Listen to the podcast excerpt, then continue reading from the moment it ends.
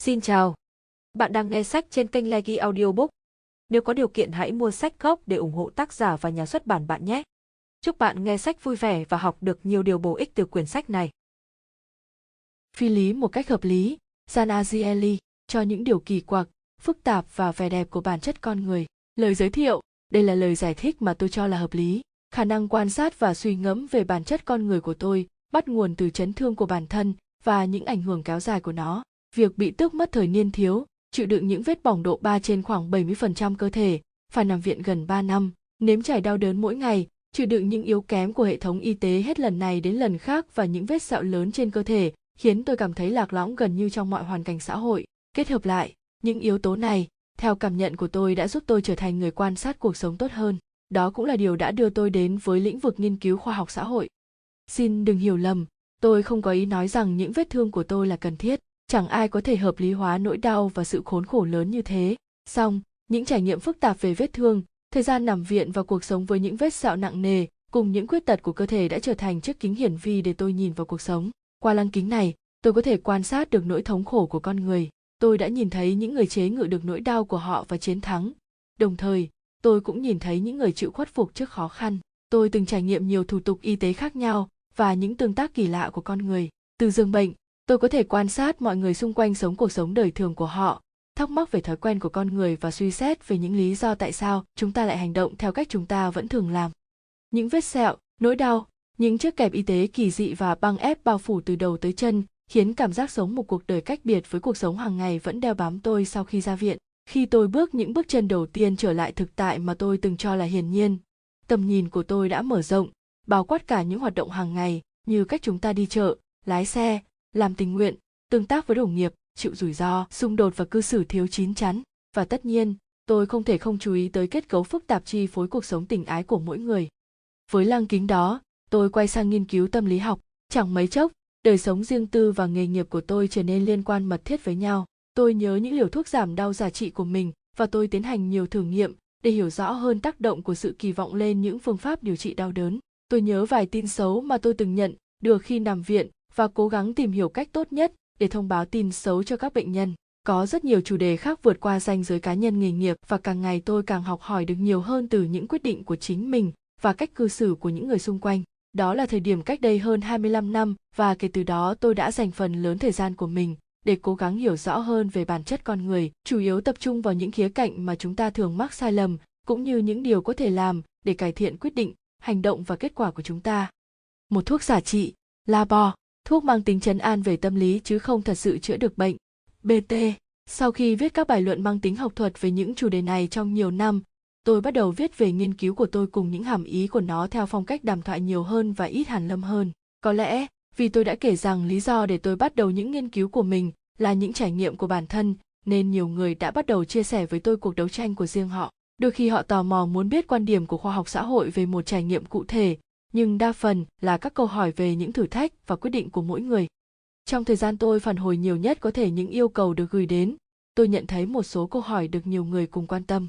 Năm 2012, với sự cho phép của những người hỏi, tôi bắt đầu trả lời công khai một số câu hỏi mang tính khái quát trong chuyên mục Ask Azieli, tạm dịch. Hãy hỏi Azieli trên tờ Wall Street Journal. Quyển sách mà bạn đang cầm trên tay là tuyển tập những câu trả lời đã được biên tập và mở rộng từ chuyên mục này cùng một số câu hỏi và câu trả lời chưa từng được đăng báo. Quan trọng nhất, quyển sách này còn bao gồm một số bức biếm họa tuyệt vời của họa sĩ tài năng Willie Amha F. Haley mà theo tôi là đã làm sâu sắc hơn, hoàn thiện hơn và bao quát hơn các câu trả lời của tôi.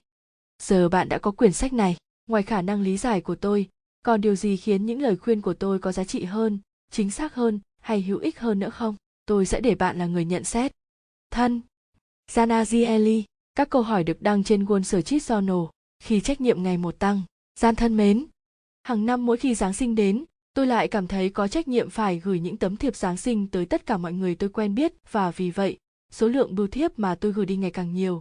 Giờ thì tôi không thể kiểm soát được nữa. Liệu tôi có thể chỉ gửi bưu thiếp tới những người bạn thực sự thân thiết thôi không? Holy, Vài năm trước, tôi đã được giáo hội nhân bản tâm linh truyền chức mục sư. Do đó tôi nghĩ rằng vị thế hiện tại của tôi đủ để khẳng định rằng việc chỉ gửi bưu thiếp tới những người bạn tốt của bạn là hoàn toàn bình thường là một nhà khoa học xã hội Tôi không nghĩ rằng những người bị gạch khỏi danh sách nhận thiệp của bạn sẽ thấy khó chịu và nhiều người trong số họ thậm chí còn không để ý đến điều đó. Việc làm này cũng khiến họ bớt cảm thấy có trách nhiệm phải gửi lại bạn một tấm thiệp vào năm tới. Vì thế, khi làm điều này, bạn cũng đang giúp họ giải quyết vấn đề tương tự. Nếu bạn thật sự muốn bỏ hẳn việc điên cuồng mua thiệp vào mỗi Giáng sinh, bạn có thể thử theo đạo Do Thái nhé. Hai nguyên văn, Church Busy Tour Humani. Nhân bản tâm linh là hệ ý thức trong đó con người kết hợp niềm tin tôn giáo với nền tảng khoa học và khả năng lý luận của con người, BT. Bạn bè, kỳ vọng, hạnh phúc, nghệ thuật và niềm vui khi nói không. Một, và khi họ đã hoàn thành mọi việc trong danh sách việc phải làm, họ sống hạnh phúc bên nhau trọn đời. Gian thân mến, tôi mới được thăng chức và giờ tôi nhận được đủ kiểu yêu cầu làm những việc mà tôi cảm thấy không mấy hứng thú. Tôi thừa nhận tầm quan trọng của việc giúp đỡ đồng nghiệp cũng như tổ chức, song những việc đó chiếm quá nhiều thời gian khiến tôi không thể làm việc của mình được nữa. Làm sao tôi có thể sắp xếp những ưu tiên của mình được tốt hơn đây? Phở gian xét ca. Ồ phải rồi, mặt trái của thành công. Thường thì thăng chức nghe có vẻ là một điều tốt đẹp, nhưng chỉ khi được lên chức chúng ta mới nhận ra rằng đi cùng nó là nhiều yêu cầu và phiền phức hơn trước. Kỳ lạ là dường như chúng ta không nhớ bài học từ những lần lên chức trước đó nên mỗi lần như thế chúng ta lại kinh ngạc khi phát hiện ra cái giá phải trả thêm. Hãy quay trở lại với câu hỏi của bạn tôi đoán rằng cuộc sống mới của bạn đang diễn ra như thế này. Hàng ngày, các đồng nghiệp tử tế mà bạn muốn giúp đỡ sẽ nhờ bạn làm điều gì đó giúp họ. Thêm vào đó, yêu cầu này thường là vào một thời điểm nào đó rất xa trong tương lai, khoảng một tháng tới chẳng hạn. Bạn xem lịch và thấy mình khá rảnh rỗi. Thế là bạn nhủ thầm, một tháng tới mình hầu như rảnh rỗi, làm sao mình có thể trả lời không được chứ? Nhưng bạn đã nhầm, trong tương lai, bạn sẽ không hẳn rảnh rỗi suốt, chỉ là chi tiết công việc chưa được ghi vào lịch mà thôi. Đến ngày hẹn, bạn sẽ có cả tỷ việc và phải làm tối mày tối mặt. Đấy là chưa kể những đòi hỏi bổ sung của yêu cầu kia nữa. Lúc đó bạn sẽ ước rằng giá như mình đã không nói được. Đây là vấn đề rất phổ biến và tôi muốn đưa ra ba công cụ đơn giản có thể giúp bạn tập trung tốt hơn vào những ưu tiên của mình. Trước hết, mỗi khi có ai nhờ vả, hãy tự hỏi xem bạn sẽ làm gì nếu thời hạn là trong tuần tới. Theo cách đó, bạn sẽ phải kiểm tra lịch và xác định xem liệu bạn có thể hủy bỏ một vài công việc khác để dành thời gian cho yêu cầu mới này không. Nếu bạn có thể hủy bỏ vài việc thì hãy chấp nhận yêu cầu. Nhưng nếu bạn không thể ưu tiên yêu cầu đó hơn những công việc khác thì cứ trả lời, không. Công cụ thứ hai, khi bạn nhận được yêu cầu, hãy tưởng tượng rằng bạn đang kiểm tra lịch để xem liệu bạn có thể thực hiện được không và bạn thấy rằng mình đã ký lịch đến mức không thể thay đổi bất kỳ điều gì. Có thể bạn phải ra khỏi thành phố chẳng hạn. Khi đó, hãy thử đánh giá phản ứng của bản thân đối với tin này. Nếu bạn cảm thấy buồn, bạn nên nhận lời. Trái lại, nếu bạn cảm thấy nhẹ nhõm với việc bạn không thể làm, hãy từ chối ngay cuối cùng hãy thực hành cảm giác niềm vui từ bỏ tức niềm vui khi một việc nào đó bị hủy bỏ để sử dụng công cụ này hãy tưởng tượng rằng bạn chấp nhận yêu cầu nhưng sau đó yêu cầu này bị hủy nếu bạn cảm thấy mừng rỡ bạn đang trải nghiệm niềm vui từ bỏ và như thế bạn đã có câu trả lời cho mình rồi nơi làm việc quyết định tư duy dài hạn sự bất mãn với NETFLX 3 2. Nếu em có 10 quả trứng trong rổ, hai trong số đó bị rơi vỡ, em sẽ buồn đến mức nào? Gian thân mến, Tôi là một người dùng Netflix lâu năm. Mới đây, Netflix xóa bỏ khoảng 1.800 bộ phim trong hệ thống của họ, trong khi chỉ thêm vào vài bộ phim hay. Tôi biết có lẽ tôi sẽ chẳng bao giờ xem bất kỳ bộ phim nào trong số 1.800 phim ấy, nhưng tôi vẫn rất buồn về điều này và tôi thực sự nghĩ tới việc hủy đăng ký sử dụng Netflix. Tại sao tôi lại cảm thấy như thế?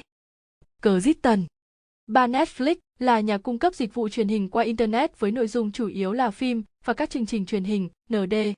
Bản thân tôi cũng là một người thích phim ảnh nên tôi thấu hiểu những băn khoăn của bạn. Nguyên tắc nằm sau phản ứng cảm xúc trước việc xóa bỏ những bộ phim này là tính ghét mất mát. Tính ghét mất mát là một trong những nguyên tắc cơ bản và được hiểu rõ nhất trong giới khoa học xã hội. Theo nguyên tắc này, việc mất đi điều gì đó có tác động về mặt cảm xúc mạnh mẽ hơn so với việc đạt được điều gì đó có cùng giá trị. Trở lại với Netflix, có khả năng là việc xóa các bộ phim trong tài khoản của bạn được nhận thức như một sự mất mát và chính vì vậy nó khiến bạn buồn rầu hơn tác động của tính ghét mất mát có thể mạnh đến mức nỗi buồn khi mất đi những bộ phim không hay lấn át cả niềm vui khi có được những bộ phim hay hơn.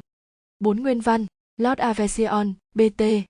Một ảnh hưởng khác của tính ghét mất mát là trong khi người dùng cũ của Netflix, chẳng hạn như bạn, nhìn những bộ phim mới trên Netflix theo một cách tiêu cực và coi sự thay đổi đó như một sự mất mát, thì những người dùng mới chỉ xem những bộ phim mới mà không biết đến những bộ phim cũ bị gỡ bỏ sẽ nhìn nhận những cập nhật này theo cách tích cực hơn rất nhiều.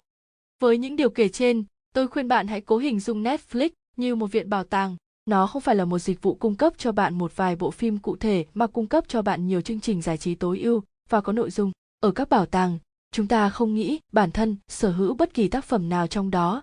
Vì vậy chúng ta sẽ không thấy buồn khi các hiện vật trưng bày bị thay đổi. Tôi đoán là nếu bạn định hình lại quan điểm của mình theo cách này bạn sẽ hài lòng với netflix hơn. Giải trí tính ghét mất mát, giá trị, chuyện ăn kiêng. Ba, không phải em đang ăn đâu, em đang tự điều trị đấy. Gian thân mến, đây có lẽ là câu hỏi rất phổ biến bởi tất cả mọi người đều ăn kiêng vào một thời điểm nào đó. Câu hỏi đặt ra là, tại sao chúng ta lại để sự thỏa mãn tức thời của việc ăn uống lấn át những cân nhắc dài hạn? Tại sao chúng ta hủy hoại sức khỏe của mình hết lần này đến lần khác? Làm sao chúng ta có thể kiềm chế ham muốn ăn uống quá mức của mình? Dafna như bạn đã chỉ ra thì về cơ bản việc ăn kiêng đi ngược lại bản chất vốn có của chúng ta. Chúng ta thường có những hình mẫu lý tưởng cho bản thân trong tương lai, như những việc chúng ta sẽ làm, những việc chúng ta sẽ không làm, những quyết định chúng ta sẽ đưa ra và những quyết định chúng ta sẽ không đưa ra. Nhưng thực tế trong các quyết định hàng ngày, những cân nhắc ngắn hạn thường sẽ thắng thế và những hy vọng cũng như những mong muốn dài hạn của chúng ta sẽ bị đẩy xuống dưới, thậm chí còn bị xếp xó nữa cơ. Khi không thấy đói và ai đó hỏi chúng ta sẽ ăn bao nhiêu món trắng miệng trong tháng tới chúng ta sẽ nghĩ là mình chỉ ăn tối đa một hoặc hai món thôi. Tuy nhiên, khi chúng ta ngồi trong nhà hàng và người phục vụ đặt thực đơn trắng miệng, hay tệ hơn là cả khay món trắng miệng trước mặt và trong đó có món ưa thích, chúng ta sẽ có ý niệm rất khác về tầm quan trọng của việc ăn món trắng miệng kia ngay lập tức. Chỉ cần nhìn thấy món bánh sô cô la ba tầng, các ưu tiên của chúng ta liền thay đổi. Trong kinh tế học hành vi, chúng tôi gọi đó là xu hướng tập trung vào hiện tại. Thêm vào đó, ăn kiêng thực sự là một việc khó khăn, khó hơn rất nhiều so với việc bỏ hút thuốc tại sao vậy? Bởi với việc hút thuốc, chúng ta chỉ có thể là người hút hoặc không hút. Nhưng với việc ăn kiêng, chúng ta không thể dễ dàng tách biệt thành người ăn và người không ăn được. Chúng ta phải ăn và vì vậy câu hỏi đặt ra là, chúng ta ăn gì và chính xác là khi nào chúng ta nên ngừng ăn? Vì không có một quy định ngừng ăn rõ ràng, nên chúng ta khó có thể tuân thủ bất kỳ phương pháp ăn kiêng cụ thể nào. Vậy chúng ta có thể làm gì với vấn đề này? Cách tiếp cận đơn giản nhất là phải nhận thức rõ mức độ của thách thức này và cố gắng ngay từ đầu để tránh đặt mình trước sức hấp dẫn của các loại thực phẩm không có lợi cho chúng ta, nếu ở nhà không có bánh kẹo, chúng ta sẽ ăn ít bánh kẹo hơn.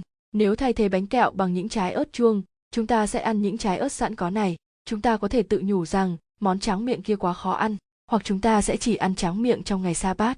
Một nguyên tắc hữu ích và tương đối đơn giản là không để bất kỳ loại nước ngọt hay đồ ăn vặt nào ở nhà. Một phương pháp bao gồm các quy định khắt khe và giáo điều như vậy có thể rất hữu ích. Việc áp dụng những quy định này sẽ giúp chúng ta nhận thức tốt hơn việc liệu chúng ta có đang tuân thủ kế hoạch dài hạn của mình hay không đồng thời giúp chúng ta củng cố hành vi mà mình mong muốn năm một ngày lễ mà người Do Thái gác lại công việc để thành tâm cầu nguyện, kéo dài từ chiều thứ sáu đến chiều thứ bảy mỗi tuần. Đối với người công giáo, ngày này là ngày chủ nhật, BT.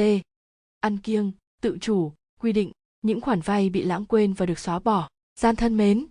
Nhiều năm trước, một người bạn hỏi vay tôi một khoản tiền lớn. Lúc đó tôi sẵn lòng giúp cô ấy, nhưng đã nhiều năm trôi qua, kể từ ngày đó mà cô ấy vẫn chưa một lần nhắc tới khoản vay kia, và điều này đang làm hỏng mối quan hệ giữa chúng tôi. Tôi nên làm gì bây giờ? Tôi có nên nói điều gì chăng? M a g i l.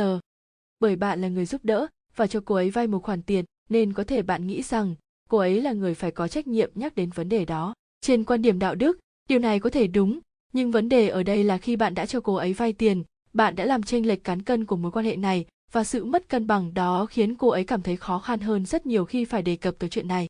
Dĩ nhiên, phải có một người chủ động đề cập và với sự chênh lệch về quyền hạn. Tôi cho rằng, người đó nên là bạn.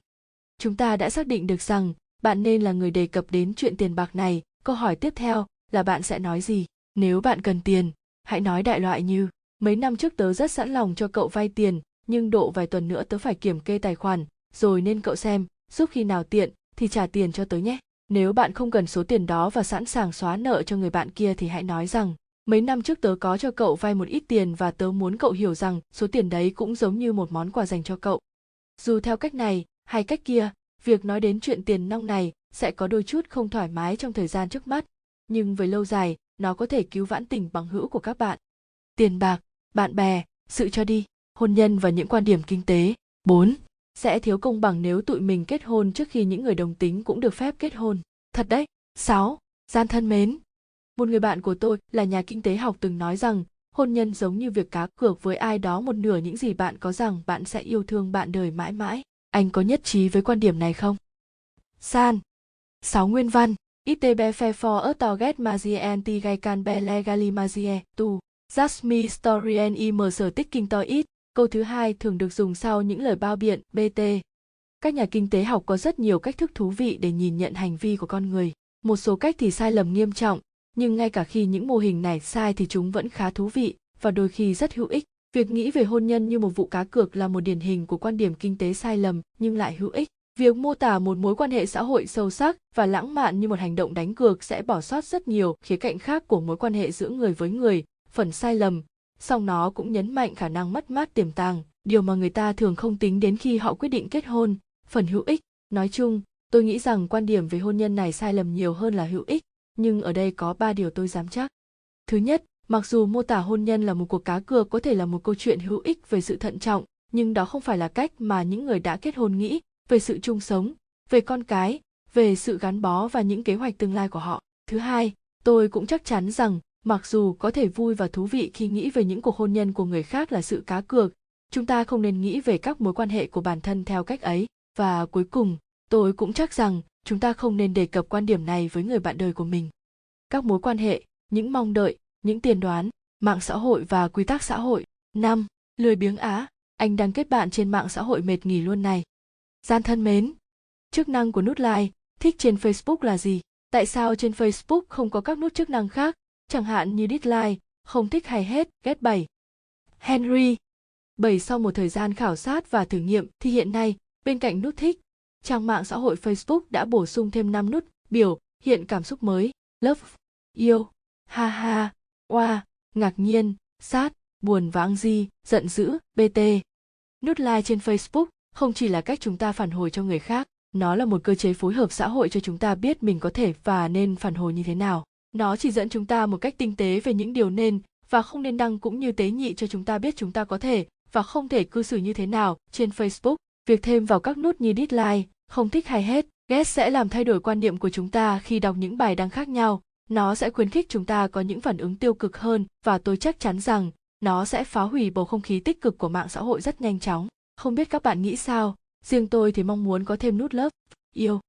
Gian thân mến, tôi tốt nghiệp đại học vài năm trước, kể từ đó cuộc sống xã hội của tôi chỉ giới hạn trên Facebook, điều này làm tôi rất không hài lòng. James, Facebook có rất nhiều khía cạnh tuyệt vời, nhưng tôi cũng nhất trí với bạn rằng nó không thể thay thế được những mối tương tác trực tiếp giữa người với người. Khi bạn đang còn học đại học, có thể bạn có cuộc sống xã hội sôi nổi, song bạn cũng tích lũy các khoản vay sinh viên.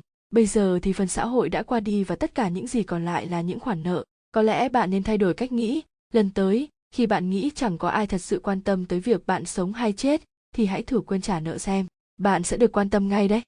Truyền thông xã hội, cảm xúc, quy tắc xã hội, cà phê trồn, KOPILWK. 6. Vâng, sản phẩm đã được kiểm nghiệm trên loài thỏ và chúng mê mẩn thứ này. Gian thân mến, trong chuyến đi gần đây tới Los Angeles, tôi dừng chân ở một quán cà phê với món cà phê rất đắt đỏ gọi là Pilua, hay còn gọi là cà phê trồn.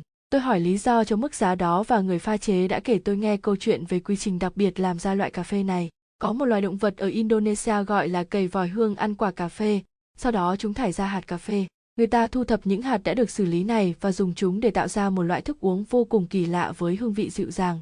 Loại cà phê này có thể bán với mức giá hàng trăm đô, là cho khoảng 400 gram. Tôi rất tò mò, nhưng không đủ hứng thú, hoặc không đủ can đảm để mua, chứ chưa nói đến việc uống nó. Anh có thể giải thích tại sao người ta lại sẵn sàng mua loại cà phê này không?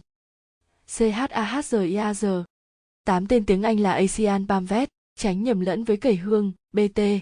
Trước hết, tôi nghĩ là bạn đã phạm một sai lầm. Đúng ra bạn nên trả tiền và uống thử một cốc cà phê này. Một phần là bởi bạn vẫn rất tò mò về loại cà phê độc đáo và khác thường này, còn một phần là bởi nó sẽ tạo nên một trải nghiệm mang tính cá nhân và thú vị. Một vài đô, là sao có thể so sánh với một trải nghiệm hay. Vì vậy, lần tiếp theo bạn dừng chân tại một quán cà phê có bán loại cà phê trồn này, hãy thử uống nó, thậm chí có thể uống luôn hai cốc với ít lông lá và cả những thứ kèm theo nữa.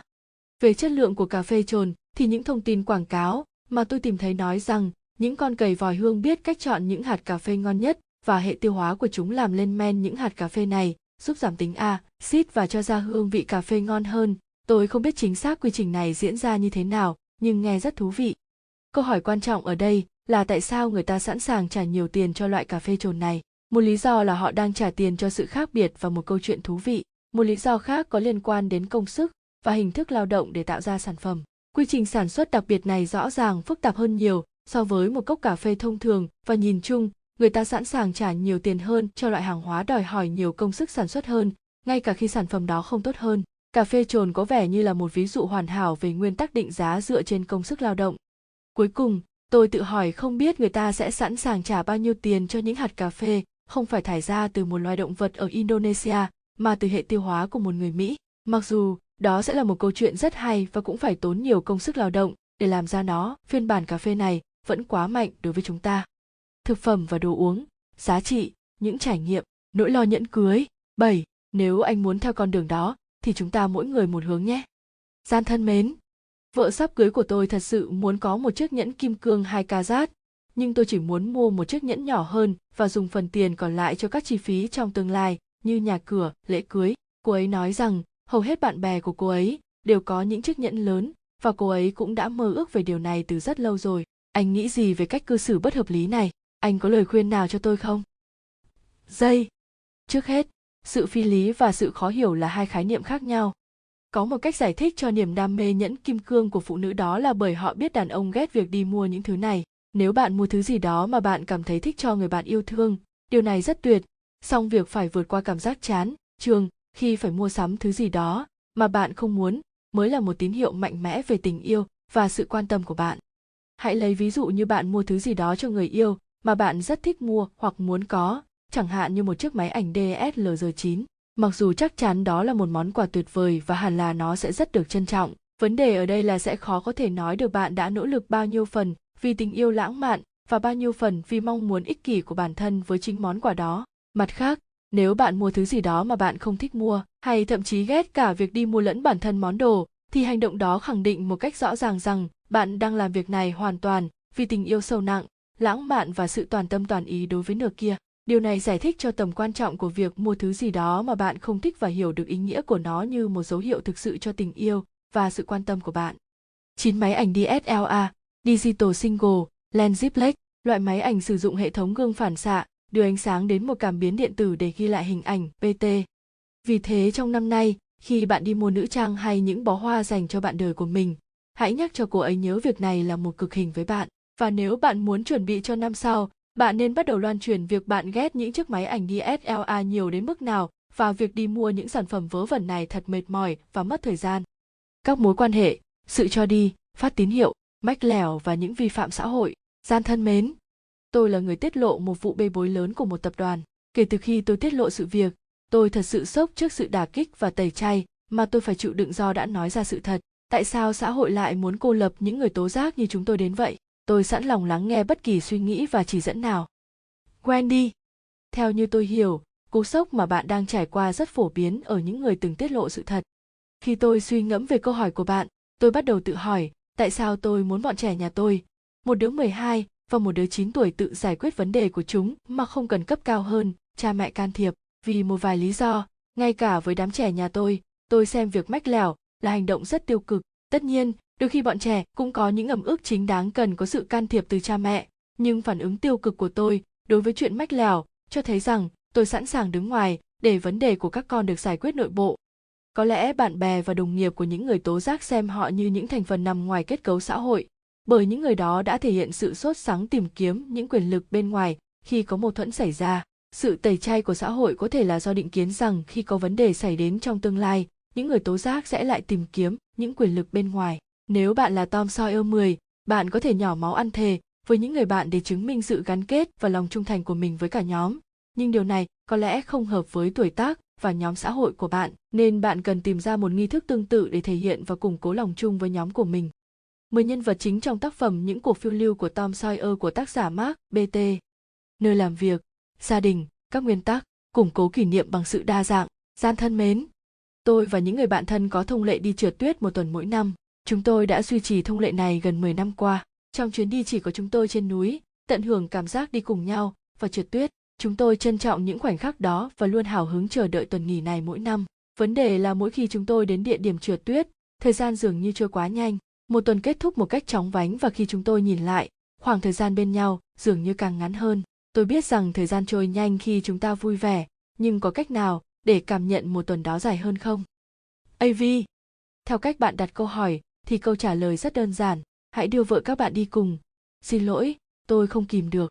Đi vào trọng tâm nào, tôi ngờ rằng một trong những lý do khiến những kỳ nghỉ của bạn có vẻ quá ngắn ngủi, kể cả khi bạn đang trong tuần nghỉ và trong ký ức bạn sau đó, là những ngày trượt tuyết quá giống nhau đến mức chúng có xu hướng lẫn vào nhau thành một trải nghiệm hơn là 7 ngày nghỉ khác biệt. Trong chuyến đi kế tiếp, hãy thử tạo sự khác biệt giữa những ngày nghỉ. Bạn hãy thử trượt tuyết bằng ván trượt một ngày, nghỉ ngơi một ngày, học trượt tuyết vào một ngày khác, đi xe trượt tuyết, hay thậm chí chỉ cần thay đổi đồ nghề trượt tuyết của bạn. Ngay cả khi có một vài hoạt động không thú vị bằng việc trượt tuyết thông thường, chúng sẽ giúp bạn phân loại kỳ nghỉ của mình thành một loạt những trải nghiệm đặc trưng thay vì một khoảng thời gian trượt tuyết kéo dài. Bằng cách này, bạn sẽ có những trải nghiệm đa dạng hơn và tận hưởng nhiều hơn những điều bạn hoàn thành trong suốt một tuần nghỉ ngơi thú vị cùng bạn bè. Du lịch, thời gian, những trải nghiệm, lợi ích của một nơi đông đúc. 8.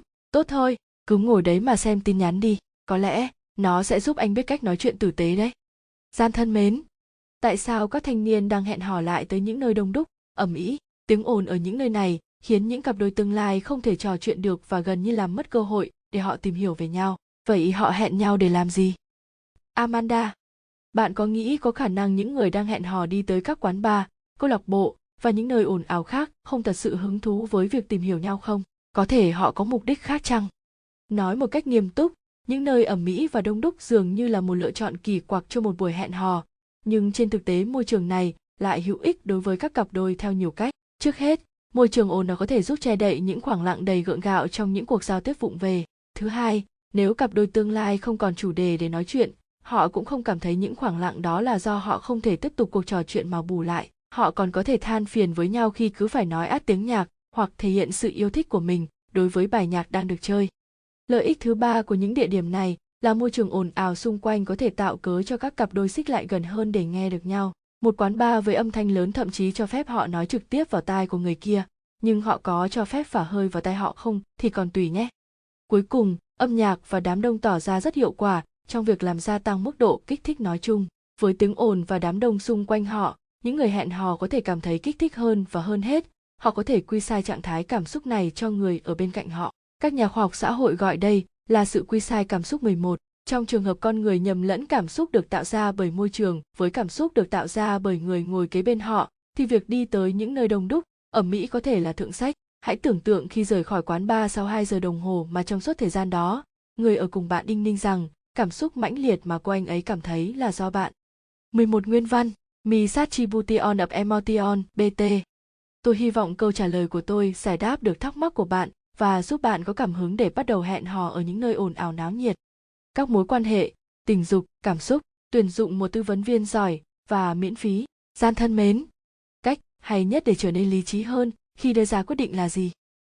Yo, tôi không chắc đâu sẽ là cách hay nhất, nhưng có một cách mà tôi thường áp dụng có thể sẽ hữu ích với bạn. Khi đối diện với các quyết định, chúng ta thường nhìn nhận thế giới từ quan điểm vị kỷ. Chúng ta mắc kẹt trong những quan điểm, những động cơ đặc biệt và những cảm xúc nhất thời của chính chúng ta. Một cách để thoát khỏi quan điểm này, rồi xem xét tình huống một cách bình tĩnh, hợp lý và khách quan hơn, đó là nhìn nhận xem chúng ta sẽ đưa ra lời khuyên thế nào cho một người bạn thân nếu họ cũng ở trong cùng tình huống đó. Chẳng hạn, trong một thử nghiệm nọ, chúng tôi yêu cầu mọi người tưởng tượng rằng họ được một bác sĩ điều trị trong 10 năm qua và vị bác sĩ này chỉ đưa ra hướng điều trị vô cùng tốn kém cho họ. Sau đó, chúng tôi hỏi họ xem họ có muốn tìm hướng điều trị khác hay không. Hầu hết mọi người đều trả lời không. Chúng tôi lại yêu cầu một nhóm khác tưởng tượng rằng một người bạn của họ đang ở trong tình huống tương tự và hỏi xem liệu họ có khuyên người bạn đó tìm kiếm hướng điều trị khác hay không. Phần lớn tư vấn viên lại nói có. Những kết quả trên cho thấy khi chúng ta đã có một sự gắn bó lâu dài với một vị bác sĩ thì thật khó để phớt lờ mối quan hệ này cùng cảm giác ràng buộc của chúng ta. Nhưng khi chúng ta nghĩ tới việc đưa ra lời khuyên cho người khác, chúng ta có thể thoát khỏi cảm xúc của mình trong chừng mực nào đó, quan sát bức tranh tổng thể và đưa ra hành động hợp lý hơn, chẳng hạn như tìm kiếm cách điều trị khác. Việc thay đổi cách nhìn này có thể không phải là cách hay nhất để trở nên lý trí hơn trong quá trình đưa ra quyết định và chắc chắn nó không phải là cách duy nhất. Nhưng tôi thấy sẽ rất hữu ích khi hình dung ra lời khuyên dành cho một người nào đó đặc biệt đối với người mà chúng ta quan tâm. Tái bút phần thảo luận về lời khuyên này khiến tôi phân vân không biết cá nhân tôi nên theo lời khuyên nào từ những trang viết này. Quyết định cảm xúc quan điểm bên ngoài tác dụng của tỏi gian thân mến gần đây con gái tôi cứ thuyết phục tôi ăn hai tép tỏi mỗi ngày kết quả là tôi cảm thấy tràn đầy năng lượng và đỡ căng thẳng hơn có phải do ăn tỏi không hay chỉ là hiệu ứng tâm lý Iozer Tôi không chắc về tác dụng thật sự của tỏi, nhưng bạn đã nghĩ đến khả năng bạn cảm thấy tốt hơn là do bây giờ mọi người xung quanh tránh xa bạn chưa? Thức ăn và đồ uống, sức khỏe, những người khác, khoa học của người ăn xin. chín Có thể cho tôi một ánh nhìn được không? Gian thân mến. Mới đây có một người ăn xin đến hỏi xin tôi 75 xu. Khi đó tôi đang bị muộn chuyến tàu, vì thế tôi đưa cho ông ta tất cả số tiền lẻ mà tôi có trong túi rồi vội vã đi ngay. Chỉ sau đó tôi mới bắt đầu băn khoăn tại sao ông ta lại xin 75 xu. Anh có nghĩ rằng 75 xu có thể là một con số đã được thử nghiệm thực tế giúp ông ta được cho nhiều hơn so với việc hỏi xin ngay một đô là hoặc hơn không? Bờ Z Tôi không rõ người ăn xin đó khám phá ra chiến lược này sau một nghiên cứu thực tế hay chỉ dựa trên trực giác. Nếu dựa trên một nghiên cứu thì ông ta xứng đáng được ghi nhận hơn đa phần các công ty trong bảng xếp hạng 500 công ty có doanh thu cao nhất Hoa Kỳ 12, nhưng chắc chắn là chiến lược này rất thú vị. 12 bảng xếp hạng Fortune 500 của tạp chí Fortune BT. Một lý do khiến cách tiếp cận này hiệu quả là bằng việc đưa ra một đề nghị lạ lùng. Người ăn xin đó đang cố gắng làm bản thân trở nên đặc biệt hơn trong cuộc cạnh tranh, khiến người qua đường phải dừng lại trong giây lát, nhìn vào người ăn xin, suy nghĩ khác về ông ta và có thể cho ông ta ít tiền. Một lý do khác có thể là bằng cách đưa ra con số chính xác, người ăn xin đã thay đổi những suy luận của bạn về con người và hoàn cảnh của ông ấy. Mấu chốt ở đây là mức độ chi tiết trong cách chúng ta truyền tải thông tin quan trọng. Chẳng hạn, khi ai đó bảo hãy gặp họ lúc 8 giờ 3 phút, chúng ta sẽ kết luận khác về mức độ quan trọng của việc gặp gỡ vào đúng thời điểm đó so với một người bảo chúng ta tới gặp họ vào lúc 8 giờ hoặc khoảng 8 giờ. Tương tự, việc hỏi xin chính xác 75 xu dễ khiến ta lập luận rằng người này đang rất cần tiền. Khẩn cầu rất cụ thể này làm chúng ta nghĩ rằng có một lý do đặc biệt nào đó, chẳng hạn như để trả tiền vé xe buýt và chúng ta thường sẵn sàng giúp đỡ người khác hơn khi có một lý do rõ ràng. Bạn có thể tranh luận rằng nguyên tắc trên cũng có thể đúng khi người ăn mày hỏi xin 1,25 đô la, nhưng trong trường hợp này độ lớn của yêu cầu sẽ khiến vài người ngần ngại. Hơn nữa, khi ông ta hỏi xin 75 xu và người cho không có đúng số tiền lẻ đó, thì nhiều khả năng họ sẽ đưa cho ông ta hẳn một đô, là mà không cần lấy tiền thừa. Nhưng nếu hỏi xin 1,25 đô, là mà đưa 2 đô, là thì lại quá nhiều. Khi nói về độ chi tiết của yêu cầu và việc làm tròn, tôi muốn chỉ rõ rằng tất cả chỉ là suy đoán của tôi và việc nên làm là tiến hành một số thử nghiệm. Vì vậy, nếu không ngại tình nguyện đi xin tiền trong vài ngày, chúng ta có thể thấy được cách mọi người phản ứng với những khoản tiền khác nhau, với những lý do khác nhau và với việc chúng ta trả lại tiền thừa. Bằng cách thu thập dữ liệu thực tế như vậy, chúng ta có thể hiểu tường tận hơn chiến lược này. Ngoài việc nắm bắt rõ hơn chiến lược xin tiền, tiến hành những thử nghiệm này còn có thể hữu ích trong việc tìm ra phương pháp yêu cầu sự giúp đỡ trong cuộc sống hàng ngày nó cũng có thể giúp chúng ta biết cách khiến mọi người ngừng lại và lắng nghe cách chi phối những suy luận mà họ đưa ra về chúng ta cũng như những thỉnh cầu mà họ nhận được và cuối cùng là nó có thể giúp chúng ta nhận được sự hỗ trợ mà chúng ta cần giờ bạn đã thấy việc này quan trọng như thế nào rồi hãy cho tôi biết khi nào bạn sẵn sàng bắt đầu thử nghiệm nhé sự cho đi sự chú ý giá trị ông bà và những điều cần làm 10. nói chuyện sau nhé tớ đang bận cùng cha tạo ký ức tuổi thơ hạnh phúc rồi. Gian thân mến, con gái tôi đã kết hôn được 5 năm với một gã dị hợm giàu có nhưng rất vũ phu và ra trường. Chúng tôi chẳng thương xót gì cho nó, nó cũng tự nhận mình là một đứa đảo mỏ vì chồng nó cực kỳ nhiều tiền. Nhưng chúng tôi không giấu được sự thất vọng về cuộc hôn nhân này và vợ chồng nó biết điều đó nên chúng không cho chúng tôi tới nhà. Chúng tôi không quan tâm tới điều đó lắm, nhưng chúng tôi muốn gặp đứa cháu trai. Chúng tôi thậm chí đã nghĩ tới biện pháp pháp lý, nhưng ở bang này ông bà không có đặc quyền tham viếng anh có thể cho lời khuyên được không jack tôi rất tiếc về tình thế khó khăn của bạn và mặc dù thật khó để đưa ra lời khuyên cho vấn đề phức tạp này tôi vẫn có một vài gợi ý trước hết bạn hãy thử gọi điện cho con gái và con rể rồi nói rằng bạn vô cùng hối tiếc về những hành động và thái độ tiêu cực trước đây. Tôi không nghĩ là bạn cảm thấy hối hận, nhưng không hề gì. Cứ nói rằng bạn rất ân hận và lặp lại điều đó nhiều lần. Trong nhiều cuộc thử nghiệm, chúng tôi nhận thấy rằng việc nói ra lời xin lỗi có hiệu quả khá tốt, ngay cả khi người ta không có chủ ý xin lỗi. Thú vị nhất là một lời xin lỗi vẫn có hiệu quả ngay cả khi người mà bạn muốn xin tha thứ biết rằng bạn không có ý muốn xin lỗi. Mấu chốt ở đây là khi ai đó nói rằng, anh cô ấy đã sai và muốn được tha thứ thì thật khó mà tiếp tục giận dữ với họ. Bạn có thể thấy khó mà nén được sĩ diện, song hãy nghĩ về mối quan hệ của bạn với con gái, con rể và cháu trai của bạn, như một ván cờ vua. Bạn chú trọng tới quân vua, việc gặp cháu trai và sự sĩ diện chỉ là quân tốt trong ván cờ. À cũng có thể là quân tượng. Vì vậy, việc hy sinh nó để giành được điều gì đó mà bạn thật sự quan tâm cũng đáng thôi mà. Nếu cách làm này không thành công do bạn không thể nói xin lỗi, hoặc do sự chán ghét của bạn đã quá nặng nề nhưng bạn thật sự muốn dành thời gian với cháu trai, thì tôi khuyên bạn nên mang tất cả đồ đạc và chuyển tới ở kế bên nhà vợ chồng con gái bạn. Gia đình bạn sẽ bắt buộc phải có vài tương tác và khi tương tác trực tiếp với nhau, sự chán ghét cũng dễ tan biến hơn, đặc biệt là nếu bạn thương yêu cháu trai của mình, có cha mẹ nào lại ghét người yêu thương và quan tâm tới con cái họ kia chứ? Thêm vào đó, nếu cháu trai bạn nói rõ ràng với cha mẹ nó rằng nó muốn dành nhiều thời gian bên bạn hơn, thì vợ chồng con gái bạn làm sao có thể ngăn cấm được? Cuối cùng theo trải nghiệm cá nhân của tôi, việc sống cạnh bố mẹ chồng vợ không chỉ hữu ích và có ý nghĩa một cách khó tin, mà niềm vui khi được chung sống với gia đình lớn của mình vượt xa những mong đợi tôi từng có. Gia đình, ký ức, sự tha thứ, cân não cho phòng tắm công cộng, gian thân mến. Bất kỳ khi nào tôi tới nhà tắm công cộng, tôi đều phải cố gắng suy ngẫm xem nên sử dụng phòng tắm nào. Anh có lời khuyên nào cho tôi không? Cathy, tôi đoán là bạn muốn hỏi phòng tắm nào có vẻ ít được sử dụng nhất song điều bạn thật sự thắc mắc là mức độ tinh vi của những người cũng dùng phòng tắm công cộng như bạn và làm thế nào để khôn hơn họ. Nếu chúng ta giả định rằng những người khác chẳng ai quan tâm tới điều này và chọn phòng tắm một cách ngẫu nhiên, thì đây quả là tin xấu cho bạn, bởi điều này có nghĩa là tất cả các phòng tắm đều có khả năng được sử dụng như nhau và không có cách nào giúp bạn đoán được ý đồ của người khác. Mặt khác, nếu những người đi tắm lựa chọn phòng tắm một cách có chủ ý, thì bạn có thể đoán được suy nghĩ của họ và vạch kế hoạch đi trước họ một bước do đó, chúng ta cần chỉ ra được người dùng phòng tắm công cộng nhìn chung thường nghĩ gì. Nếu họ nghĩ rằng phòng tắm gần nhất ít được sử dụng nhất, có thể bởi mọi người cho rằng phòng tắm xa nhất sẽ riêng tư hơn, thì họ sẽ lũ lượt kéo vào đó và phòng tắm gần nhất trở thành phòng tắm được sử dụng nhiều nhất. Nhưng nếu những người đi tắm hơi tinh vi hơn một chút thì sao?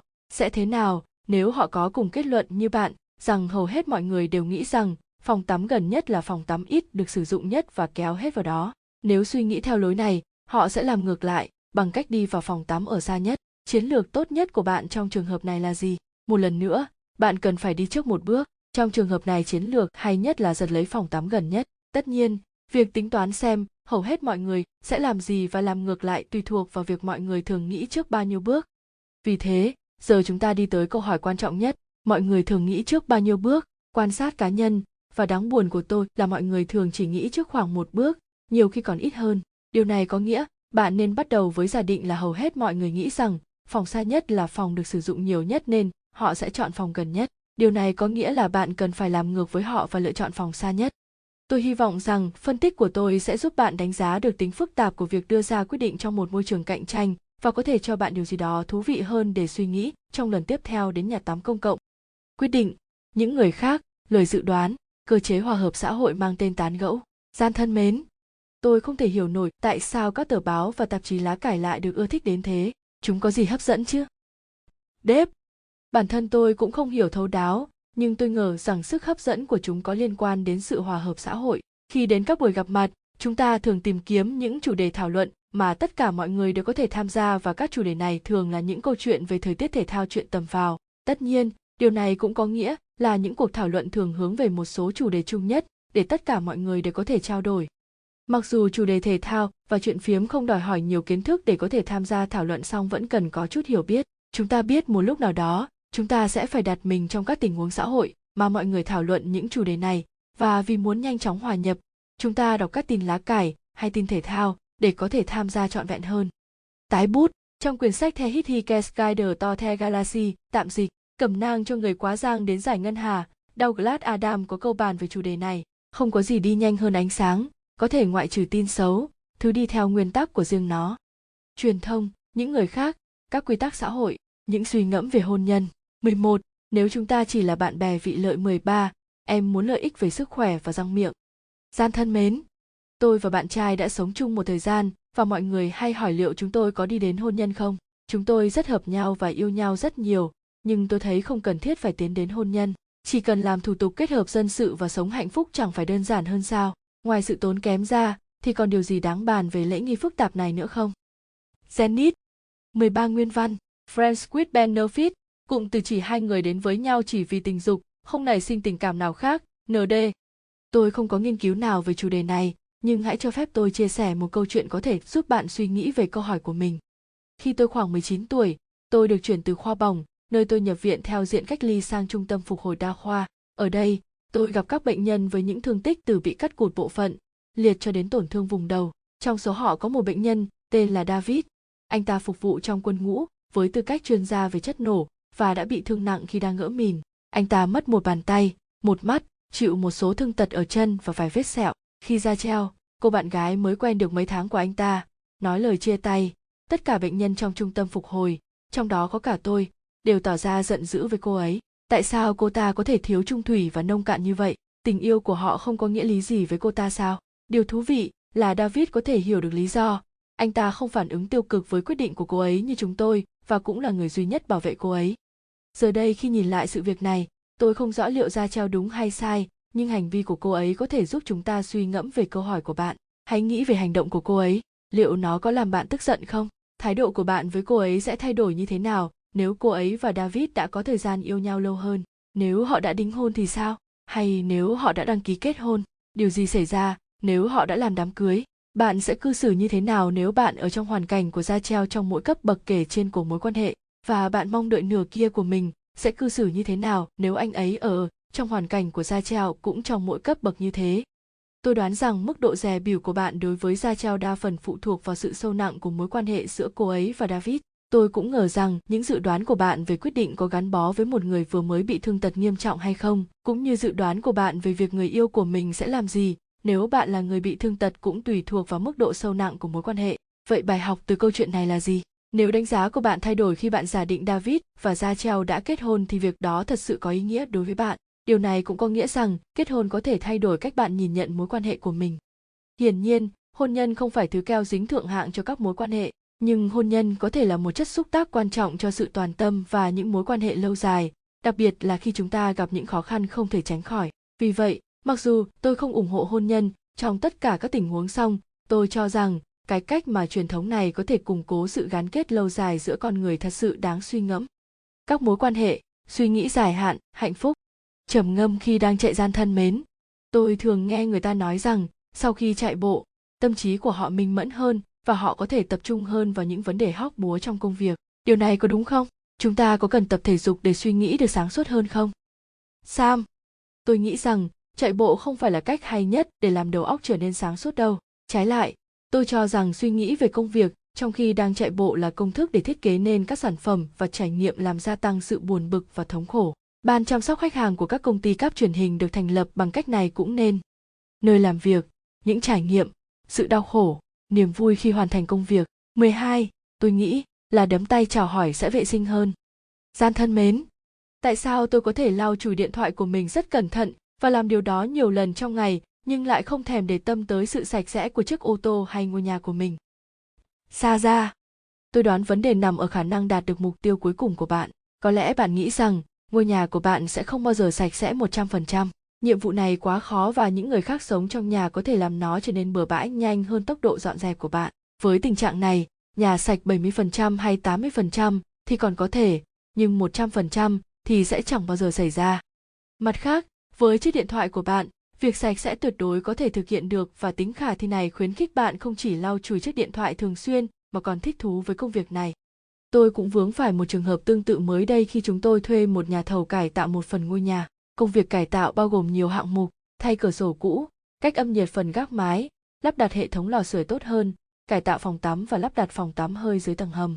Toàn bộ quá trình bao gồm tất cả những niềm vui đặc trưng cho các dự án như thế này. Thất hứa, phiền toái, trì hoãn, những bất ngờ không mong đợi khiến chi phí bị đội lên, thay đổi kế hoạch ban đầu cũng làm chi phí tăng lên. Tất cả những sự việc thông thường mà một nhà khoa học xã hội có thể dễ dàng lường trước. Có một điều tôi đã không ngờ đến đó là việc xây dựng phòng tắm hơi. Vào một buổi chiều nọ, nhà thầu bảo tôi đi cùng anh ta xuống tầng hầm.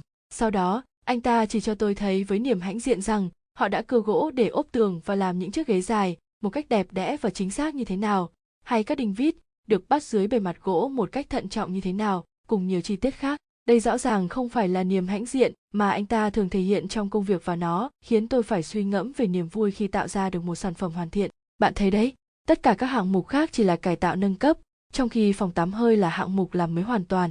Như vậy, phòng tắm hơi là một đơn vị độc lập có thể được xây dựng một cách hoàn hảo. Liệu có phải khả năng làm được điều gì đó một cách hoàn hảo khiến chúng ta có động lực hơn không?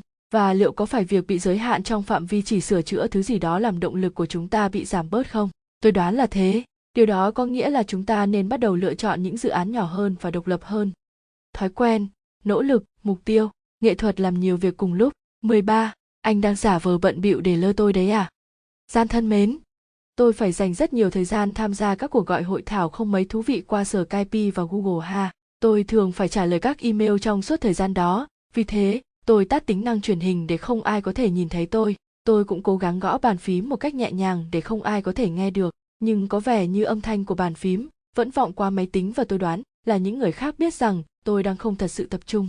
Anh có lời khuyên nào cho tôi không? Cờ dít tần.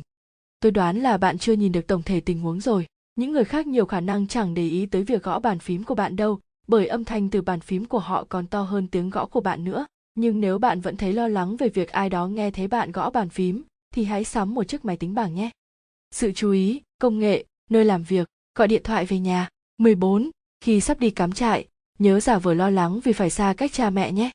Gian thân mến, con trai tôi thường xuyên đi công tác nên chúng tôi không còn nói chuyện với nhau nhiều như trước đây cậu có thể gợi ý cho tôi cách nào để tôi có thể nói chuyện với nó thường xuyên hơn không?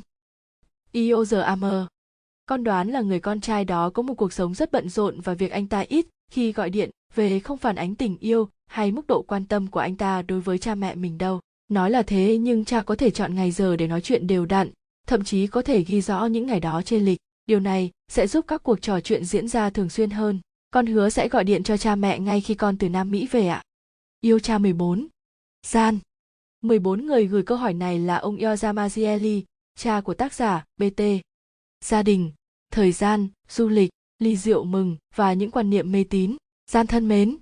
Trong một bữa tiệc tối cách đây vài năm, chúng tôi đang nâng ly chúc sức khỏe chủ nhà. Nhưng trước khi chúng tôi chạm ly với nhau, người đứng bên phải tôi nói rằng theo phong tục thì phải nhìn thẳng vào mắt của người được chúc rượu khi các ly rượu chạm nhau.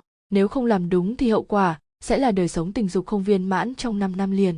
Tôi nghĩ không có người nào trong bàn tiệc tin vào mối liên hệ giữa việc nhìn vào mắt với chuyện chăn gối cả nhưng chúng tôi vẫn thấy rất buồn cười và suốt buổi tối đó, chúng tôi luôn nhìn sâu vào mắt nhau mỗi khi chúc rượu. Tôi không nghĩ tôi là người mê tín, nhưng kể từ bữa tiệc đó tôi luôn rất chú ý nhìn vào mắt người khác khi chúc rượu. Tôi biết điều này là vô lý, nhưng tại sao tôi không thể bỏ được sự mê tín này?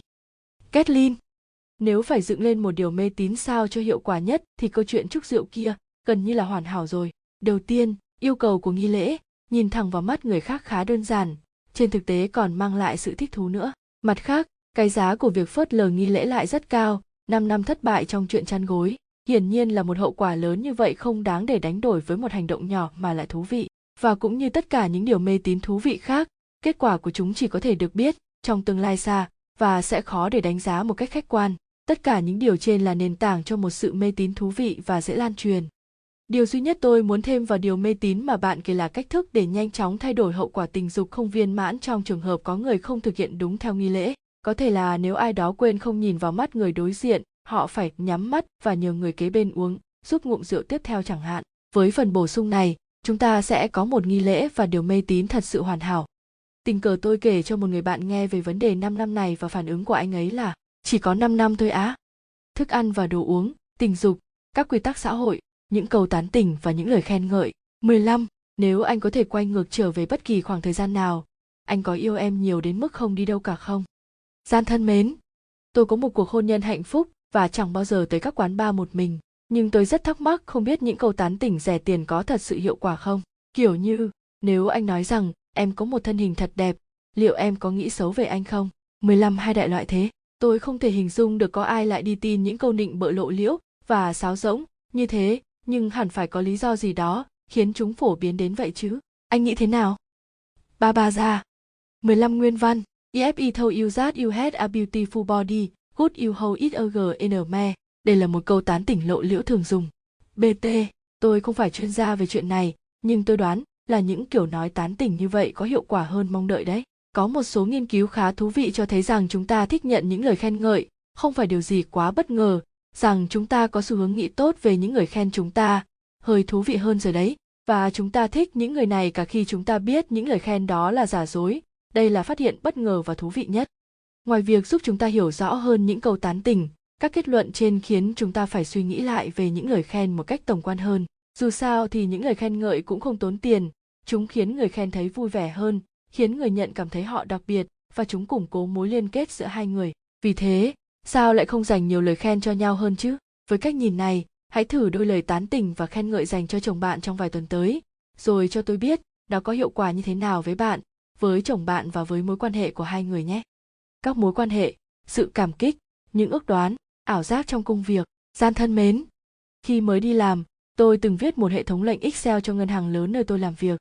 Hệ thống lệnh này sẽ lấy một gói dữ liệu và biến nó thành một báo cáo tuyệt vời việc phân tích và báo cáo mất khoảng 2 phút trong thời gian một chiếc đồng hồ cát cho thấy lệnh này đang hoạt động. Bản báo cáo rất hữu ích, nhưng tất cả mọi người đều than phiền rằng hệ thống lệnh này quá chậm. Một cách tăng tốc, hệ thống lệnh là để nó chạy nền và chỉ có chiếc đồng hồ cắt hiện trên màn hình. Tôi áp dụng cách này ngay từ đầu, nhưng để thú vị hơn, tôi thay đổi cài đặt để mọi người có thể nhìn thấy hệ thống lệnh hoạt động. Việc này giống như xem một cuốn băng tua nhanh vậy. Hệ thống lệnh chia nhỏ dữ liệu, các phần khác nhau, trong cơ sở dữ liệu thay đổi màu sắc các tiêu đề và biểu đồ được tạo ra vấn đề duy nhất là gì thời gian để hoàn thành giờ đây tăng lên gấp 3. Điều đáng ngạc nhiên là sau khi tôi thay đổi hệ thống lệnh, các đồng nghiệp của tôi đều sững sờ với việc nó nhanh và tuyệt vời đến mức nào. Anh có thể giải thích việc này một cách hợp lý không? Mai, tôi không chắc tôi có thể giải thích hợp lý, nhưng tôi có thể giải thích một cách logic. Hiện tượng bạn mô tả ở đây là sự kết hợp của hai yếu tố. Yếu tố thứ nhất là khi chúng ta chỉ ngồi chờ một cách vô định, chúng ta cảm thấy thời gian bị lãng phí và trôi qua rất chậm. Điều này có nghĩa là thời gian mà các đồng nghiệp của bạn chờ đợi trong lúc hệ thống lệnh làm việc gây chán nản nhiều hơn so với thời gian được lấp đầy bởi một vài hoạt động nào đó. Yếu tố thứ hai là khi chúng ta thấy ai đó đang làm việc cho mình, đặc biệt nếu họ làm việc chăm chỉ, chúng ta sẽ cảm thấy hài lòng hơn về toàn bộ sự việc. Vấn đề ở đây là chúng ta gặp khó khăn khi trực tiếp đánh giá chất lượng sản phẩm nhận được, song đánh giá những nỗ lực là điều chúng ta làm một cách rất sẵn lòng và tự nhiên. Điều thú vị là niềm vui khi có ai đó làm việc chăm chỉ cho chúng ta không chỉ thể hiện với con người mà còn với các thuật toán máy tính nữa. Tôi hy vọng kinh nghiệm này có thể giúp bạn áp dụng nguyên lý trên một cách tổng quát hơn trong tất cả các dự án của bạn và với sự hiểu biết về bản chất con người, bạn có thể tiếp tục cho các đồng nghiệp của mình thấy những gì công nghệ đang làm cho họ. Ngoài việc áp dụng ở nơi làm việc, rõ ràng là bài học này cũng có thể áp dụng được trong cuộc sống cá nhân nữa. Bất kỳ khi nào bạn có thể, hãy làm việc cật lực hơn nữa để thể hiện cho những người xung quanh biết bạn đã giúp đỡ họ nhiệt tình như thế nào. Nơi làm việc, nỗ lực, sự cảm kích, nỗi khổ và tính cách chung của mọi người. Gian thân mến, tôi phải đi công tác rất nhiều và ngày càng thấy khó chịu với ngành hàng không của Mỹ. Sự lãng phí thời gian này, không tôn trọng khách hàng này và hàng loạt lý do hoãn chuyến ngớ ngẩn mà các hãng hàng không đưa ra nữa. Tại sao chúng ta cứ để tình trạng tồi tệ này diễn ra như vậy? David, tôi không rõ tại sao chúng ta cứ phải nhẫn nhịn chịu đựng những điều gây bốc bối đó mà không phản kháng nhiều hơn. Nhưng sau đây là những điều đã giúp tôi trong những thời điểm tôi cảm thấy giống bạn. Trước hết, mỗi khi chuyến bay bị hoãn, tôi luôn cố gắng nghĩ về sự kỳ diệu của máy bay và tự nhắc mình rằng công nghệ này tuyệt vời đến thế nào. Thứ hai, tôi cố gắng nhìn nhận những điều khó chịu kia như một bằng chứng cho những đặc điểm chung của con người chúng ta. Theo trải nghiệm của tôi, các nhân viên an ninh và nhân viên hàng không ở mọi nơi trên thế giới đều thô lỗ và thiếu chu đáo như nhau điều này cho thấy rằng khi chúng ta đặt bất kỳ người nào vào những hoàn cảnh giống nhau, trong trường hợp này là những công việc dịch vụ mệt mỏi, khó khăn và không được ghi nhận, tất cả chúng ta đều ít nhiều cư xử giống nhau. Ngoài việc là một ví dụ sinh động về bản chất con người, tôi hy vọng rằng khi ngày càng có nhiều người di chuyển xa và trải nghiệm trực tiếp những đặc điểm chung này, chúng ta có thể tiệm cận nền hòa bình trên toàn thế giới. Đó là điều tôi thường tự nói với chính mình và đôi lúc nó cũng hiệu quả đấy. Nỗi khổ, đi lại, sự chờ đợi, những chiếc ô tô hào nhoáng. 16. Gian thân mến. Tôi không quan tâm tới xe ô tô, chưa bao giờ, nhưng tôi là giám đốc kinh doanh và mọi người khuyên tôi nên có một chiếc xe sang, BMW, Mercedes, để củng cố sự tín nhiệm mà khách hàng và đội ngũ kinh doanh dành cho mình. Tôi có thể mua được cả hai loại xe trên, nhưng tôi lại muốn tiết kiệm và mua một chiếc hiệu Honda thôi. Điều này có quan trọng không? Cô đi. Về bản chất, câu hỏi của bạn liên quan đến việc phát tín hiệu, Chiếc đuôi lớn và sạc sỡ của chim công được thể hiện cho chim công cái biết sức mạnh và khả năng sinh sản của nó.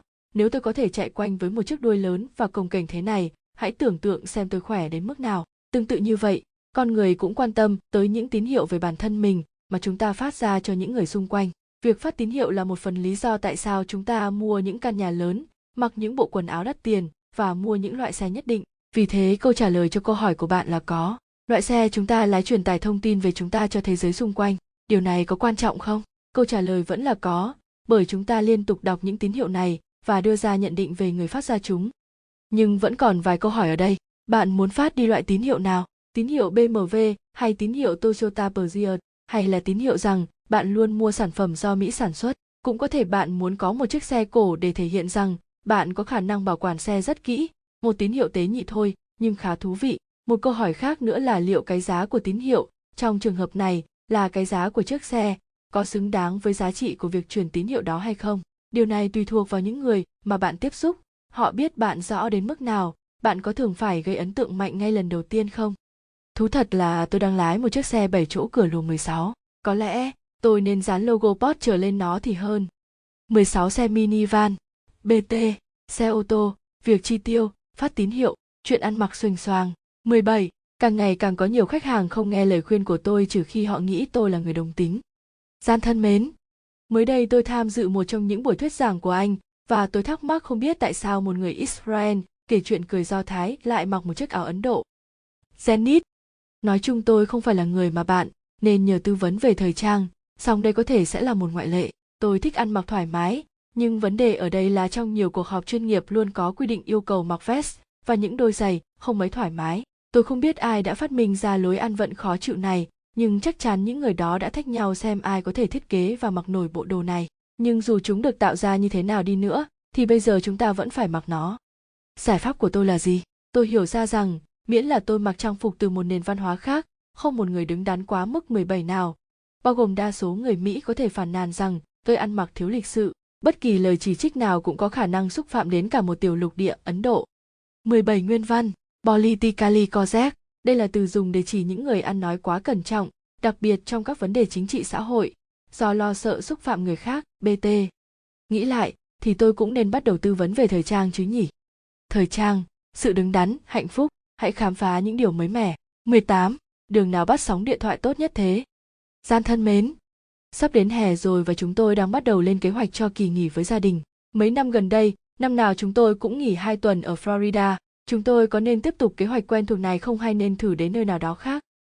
Michael, nhìn chung về mặt tâm lý, gắn bó với một điều gì đó đã thân thuộc có sức hút hơn với chúng ta. Điều đó giải thích tại sao chúng ta thường chọn cùng một chuỗi nhà hàng khi đi du lịch và thậm chí chỉ gọi những món ăn hay vị kem quen thuộc ở đó. Dĩ nhiên chúng ta vẫn có khả năng thích một điều gì đó mới hơn những điều đã biết, nhưng chúng ta cũng có khả năng sẽ ghét nó. Và với nguyên tắc tâm lý của tính ghét mất mát, khi chúng ta ghét bị mất điều gì đó hơn là thích đạt được một điều cùng giá trị, nỗi e ngại về một trải nghiệm không vui luôn hiển hiện trong tâm trí và chúng ta quyết định không mạo hiểm thử cái gì mới cả. Đó là một sai lầm vì ba lý do chính như sau. Thứ nhất, nếu bạn nghĩ về lâu dài, như những kỳ nghỉ mỗi năm trong 20 năm tới chẳng hạn, việc khám phá những điều khác, những gì chúng ta yêu thích và những trải nghiệm tốt nhất cho chúng ta là việc cần làm trước khi giới hạn lại những lựa chọn. Thứ hai, sự đa dạng thật sự là một trong những gia vị quan trọng nhất của cuộc sống. Cuối cùng, các kỳ nghỉ không chỉ có hai tuần bạn rời xa công việc, mà còn tính cả khoảng thời gian bạn mong đợi và hình dung về chuyến đi của mình, cũng như thời gian sau chuyến đi khi bạn hồi tưởng những khoảnh khắc đặc biệt trong tâm trí. Trong ba khoảng thời gian này, trước, trong và sau chuyến đi khoảng thời gian trong chuyến đi là khoảng thời gian ngắn nhất vì tất cả những điều này câu trả lời ngắn gọn cho bạn là hãy thử điều gì đó mới mẻ nhé đi lại thử nghiệm hạnh phúc thử nghiệm các mối quan hệ 19. Em muốn kết hôn và bắt đầu xây dựng gia đình với anh, nhưng có Chúa mới biết ai sẽ là người em muốn cùng hoàn thành điều đó. Gian thân mến, làm sao để quyết định xem tôi có nên kết hôn với bạn gái hiện tại của tôi không? Nick, nói chung, bất kỳ khi nào có thể, tôi khuyên bạn hãy tiến hành thí nghiệm bằng cách này bạn sẽ có được những dữ liệu chất lượng trước khi đưa ra quyết định một trong những yêu cầu chính của các thử nghiệm này là bạn phải tiến hành trong bối cảnh tương đồng nhất có thể với tình huống mà bạn muốn nghiên cứu chẳng hạn nếu bạn muốn nghiên cứu xem mọi người đưa ra quyết định trực tuyến như thế nào tốt nhất hãy để họ đưa ra quyết định trên máy tính và nếu bạn muốn nghiên cứu xem mọi người đưa ra quyết định như thế nào trong siêu thị thì tốt nhất nên đặt họ trong một môi trường nhộn nhịp với nhiều lựa chọn điều này có nghĩa gì trong trường hợp của bạn bạn đang cố gắng tìm hiểu cảm giác phải chung sống với bạn gái trong nhiều năm tới nên tôi gợi ý là hãy thử dành hai tuần sống chung nhà với mẹ cô ấy xem sao. Các mối quan hệ, thử nghiệm, hạnh phúc, ly hôn và những quyết định đúng đắn. 20. Tôi mong ông sẽ hỗ trợ tôi hơn nữa trong nỗ lực ly hôn ông. Gian thân mến, tại sao tỷ lệ ly hôn lại cao quá vậy? Jacob, chỉ tưởng tượng một năm sau ta cảm thấy hạnh phúc với quyết định bây giờ của mình đã khó, huống hồ là quyết định của mình trong năm, 10, 22 thậm chí 50 năm trước đây, thành thật mà nói, tôi ngạc nhiên vì tỷ lệ ly hôn lại thấp như vậy đấy. Gian thân mến, tôi yêu một cô gái được gần 6 năm rồi, xúc cảm của những ngày đầu khi hóc môn tình yêu còn rào rạt đã biến mất từ lâu. Nhưng tôi vẫn cảm thấy thoải mái khi ở bên cô ấy. Tôi không biết tôi nên chia tay hay nên duy trì mối quan hệ và hy vọng cảm xúc sẽ quay trở lại. Gj thật khó để biết điều tốt nhất bạn nên làm là gì khi tôi không biết chút gì về tuổi tác của bạn. Những trải nghiệm tình cảm của bạn trước đây hay sự thoải mái với bạn có nghĩa là gì? Dù vậy, tôi đoán là bạn đang trải qua những chuyển biến thông thường trong các mối quan hệ khi sự đam mê và hấp dẫn ban đầu mất đi và bị thay thế bằng những cảm xúc khác ví dụ như sự thoải mái trong trường hợp của bạn vấn đề ở đây là liệu sự thoải mái này có đủ tích cực với bạn hay không khi nói đến sự thoải mái chúng ta nên đề cập đến nhà kinh tế học T. Botoki, người đã lập luận trong quyển sách Tele Economy tạm dịch, nền kinh tế buồn chán rằng có hai loại trải nghiệm tích cực, thỏa mãn và thoải mái, và chúng ta thường có xu hướng chọn con đường thoải mái, an toàn và dễ đoán trước. Toki cho rằng điều này rất đáng buồn bởi sự phát triển thật sự cũng như sự thỏa mãn thật sự xuất phát từ việc chấp nhận rủi ro, thử nhiều cách tiếp cận cuộc sống và trải nghiệm khác nhau. Vì vậy, có lẽ đây là cơ hội tốt để bạn từ bỏ sự thoải mái và thử tìm kiếm sự thỏa mãn thật sự. Các mối quan hệ, suy nghĩ dài hạn, hạnh phúc, đầu tư và nhân viên tư vấn tài chính. 21. Cậu không thể học được cách tự lập tài chính chỉ bằng cách xem chương trình quảng cáo chuyên đề trên TV đâu. Gian thân mến, việc đầu tư vào các nhân viên tư vấn tài chính có phải là việc làm khôn ngoan không? Nhân viên của tôi tính phí một năm bằng một phần trăm trên tổng giá trị tài sản đang quản lý. Như thế có đáng không?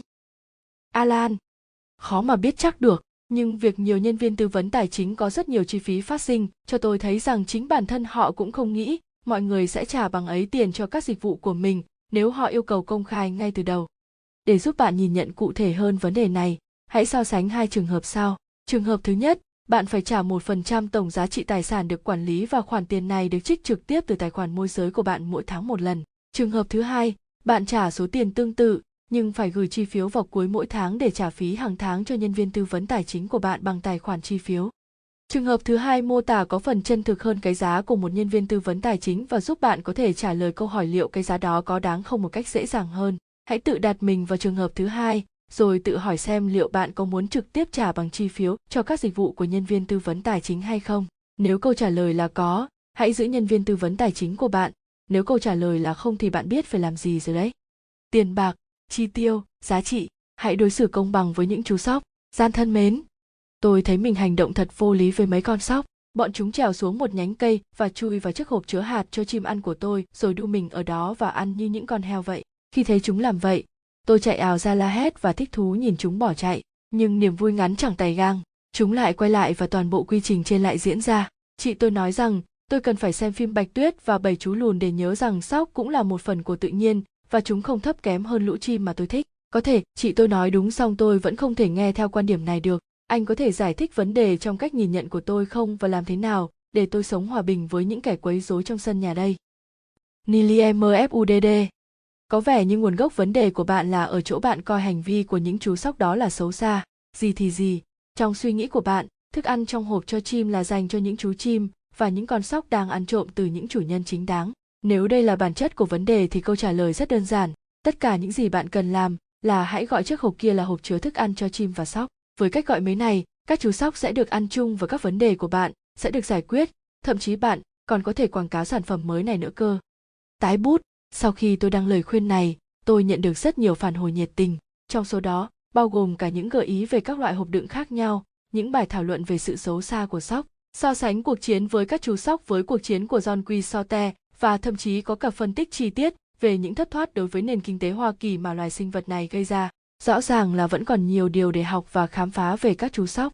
Thức ăn và đồ uống, đạo đức, sự cho đi, đời sống xã hội và mạng Internet. 22. Đừng nhìn, chúng ta dùng trộm wifi của họ đấy. Gian thân mến, tại sao truyền thông trên Internet như Facebook, Twitter, email lại khiến đời sống của mọi người trở nên đơn điệu vậy? James chúng ta có thể dễ dàng đổ lỗi cho internet song tôi cho rằng việc cuộc sống trở nên đơn điệu phần lớn là bởi chúng ta thường có xu hướng tìm đến những chuyện tầm phào hãy lấy những tương tác hàng ngày của chính bạn làm ví dụ có bao nhiêu phần là những câu đối đáp thông minh và bao nhiêu phần là những câu chuyện tầm phào internet chỉ giúp chúng ta nhận ra một cách dễ dàng hơn những tương tác thường ngày của mình nhàm chán đến mức nào thôi.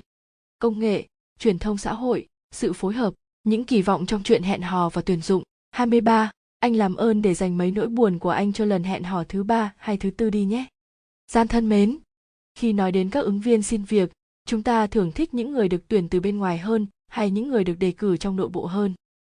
Yon Vài năm trước đây, tôi cùng Jenna Ferzot và Mike Norton tiến hành một loạt nghiên cứu và thấy rằng khi hẹn hò, việc biết nhiều hơn về một người sẽ dẫn tới ít tình cảm hơn.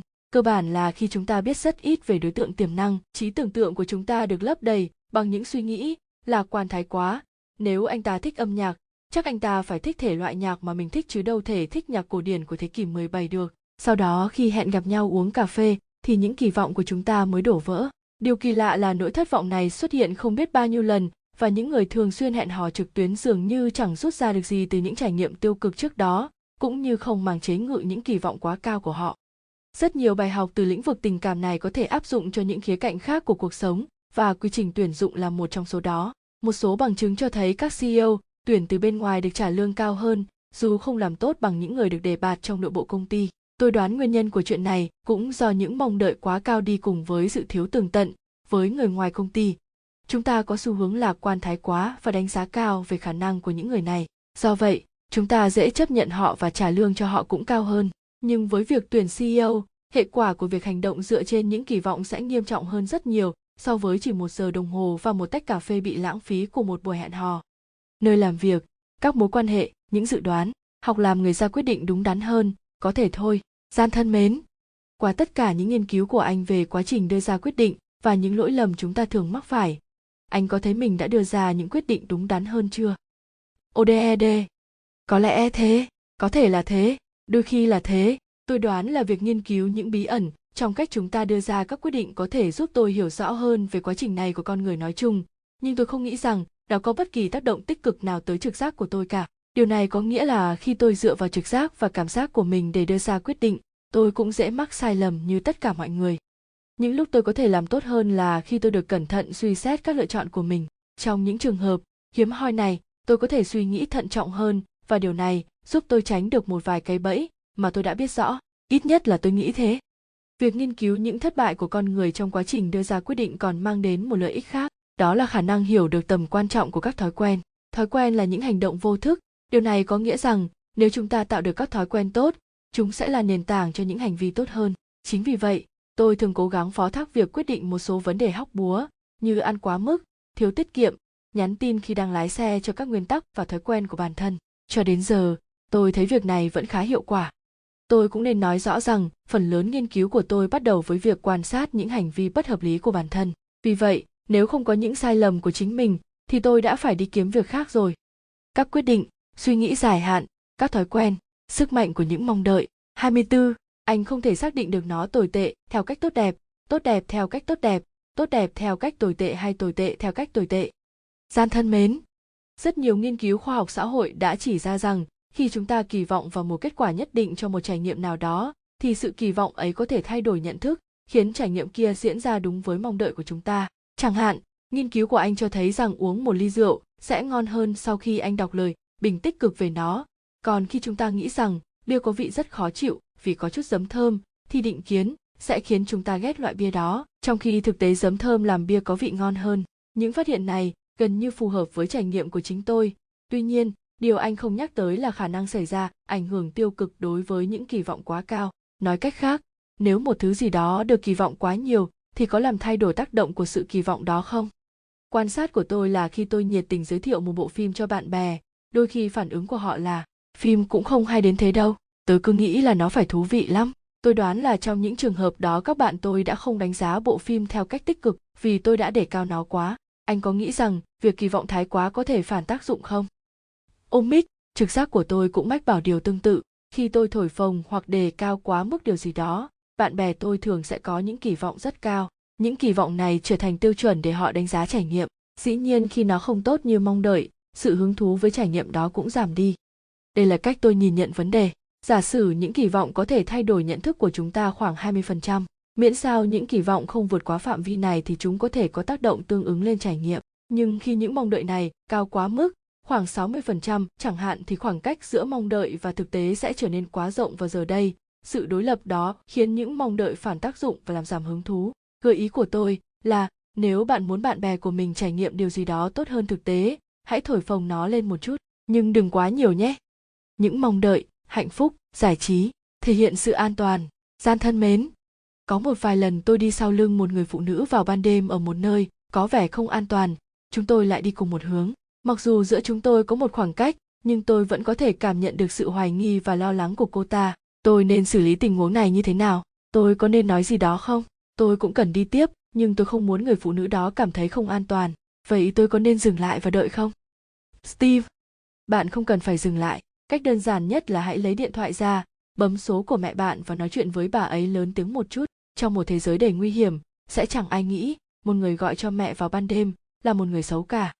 Những người xung quanh, cảm xúc, sự giao tiếp, món quà hoàn hảo 25 ngay cả khi họ không thích món quà, thì họ cũng sẽ thấy hãnh diện vì chúng ta nghĩ là họ thích nó.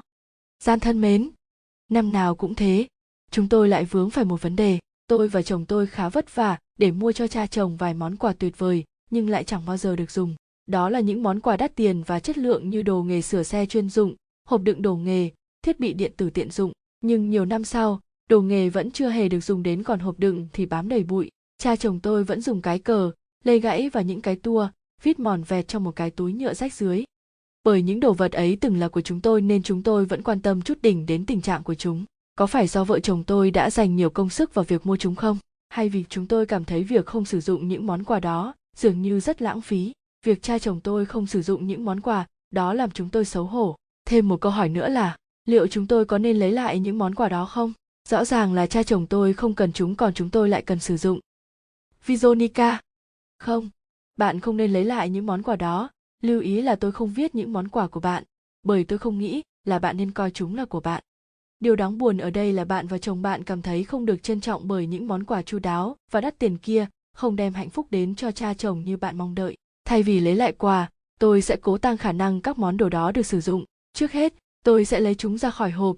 Nhiều khi việc này khó đến mức bạn cần dụng cụ đặc biệt chỉ để mở hộp đồ ra và thay thế dụng cụ cũ trong túi nhựa của cha chồng bạn bằng những dụng cụ mới. Bằng cách ấy, việc sử dụng dụng cụ mới sẽ dễ dàng hơn và khả thi hơn. Còn với các đồ nghề cũ, hãy tạm để chúng trên gác mái. Lý tưởng nhất là sau mấy cái hộp lớn. Nếu cha chồng bạn phản đối bạn nên trả lại bộ dụng cụ cũ nhưng hãy đề xuất dọn dẹp nhà cửa vào mùa xuân, bao gồm cả việc tặng những vật dụng không sử dụng cho hội từ thiện địa phương. Cha chồng bạn sẽ cảm thấy thoải mái hơn khi cho đi bộ dụng cụ mới vì một lý do tốt đẹp. Nếu cách này vẫn không hiệu quả, hãy sàn cảnh một vụ cướp và lấy các dụng cụ mới đi, đừng đụng vào tiền bạc hay những đồ giá trị. Lợi ích của cách làm này là nó có thể cho cha chồng bạn biết món quà của các bạn đáng giá đến mức nào và ông có thể nhìn nhận các món quà trong tương lai bằng con mắt khác còn năm nay, hãy mua cho ông ấy thứ gì đó để càng lâu càng chất lượng, chẳng hạn như một chai rượu vang hoặc whisky hảo hạng. Như thế, dù ông không uống rượu, ít nhất nó cũng sẽ tăng giá trị và không khiến bạn phiền lòng nhiều nữa. Sự cho đi, gia đình, các mối quan hệ, trẻ nhỏ và bài học về ăn uống, gian thân mến. Hãy giả sử anh đang rất đói và định ăn hai cái bánh mì kẹp. Cái thứ nhất rất ngon, nhưng cái thứ hai thì không ngon bằng. Anh sẽ chọn ăn cái nào trước? Pablo một đồng nghiệp của tôi có con trước khi bất kỳ ai trong nhóm chúng tôi nghĩ đến con cái, và anh ấy thường đưa ra lời khuyên sau, dù chẳng ai hỏi anh ta cả. Hãy thử nghĩ về cách mấy cậu ăn đi. Có những người chỉ thích ăn đồ ăn bình thường ba bữa một ngày, trong khi những người khác lại thích tiết kiệm tiền và gần, như lúc nào cũng chỉ ăn những món xoàng đôi khi mới ăn một bữa ăn tuyệt hảo. Ai là kiểu người thứ hai thì hãng có con, bởi cuộc sống với những đứa trẻ đa phần chẳng vui lắm đâu, nhưng đôi lúc chúng lại đem đến niềm vui lạ thường. Nếu là kiểu người thứ nhất thì mấy cậu nên nghĩ lại về việc có con đi. Tôi không nghĩ bây giờ còn có ai sử dụng lối nói ẩn dụ này khi đưa ra quyết định về việc có con, nhưng tôi cho rằng có thể áp dụng nó cho câu hỏi của bạn. Thí nghiệm tư tưởng này đặt câu hỏi xem bạn thuộc kiểu người muốn đạt được sự thỏa mãn tối đa trong một trải nghiệm bất kỳ hay là kiểu người quan tâm tới việc tránh những trải nghiệm tệ nhất. Một yếu tố nữa trước khi đi vào câu hỏi của bạn, hãy cân nhắc cả sự suy giảm của cảm quan, nghĩa là đối với mỗi món ăn, miếng đầu tiên, khi bạn còn đói là ngon nhất miếng thứ hai bớt ngon đi một chút và miếng cuối cùng ít ngon nhất. Như Van Te đã viết trong chuyện John Quy So Te rằng, sự đói là gia vị ngon nhất trên thế giới.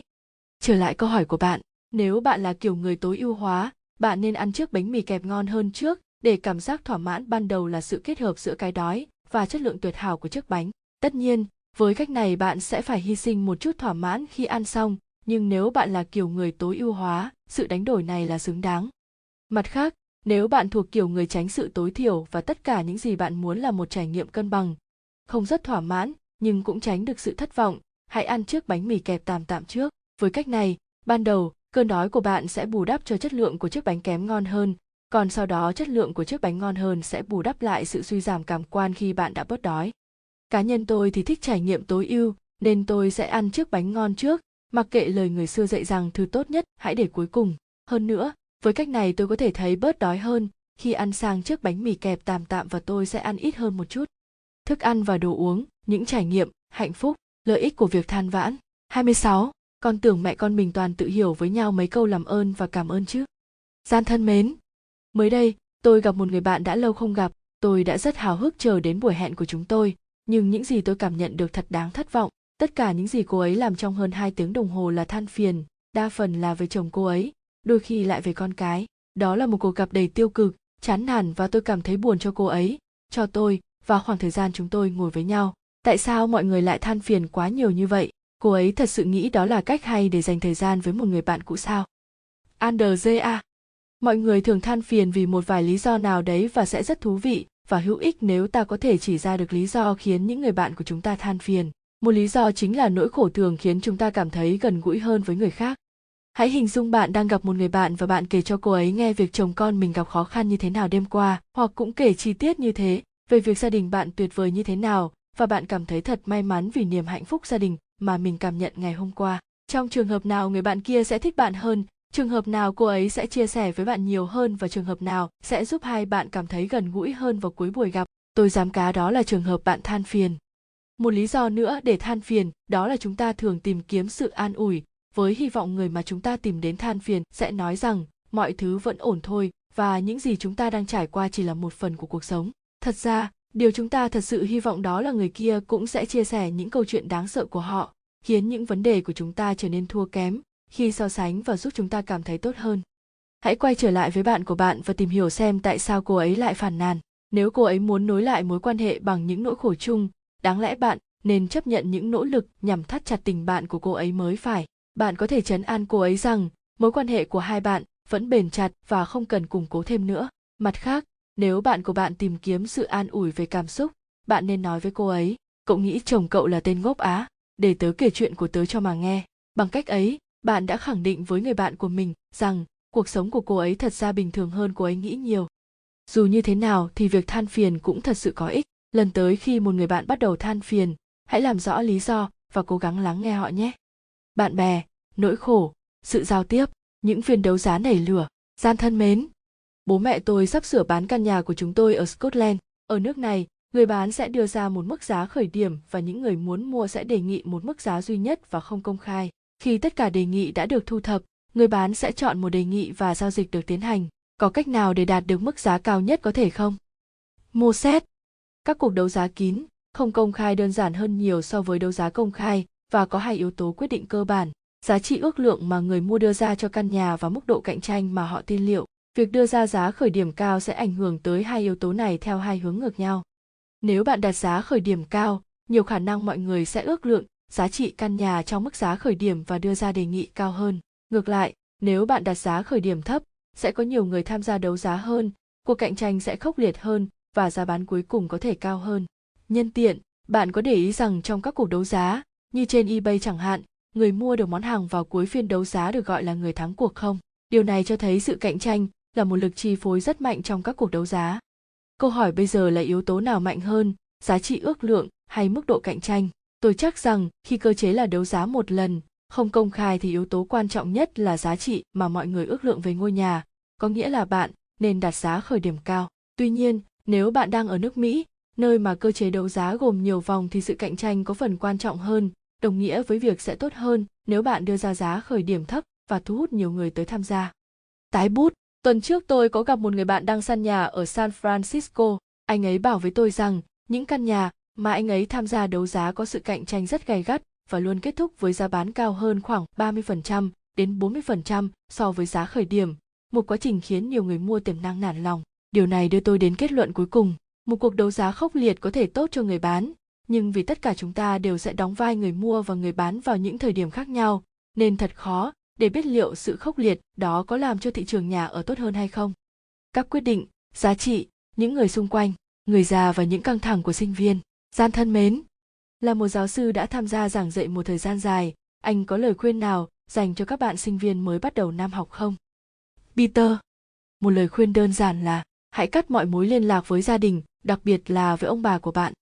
Đây là lý do tại sao hầu hết các giáo sư đều phát hiện ra rằng các thành viên gia đình, đặc biệt là ông bà, có xu hướng qua đời ngay trước các kỳ thi. Quyết định đào sâu vào vấn đề này với mức độ cạn kẽ mà chỉ các học giả mới làm được và có thời gian để làm. Mai Adam, giáo sư sinh học thuộc Đại học Eastern Connecticut, đã thu thập dữ liệu hàng năm trời và kết luận rằng các bà nội ngoại có khả năng qua đời trước kỳ thi giữa kỳ cao gấp 10 lần và trước kỳ thi cuối kỳ gấp 19 lần. Bà nội ngoại của sinh viên học không tốt ở trên lớp thậm chí có nguy cơ cao hơn và tin tệ nhất là đối với sinh viên không qua môn. Bà nội ngoại của họ có khả năng qua đời cao gấp 50 lần so với bà nội ngoại của những sinh viên qua môn. Lời giải thích dễ hiểu nhất cho những kết quả này là gì? Các sinh viên này chia sẻ những khó khăn của họ với bà nội ngoại của họ và những người phụ nữ già cả này không thể chịu được áp lực của những tin tức này và họ qua đời. Căn cứ vào lập luận nghe có vẻ hợp lý này, các sinh viên, đặc biệt là những người khó qua môn, rõ ràng không nên đề cập tới thời gian thi cử hay thành tích học tập của họ với bất kỳ người họ hàng nào. Một cách giải thích ít hợp lý hơn là các sinh viên đó nói dối về việc bà họ qua đời, nhưng điều này thật sự khó có thể tưởng tượng được. Nói một cách nghiêm túc thì các mối quan hệ xã hội rất quan trọng với sức khỏe và hạnh phúc của chúng ta, kể cả lúc vui lẫn lúc buồn. Và việc củng cố sợi dây gắn kết này là một mục tiêu khôn ngoan đối với bất kỳ ai trong bất kỳ giai đoạn nào của cuộc đời. Gia đình, sự trì hoãn, đạo đức, bàn về sự may mắn, gian thân mến. Có phải có một số người luôn luôn gặp may không? Tôi đoán là thế, chỉ có điều tôi không phải một trong số đó thôi. Amy, có một số người thật sự gặp nhiều may mắn hơn, nhưng không phải kiểu may mắn giúp bạn có nhiều tiền hơn trong trò quay du, led, led tay đâu. Những người may mắn hơn có xu hướng thử nhiều điều khác biệt thường xuyên hơn và bằng việc thử nghiệm nhiều hơn họ cũng thường thành công hơn. Chẳng hạn, hãy tưởng tượng một cầu thủ bóng rổ chỉ ném rổ, khi anh ấy chắc chắn 100% anh ấy sẽ ghi điểm. Với chiến lược ấy, anh ta ném rổ 3 lần trong trận đấu với độ chính xác tuyệt đối, 3 lần ném vào với tỷ lệ thành công 100%.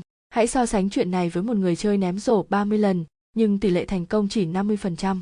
Với chiến lược này, người chơi thứ hai sẽ có 15 lần ném vào và nhiều điểm hơn. Thêm nữa, cuộc sống khác với môn bóng rổ ở một vài điểm rất quan trọng. Trong môn bóng rổ, chỉ có hai khả năng, một pha ném rổ chỉ có thể vào hoặc trượt. Nhưng trong cuộc sống, việc quyết định thường có nhiều giai đoạn và chúng ta có thể quyết định thử một điều rồi xem nó dẫn tới đâu. Chẳng hạn, chúng ta có thể bắt đầu học một thứ gì đó mới, hoặc đi hẹn hò, thử một món mới, phỏng vấn tìm việc mới, để xem nó có phù hợp với mối quan tâm và kỹ năng của chúng ta hay không, rồi sau đó mới quyết định có tiếp tục đi sâu hơn hay không. Điều này có nghĩa là những người may mắn hơn không chỉ thử nhiều thứ hơn, mà họ còn biết nhanh chóng từ bỏ lộ trình không hiệu quả và tập trung vào những con đường hứa hẹn hơn. Vì thế, lời khuyên ở đây là gì? Trước hết, trong chừng mực nào đó, cuộc sống là một trò chơi sổ số, vì vậy hãy thử nhiều điều thường xuyên hơn. Thứ hai, hãy tiếp tục suy xét tất cả các lựa chọn mà bạn có và nhanh chóng loại bỏ những lựa chọn ít hứa hẹn để dành nhiều thời gian khám phá những con đường tốt hơn cho bạn. May mắn, thử nghiệm, quyết định, những đôi tất và thế lực siêu nhiên. Gian thân mến, tại sao những đôi tất thường bị mất ở hiệu giặt?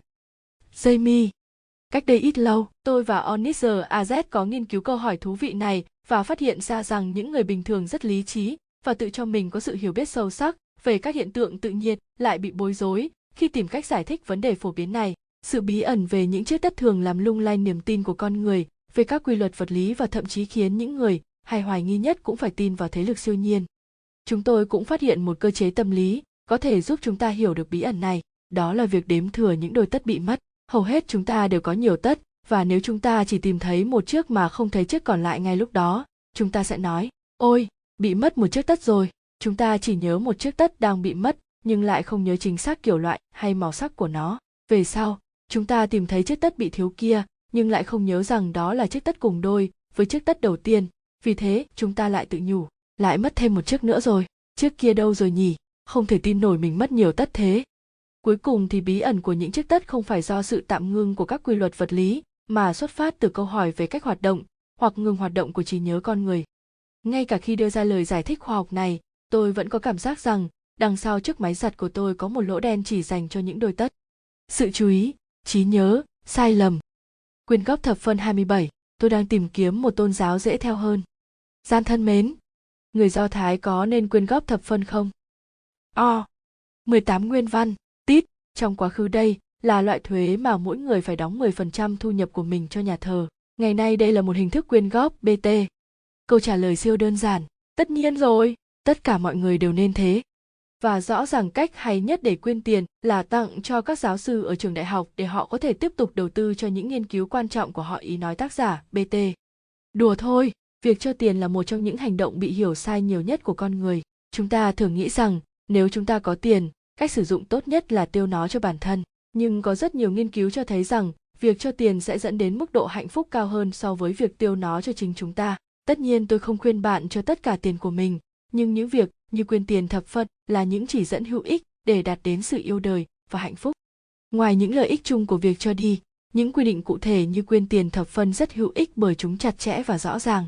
Khi chúng ta có những quy định mập mờ và không rõ ràng, tôi sẽ ăn hợp lý hơn, dành nhiều thời gian với bọn trẻ rượu bia ít đi, chúng ta rất dễ rơi vào trạng thái không suy nghĩ thận trọng về hành vi của mình. Cũng như không biết liệu, chúng ta có trung thành với những mục tiêu đã đề ra hay không. Những quy định không rõ ràng cho phép chúng ta biện hộ cho những sai phạm của bản thân và hy vọng chúng ta sẽ cư xử tốt hơn trong tương lai. Ngược lại, những quy định rõ ràng và chặt chẽ, tôi sẽ không ăn phần trắng miệng. Đọc sách cho bọn trẻ 30 phút mỗi ngày, mỗi tuần chỉ uống hai ly rượu ngăn, chúng ta tự lừa gạt bản thân và giúp chúng ta cư xử phù hợp với những lợi ích dài hạn của chính mình việc quyên tiền thập phân còn có một lợi ích quan trọng khác. Nó thay đổi mối quan tâm của chúng ta từ việc cho đi bao nhiêu sang cho nơi nào. Khi chúng ta quyên tiền thập phân, số tiền đem quyên là một phần thu nhập và khoản tiền này coi như nằm ngoài sở hữu của chúng ta. Mặc dù tôi không chắc liệu phần thập phân này được tính trước hay sau thuế, vì số tiền đã được định sẵn, chúng ta chỉ cần phải quyết định xem chúng ta muốn đóng góp vào đâu. Điều này khiến việc quyên tiền có chút gì đó, giống như cho đi tiền của người khác vậy, ta sẽ cảm thấy hứng thú và đáng làm hơn. Hãy quyên tiền thập phân đi nào các quy định. Sự cho đi, hạnh phúc, những khuôn mẫu tuổi trung niên.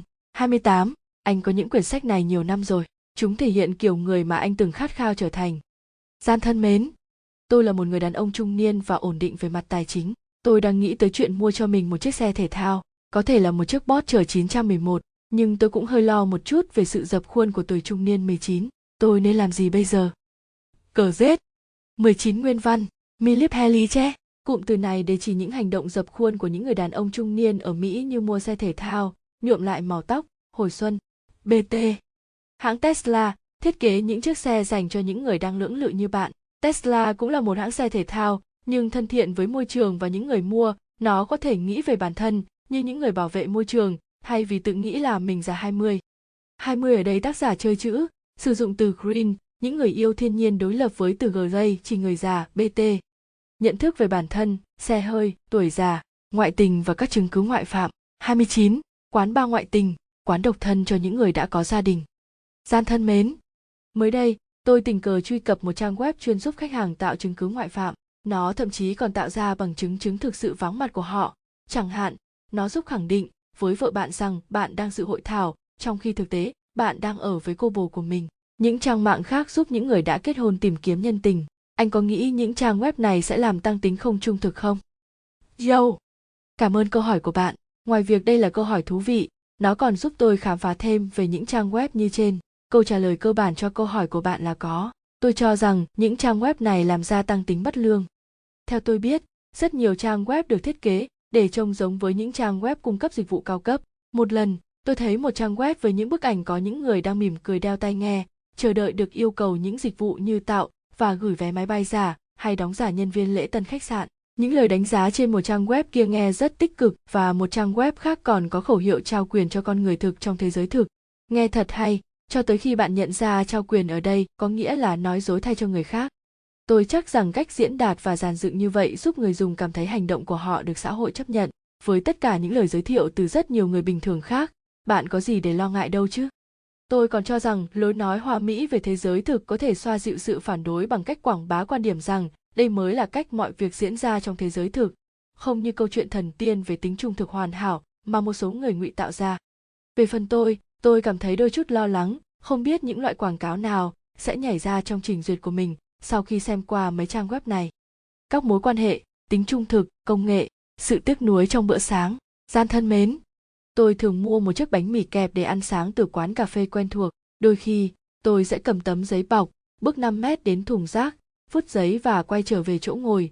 Một quy trình rất nhẹ nhàng, nhưng cũng có lúc tôi cứ ngồi ở ghế và ném giấy vào thùng rác. Tôi ném không được giỏi lắm và khi tôi, hiển nhiên ném trượt, tôi phải đứng lên đi đến thùng rác nhặt giấy và ném vào thùng cả hai trường hợp tôi đều phải đi đến thùng rác xong việc đứng dậy đi sau khi ném trượt lại có cảm giác như phải lao động khổ sai vậy tại sao tôi lại cảm thấy khác biệt về cùng một hành trình như thế? Richard, lời đáp cho câu hỏi của bạn chính là sự suy xét giả định, tức là suy nghĩ về điều đã có thể xảy ra và so sánh những gì thật sự xảy ra với hiện thực giả định đó. Đây là cách bạn suy xét giả định trong hoạt động hàng ngày. Khi bạn ném trượt, bạn tưởng tượng ra một hiện thực khác mà trong đó cú ném đã thành công. Bạn đánh giá nỗ lực của mình bằng cách so sánh thực tế với thế giới giả định đó và bạn cảm thấy tiếc nuối.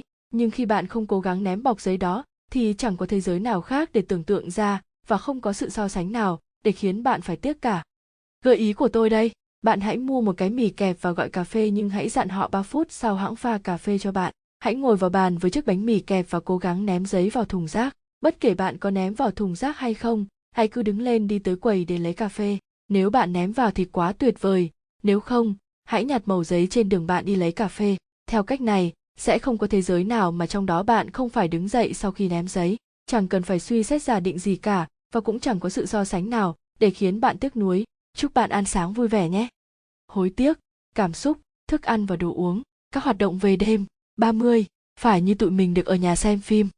Gian thân mến, vợ chồng tôi không có con, chúng tôi đã chung sống trong ngôi nhà của mình suốt 17 năm qua. Chồng tôi khi về nhà mỗi ngày đều hỏi, em muốn làm gì tối nay? Cho đến giờ, chúng tôi đã thử qua tất cả các nhà hàng trong bán kính 8 cây số xung quanh, nên đã thuộc nằm lòng, gần như tất cả các món ăn.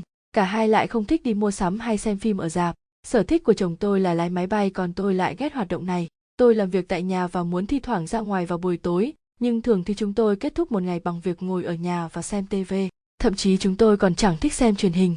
Anh có thể lý giải giúp tôi vấn đề này và cho chúng tôi vài giải pháp không?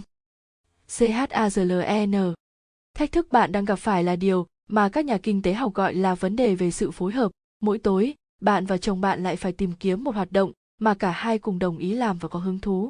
Đây không phải là nhiệm vụ dễ dàng khi những sở thích của hai bạn không khớp nhau. Thêm vào đó, bạn lại có một lựa chọn không chất lượng lắm là xem tv điều mà cả hai đều không thích, nhưng là giải pháp đơn giản cho vấn đề phối hợp của các bạn.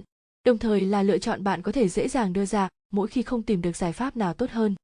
Một cách tiếp cận vấn đề nan giải này là chuyển nó từ vấn đề phối hợp đồng thời sang phối hợp tuần tự trong cách tiếp cận này hai bạn cần phải nhất trí trước một kế hoạch trong đó chỉ một người được làm điều mình thích vào một đêm định trước cách này sẽ giúp cả hai bạn trải nghiệm những hoạt động mà mỗi người thích một cách trọn vẹn hơn.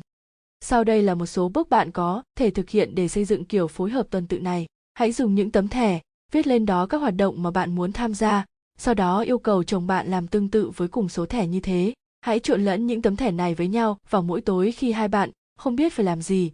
Hãy rút một tấm thẻ để chọn hoạt động cho buổi tối hôm đó.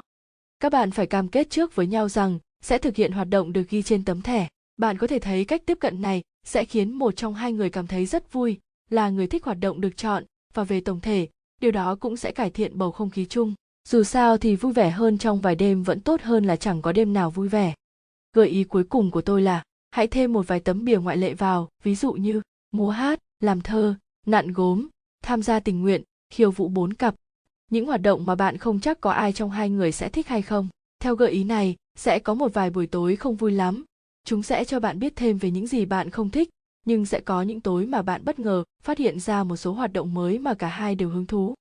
Những mối quan hệ, sự phối hợp, trải nghiệm, làm cha mẹ. 31. Cha mẹ muốn có con nhưng không phải những đứa hư hỏng như thế này. Gian thân mến, vợ chồng chúng tôi đã gần 40 tuổi và chúng tôi đang không biết có nên sinh con hay không. Anh có lời khuyên nào cho chúng tôi không? Henry, quyết định việc có nên sinh con hay không rất rắc rối, nó phụ thuộc vào nhiều yếu tố, trong đó có tình hình tài chính của hai bạn. Nhưng ưu tiên cá nhân của mỗi người cũng như chất lượng và sự ổn định của mối quan hệ. Vì thế điều đáng tiếc là tôi không thể trả lời trực tiếp câu hỏi này được nếu không biết thêm gì về hoàn cảnh của hai bạn. Tuy nhiên vì đây sẽ là một trong những quyết định quan trọng nhất trong cuộc đời bạn nên tôi cảm thấy cần phải chỉ ra một số bài học tổng quan có thể áp dụng cho những quyết định quan trọng. Cũng như những quyết định khác, câu hỏi ở đây là bạn có thể nhận được gì và phải từ bỏ những điều gì? Vấn đề là trước khi bạn có con, sẽ rất khó để tên liệu được những lợi ích và thiệt thòi.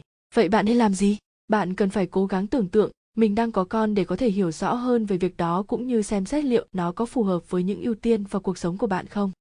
Để tường tận hơn về vấn đề này sao bạn không thử đến sống một tuần cùng vài người bạn đã có con và quan sát cuộc sống của họ tiếp đến bạn có thể đề nghị chăm sóc hộ đám trẻ của một vài người bạn khác trong một tuần sau đó hãy cố gắng mở rộng việc thực hành này và chăm sóc những đứa trẻ ở những nhóm tuổi khác nhau, đừng bỏ qua nhóm trẻ sơ sinh và thiếu niên. Sau 10 tuần thử nghiệm, bạn sẽ có đủ hiểu biết để có thể quyết định xem những hoạt động này có phù hợp với bạn hay không. Nếu việc thực hành này làm bạn ngán ngại, có thể bạn thuộc một trong hai nhóm người sau đây. Một bạn không thật sự quan tâm tới câu trả lời thực nghiệm cho câu hỏi của bạn. Có lẽ bạn đã quyết định rồi, nhưng chưa sẵn sàng thừa nhận điều đó thôi. Hai bạn quá lười tới mức không muốn cố gắng đi tìm câu trả lời. Trong trường hợp đó, có lẽ bạn không nên có con đâu. Thử nghiệm, gia đình, hạnh phúc, những tài khoản ngân hàng chung. 32. Em nên thử chập mắt chút đi, giấc ngủ đâu có tốn tiền. Gian thân mến, gần đây, tôi mới kết hôn và vợ chồng tôi đang thảo luận về vấn đề tài khoản ngân hàng. Cô ấy muốn liên kết hai tài khoản của chúng tôi vì cô ấy muốn quản lý các khoản thu chi. Tôi thì lại nghĩ rằng để các tài khoản riêng biệt sẽ đơn giản hơn khi khai thuế, cho chi tiêu cá nhân và tiết kiệm. Nếu là anh thì anh sẽ chọn cách nào? Jonathan, chuyện bạn phân vân không biết nên theo quan điểm của mình hay của vợ về cách tốt nhất để quản lý gia đình cho tôi thấy rằng hoặc bạn là người chậm tiếp thu hoặc bạn vừa mới kết hôn xong. Xin lỗi, gốc gác do thái của tôi không cho tôi bỏ qua cơ hội này 21. Về câu hỏi của bạn, tôi nghĩ bạn nên có một tài khoản liên kết. 21 người Do Thái nổi tiếng với khả năng quản lý tài chính và gia đình rất hiệu quả, BT. Trước hết, chắc chắn trong thực tế tài khoản của hai bạn đã được liên kết theo cách hiểu rằng bất kỳ thu chi nào của một trong hai bạn đều có tác động trực tiếp đến tương lai tài chính của cả hai. Chẳng hạn, nếu một trong hai bạn mua những chiếc xe đắt tiền từ tài khoản cá nhân thì sau này hay, bạn sẽ còn ít tiền hơn cho các kỳ nghỉ, việc điều trị y tế. Trong thực tế, bằng việc kết hôn, bạn đã ký kết một khế ước xã hội tuyên bố rằng anh sẽ chăm sóc cho em và em sẽ chăm sóc cho anh. Tính qua lại của thỏa thuận này là chìa khóa quyết định cho sự thành công của bất kỳ cuộc hôn nhân nào và việc thêm những phân định về tài chính vào mối quan hệ vốn đã phức tạp này có thể dễ dàng phản tác dụng. Chẳng hạn, hãy nghĩ tới điều sẽ xảy ra nếu có sự phân biệt tiền của vợ và tiền của chồng. Khi đó, bạn có bắt đầu cưa đôi hóa đơn khi đi ăn ở nhà hàng không? Chuyện gì sẽ xảy ra nếu một trong hai bạn uống thêm một ly rượu và chuyện gì sẽ xảy ra nếu vợ bạn hết tiền của cô ấy, liệu bạn có nói với cô ấy rằng nếu cô ấy rửa chén và dọn rác một tuần liền, thì bạn sẽ cho cô ấy ít tiền của bạn không? Vấn đề là một khi các mối quan hệ sâu sắc vướng vào chuyện tiền bạc, thì chúng bắt đầu giống như những quan hệ đổi trác hơn là tình yêu và sự quan tâm lâu dài. Những tài khoản riêng biệt chắc chắn cũng có vài ưu điểm về mặt tài chính, nhưng chúng cũng tạo áp lực không cần thiết lên mối quan hệ của bạn. Tôi hy vọng bạn đã có thể thấy sự cần thiết của việc hy sinh vài ưu điểm tài chính để đổi lấy một mối quan hệ tốt đẹp các mối quan hệ, tiền bạc, các quy tắc xã hội, cuộc chiến rượu bốc đô. 33, tôi sẽ cho anh vài giây để định thần sau khi đọc giá. Gian thân mến, tôi rất thích đi ăn nhà hàng và luôn muốn gọi chút rượu cho bữa tối, nhưng thật sự là tôi không biết nhiều về sự khác nhau giữa các loại rượu, vì thế tôi không bao giờ biết nên gọi loại rượu nào hoặc nên tiêu bao nhiêu tiền. Khi tôi hỏi người phục vụ hoặc người rót rượu, họ thường đưa ra những mô tả hoa mỹ về những vùng đất làm rượu hay các hương vị khác nhau của quả mơ, nhưng những điều này chẳng giúp tôi biết được loại rượu nào phù hợp với bữa ăn của mình nhất. Cả quá trình gọi rượu này khiến tôi cảm thấy bất lực và kém cỏi. Anh có lời khuyên đơn giản nào về cách gọi rượu không? John, điều bạn nên nhận ra là chọn một loại rượu trong một danh sách rượu cũng giống như một cuộc chiến. Và đây không phải là một cuộc chiến thông thường, đó là cuộc chiến cho những đồng tiền của bạn. Một cuộc chiến giữa nhà hàng, nơi muốn lấy càng nhiều tiền của bạn càng tốt và tài khoản tiết kiệm của bạn. Tệ hơn nữa là người quản lý nhà hàng có nhiều kiến thức hơn bạn về cách mỗi người đưa ra quyết định, bao gồm việc quyết định chọn rượu, và họ có ưu thế ngay từ đầu bằng việc thiết kế thực đơn theo cách có lợi cho họ. Cụ thể, nhà hàng biết rằng mọi người đưa ra những quyết định bằng cách so sánh, có nghĩa là nếu danh sách rượu bao gồm vài loại rượu rất đắt, những chai rượu từ 200 đô la trở lên thì dù khách hàng thường không gọi những chai rượu đó, chỉ sự hiện diện của chúng trong danh sách cũng đã làm cho những chai rượu giá 70 đô la trở nên hợp lý hơn nhiều rồi. Các nhà hàng cũng biết rằng nhiều người trong chúng ta tàn tiện, nhưng lại không muốn bị đánh giá là keo kiệt, có nghĩa là hầu như không ai gọi chai rượu rẻ nhất trong thực đơn cả. Thay vào đó, chai rượu thường được lựa chọn là chai rượu rẻ thứ hai trong danh sách. Hiểu được điều này, các nhà hàng thường đặt loại rượu có lợi nhuận tương đối cao ở vị trí hấp dẫn này trong danh sách. Cuối cùng, các nhà hàng có một chiêu bài nữa, nhân viên phục vụ và người rót rượu sẽ làm tăng cảm giác thiếu hiểu biết cũng như sự bối rối của thực khách. Với sự hoang mang của chúng ta, họ có thể dễ dàng hướng chúng ta tới những chai rượu đắt tiền hơn. Giờ đây khi bạn đã thấy được bức tranh toàn cảnh và coi việc gọi rượu như một cuộc chiến, bạn có thể chuẩn bị trước. Bạn có thể định trước một khoản tiền nhất định để mua rượu, hoặc hãy bảo người phục vụ rằng bạn phải theo một quy định tôn giáo cấm không được tiêu quá một khoản tiền nhất định cho rượu bia và đề nghị họ gợi ý loại rượu phù hợp trong giới hạn đó. Nếu bạn muốn phản công, hãy bảo người phục vụ rằng bạn có tổng cộng 50 đô, là cho cả tiền rượu và tiền boa. Vì thế, nếu bạn càng tiêu nhiều tiền rượu, thì tiền boa sẽ càng ít. Khi đó hãy xem họ đề xuất cho bạn thứ gì nhé. Thức ăn và đồ uống, chi tiêu, quyết định, giá trị, hãy vị tha khi tắc đường. 34. Gã tài xế kia nhận được cái vẫy tay cảm ơn mà đúng ra là dành cho anh. Gian thân mến, thường thì khi xe tôi đang lết bánh qua đoạn đường tắc, thế nào cũng phải có ai đó muốn nhập vào làn đường tôi đang đi. Vấn đề ở đây là, nếu tôi để họ nhập làn, tôi sẽ cảm thấy vui. Nhưng khi tôi thấy những xe đi trước để xe nào đó nhập làn, thì tôi lại cảm thấy bất công vì tôi đã đợi lâu hơn chiếc xe nhập làn kia, và tôi cảm thấy bực tức với người tài xế đã làm việc tốt trên sự thiệt thòi của tôi. Anh có thể giải thích tại sao tôi lại nhìn nhận hai tình huống trên khác nhau như vậy không? Juan, Vấn đề ở đây là về sự chủ động và sự công nhận. Khi bạn để ai đó nhập làn, bạn là người đưa ra quyết định và nhận được những cử chỉ cảm ơn. Ngược lại, khi ai đó khác để chiếc xe nhập làn, bạn không được ra quyết định và bạn cũng không được cảm ơn. Bạn chỉ nhìn thấy mặt tiêu cực của tình huống này là việc phải chờ lâu hơn. Phân tích này cho thấy phản ứng cảm xúc của bạn không chỉ nhắm vào người tài xế kia. Để làm rõ hơn luận điểm này, hãy xem xét trường hợp người tài xế kia không chủ động cho phép một chiếc xe khác nhập làn. Trong tình huống giả định này, bạn giữ khoảng cách khá xa giữa xe bạn và chiếc xe phía trước. Bằng cách đó, những xe từ làn kế bên có thể tùy ý đi vào làn đường của bạn, chứ không cần hành động nhường đường hào phóng nào cả. Bạn thậm chí không cần phải đi chậm lại để cho chiếc xe đó nhập làn. Tôi đoán là cách giúp đỡ những tài xế khác này cũng sẽ không làm bạn thấy hài lòng, chưa nói đến việc bạn sẽ không nhận được bất kỳ lời cảm ơn nào cho lòng tốt không chú ý của bạn. Vậy kết luận là gì? Trước hết, vấn đề không nằm ở những tài xế tốt bụng khác mà nằm ở chính bạn. Thứ hai, để cảm thấy vui với vận may của người khác, chúng ta cần cảm thấy kết quả tích cực mà họ nhận được là nhờ hành động của chính chúng ta. Thứ ba, chúng ta muốn người khác công nhận chúng ta tuyệt vời và tốt bụng.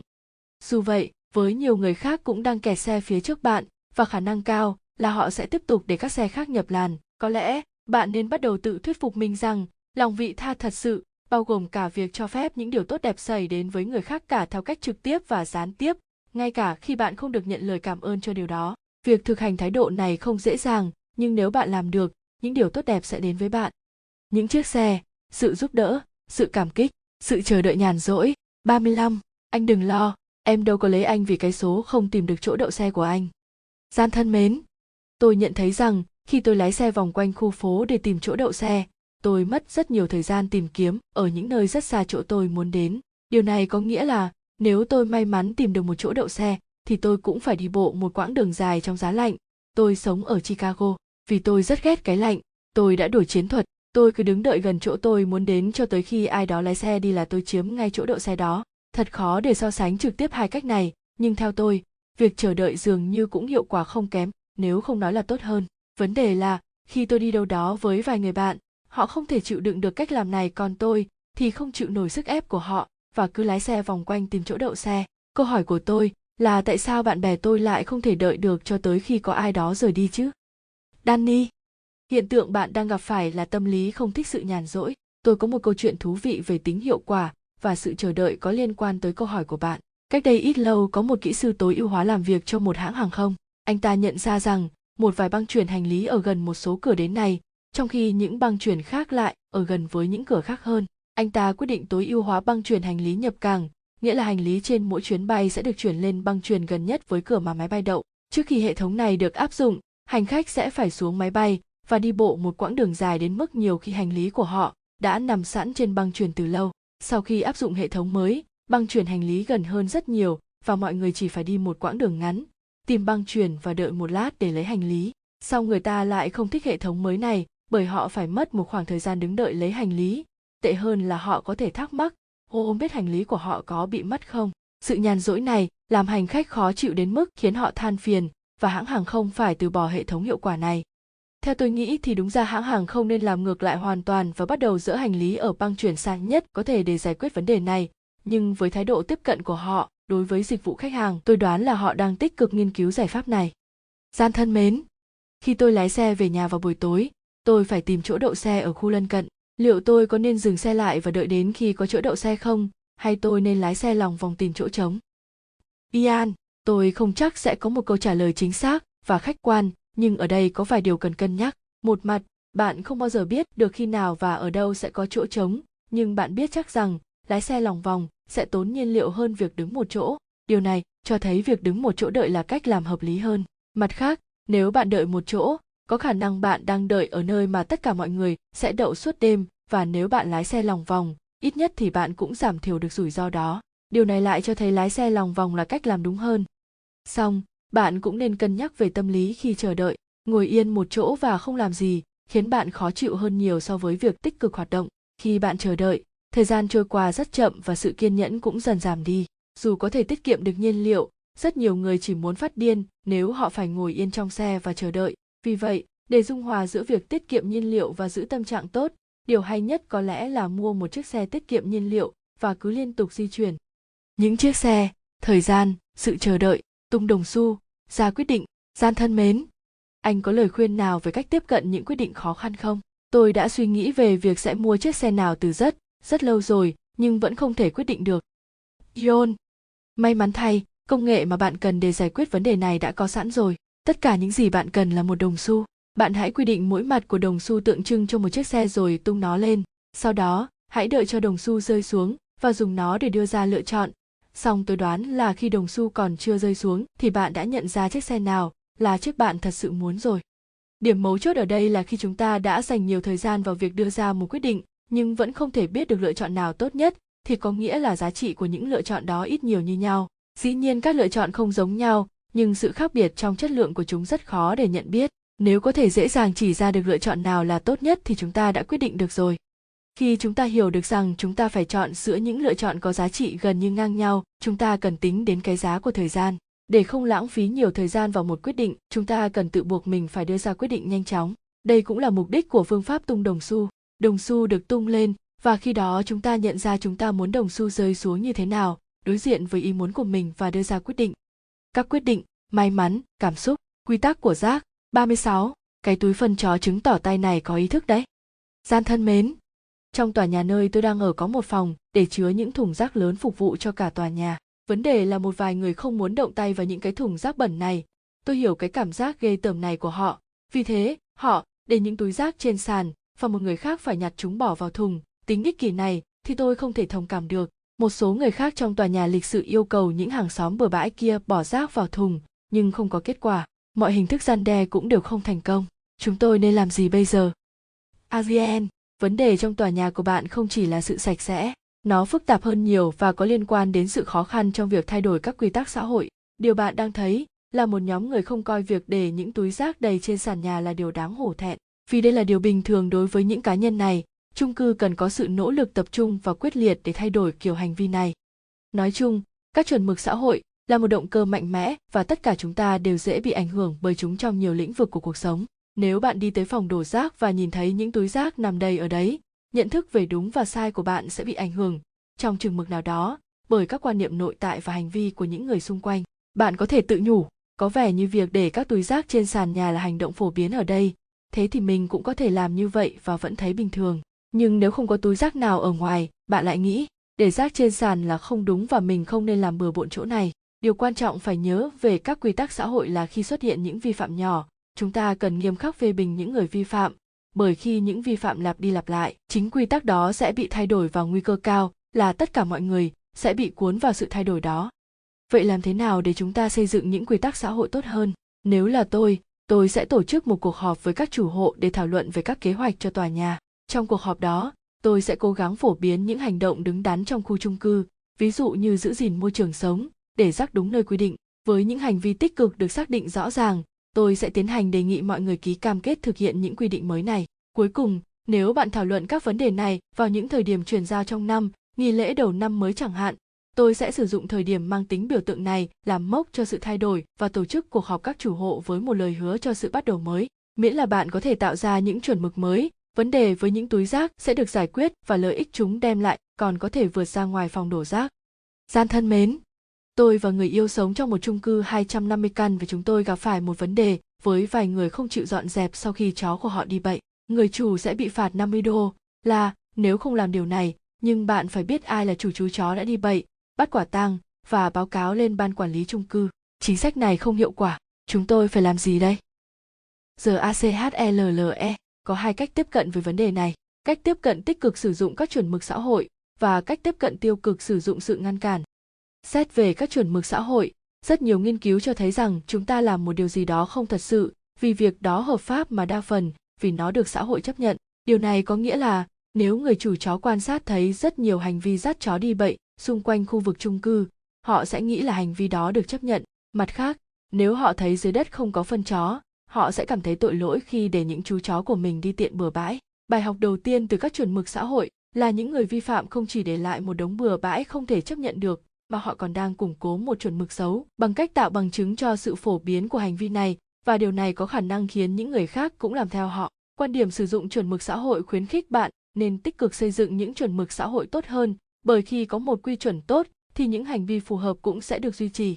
Còn đối với sự ngăn cản, tôi nghĩ là bạn nên thử cách nào đó, đặc biệt hơn hình phạt 50 đô là tôi đoán là hiện tại một vài người nuôi chó đang nhìn nhận vấn đề này như một trò chơi trong đó, họ cho chó đi bậy, còn những người hàng xóm và ban quản lý thì cố gắng bắt họ tận tay và phạt họ. Nếu vậy, tôi sẽ cố gắng thay đổi luật chơi bằng cách tập hợp những người nuôi chó lại thành một hội. Ban quản lý hãy dành ra một khoản tiền cố định để trả cho những người dọn vệ sinh nếu cần.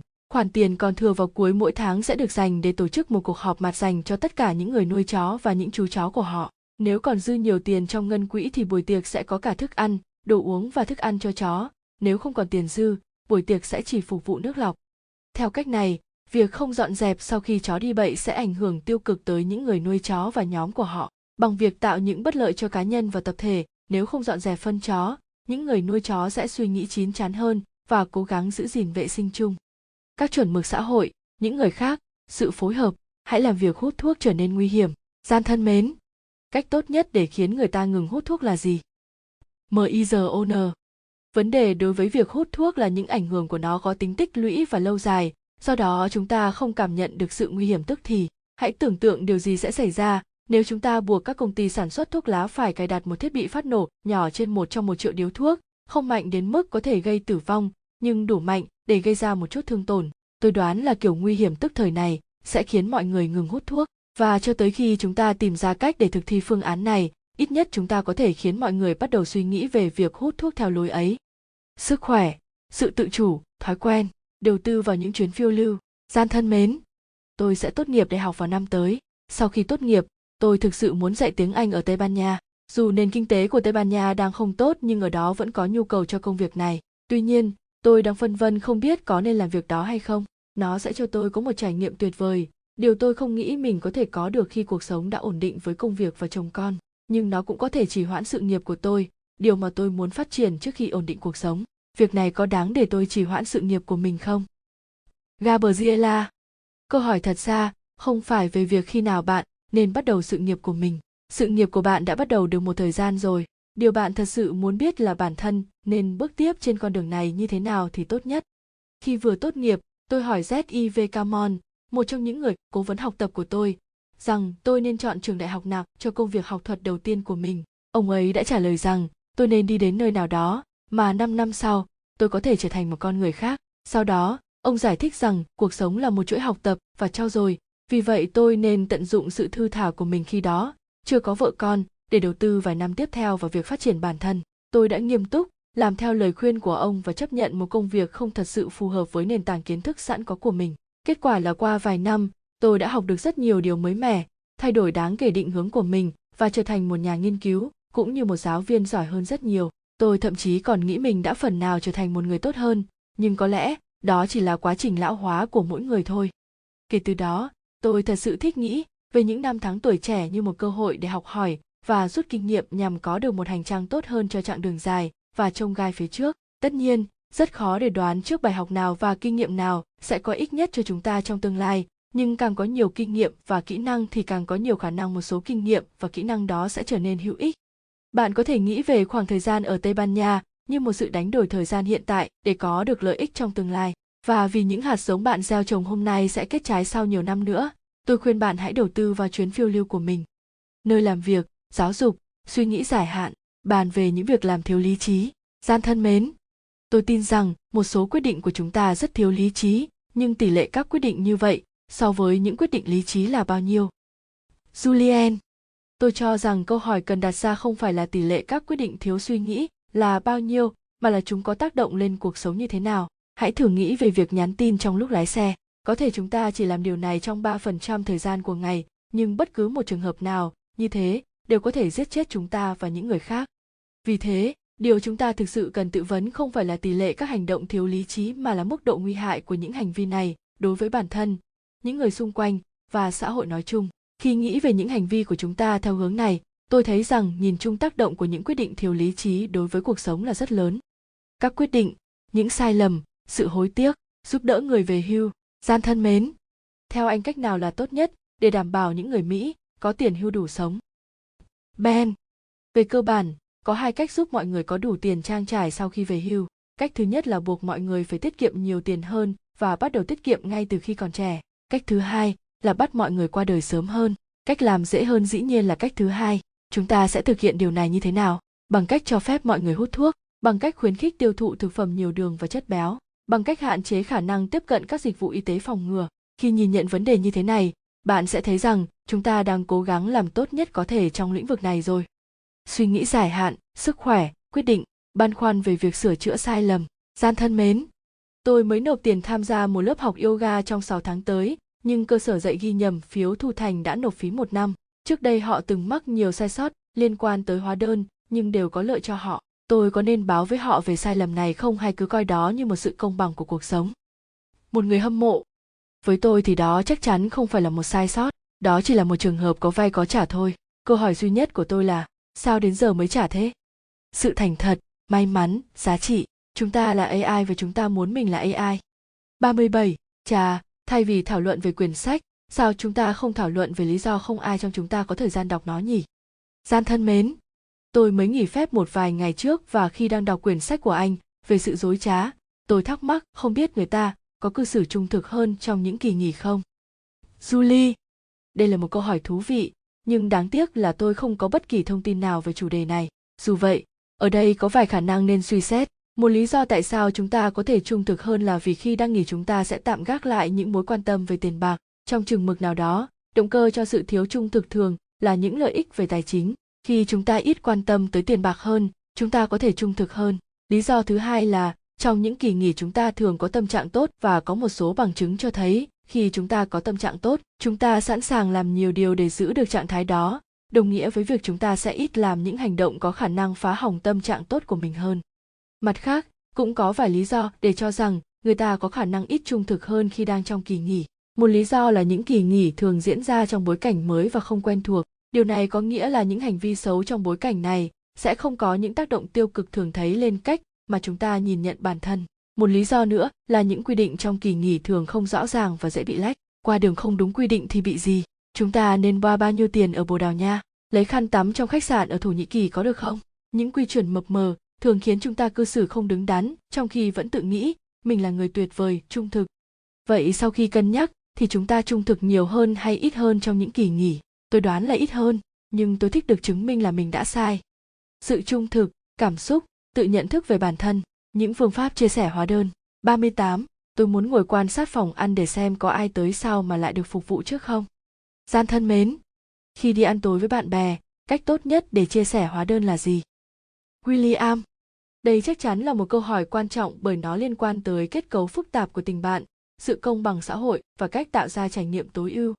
Về cơ bản, có ba cách chia hóa đơn.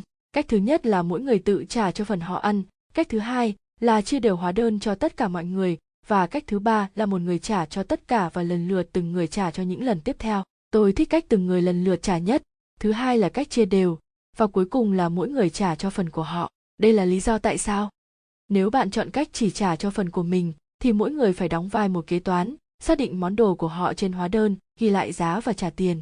Một điều không hay là quá trình tính toán phiền phức này thường diễn ra vào cuối mỗi buổi. Và vì phần kết thúc của một trải nghiệm đóng vai trò quyết định việc chúng ta nhớ tới toàn bộ trải nghiệm đó như thế nào nên nó có thể phủ một bóng đen lên buổi hẹn hôm đó.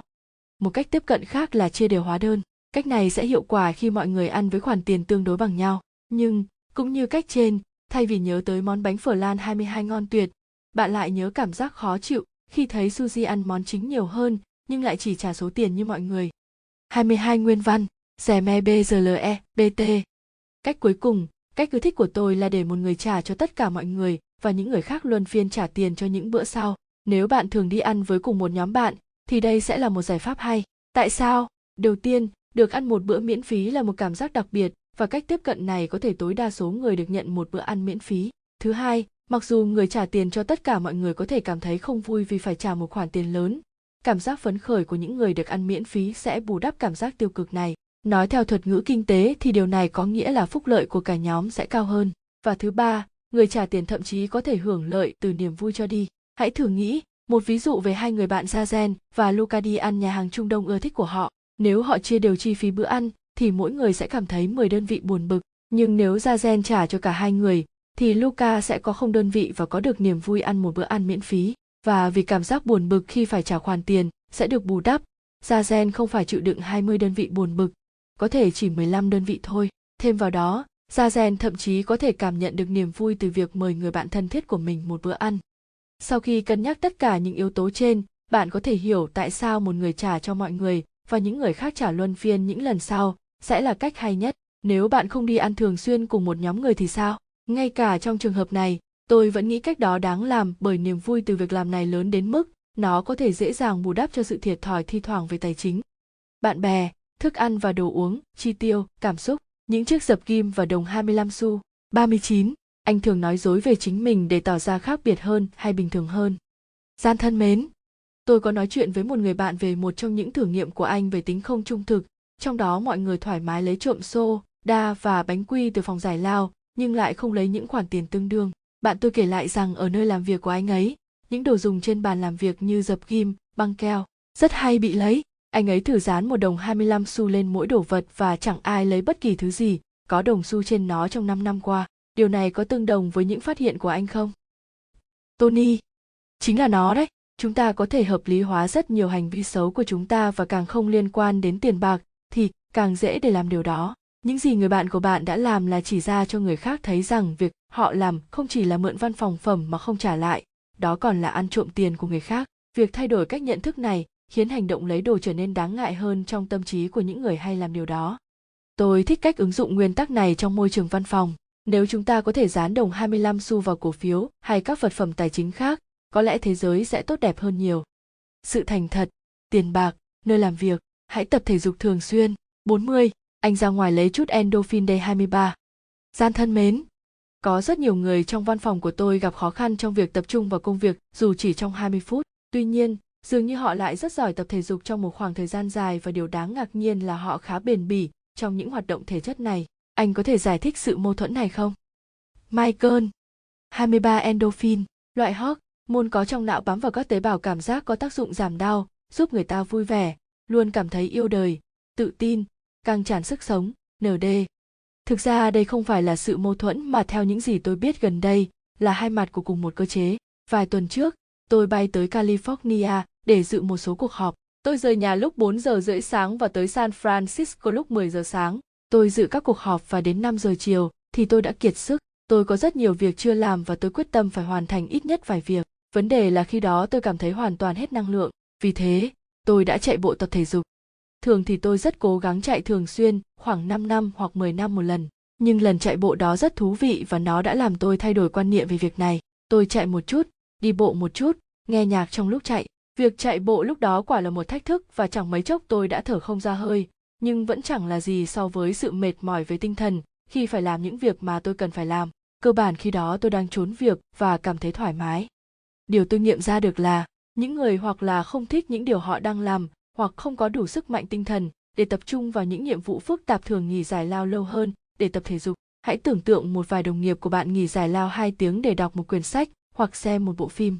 Chắc chắn họ sẽ bị coi là những người lười biếng ích kỷ, chỉ biết lãng phí thời gian và không đóng góp gì cho tổ chức hay xã hội. Nhưng vì các quy chuẩn xã hội cho chúng ta biết rằng việc tập thể dục tốt cho sức khỏe, nên đây sẽ là lý do tuyệt vời để tạm gác lại công việc mà không cảm thấy tiêu cực về điều đó và những người tập thể dục thậm chí còn nhận được sự tôn trọng từ những người phải ở lại làm thay cho họ.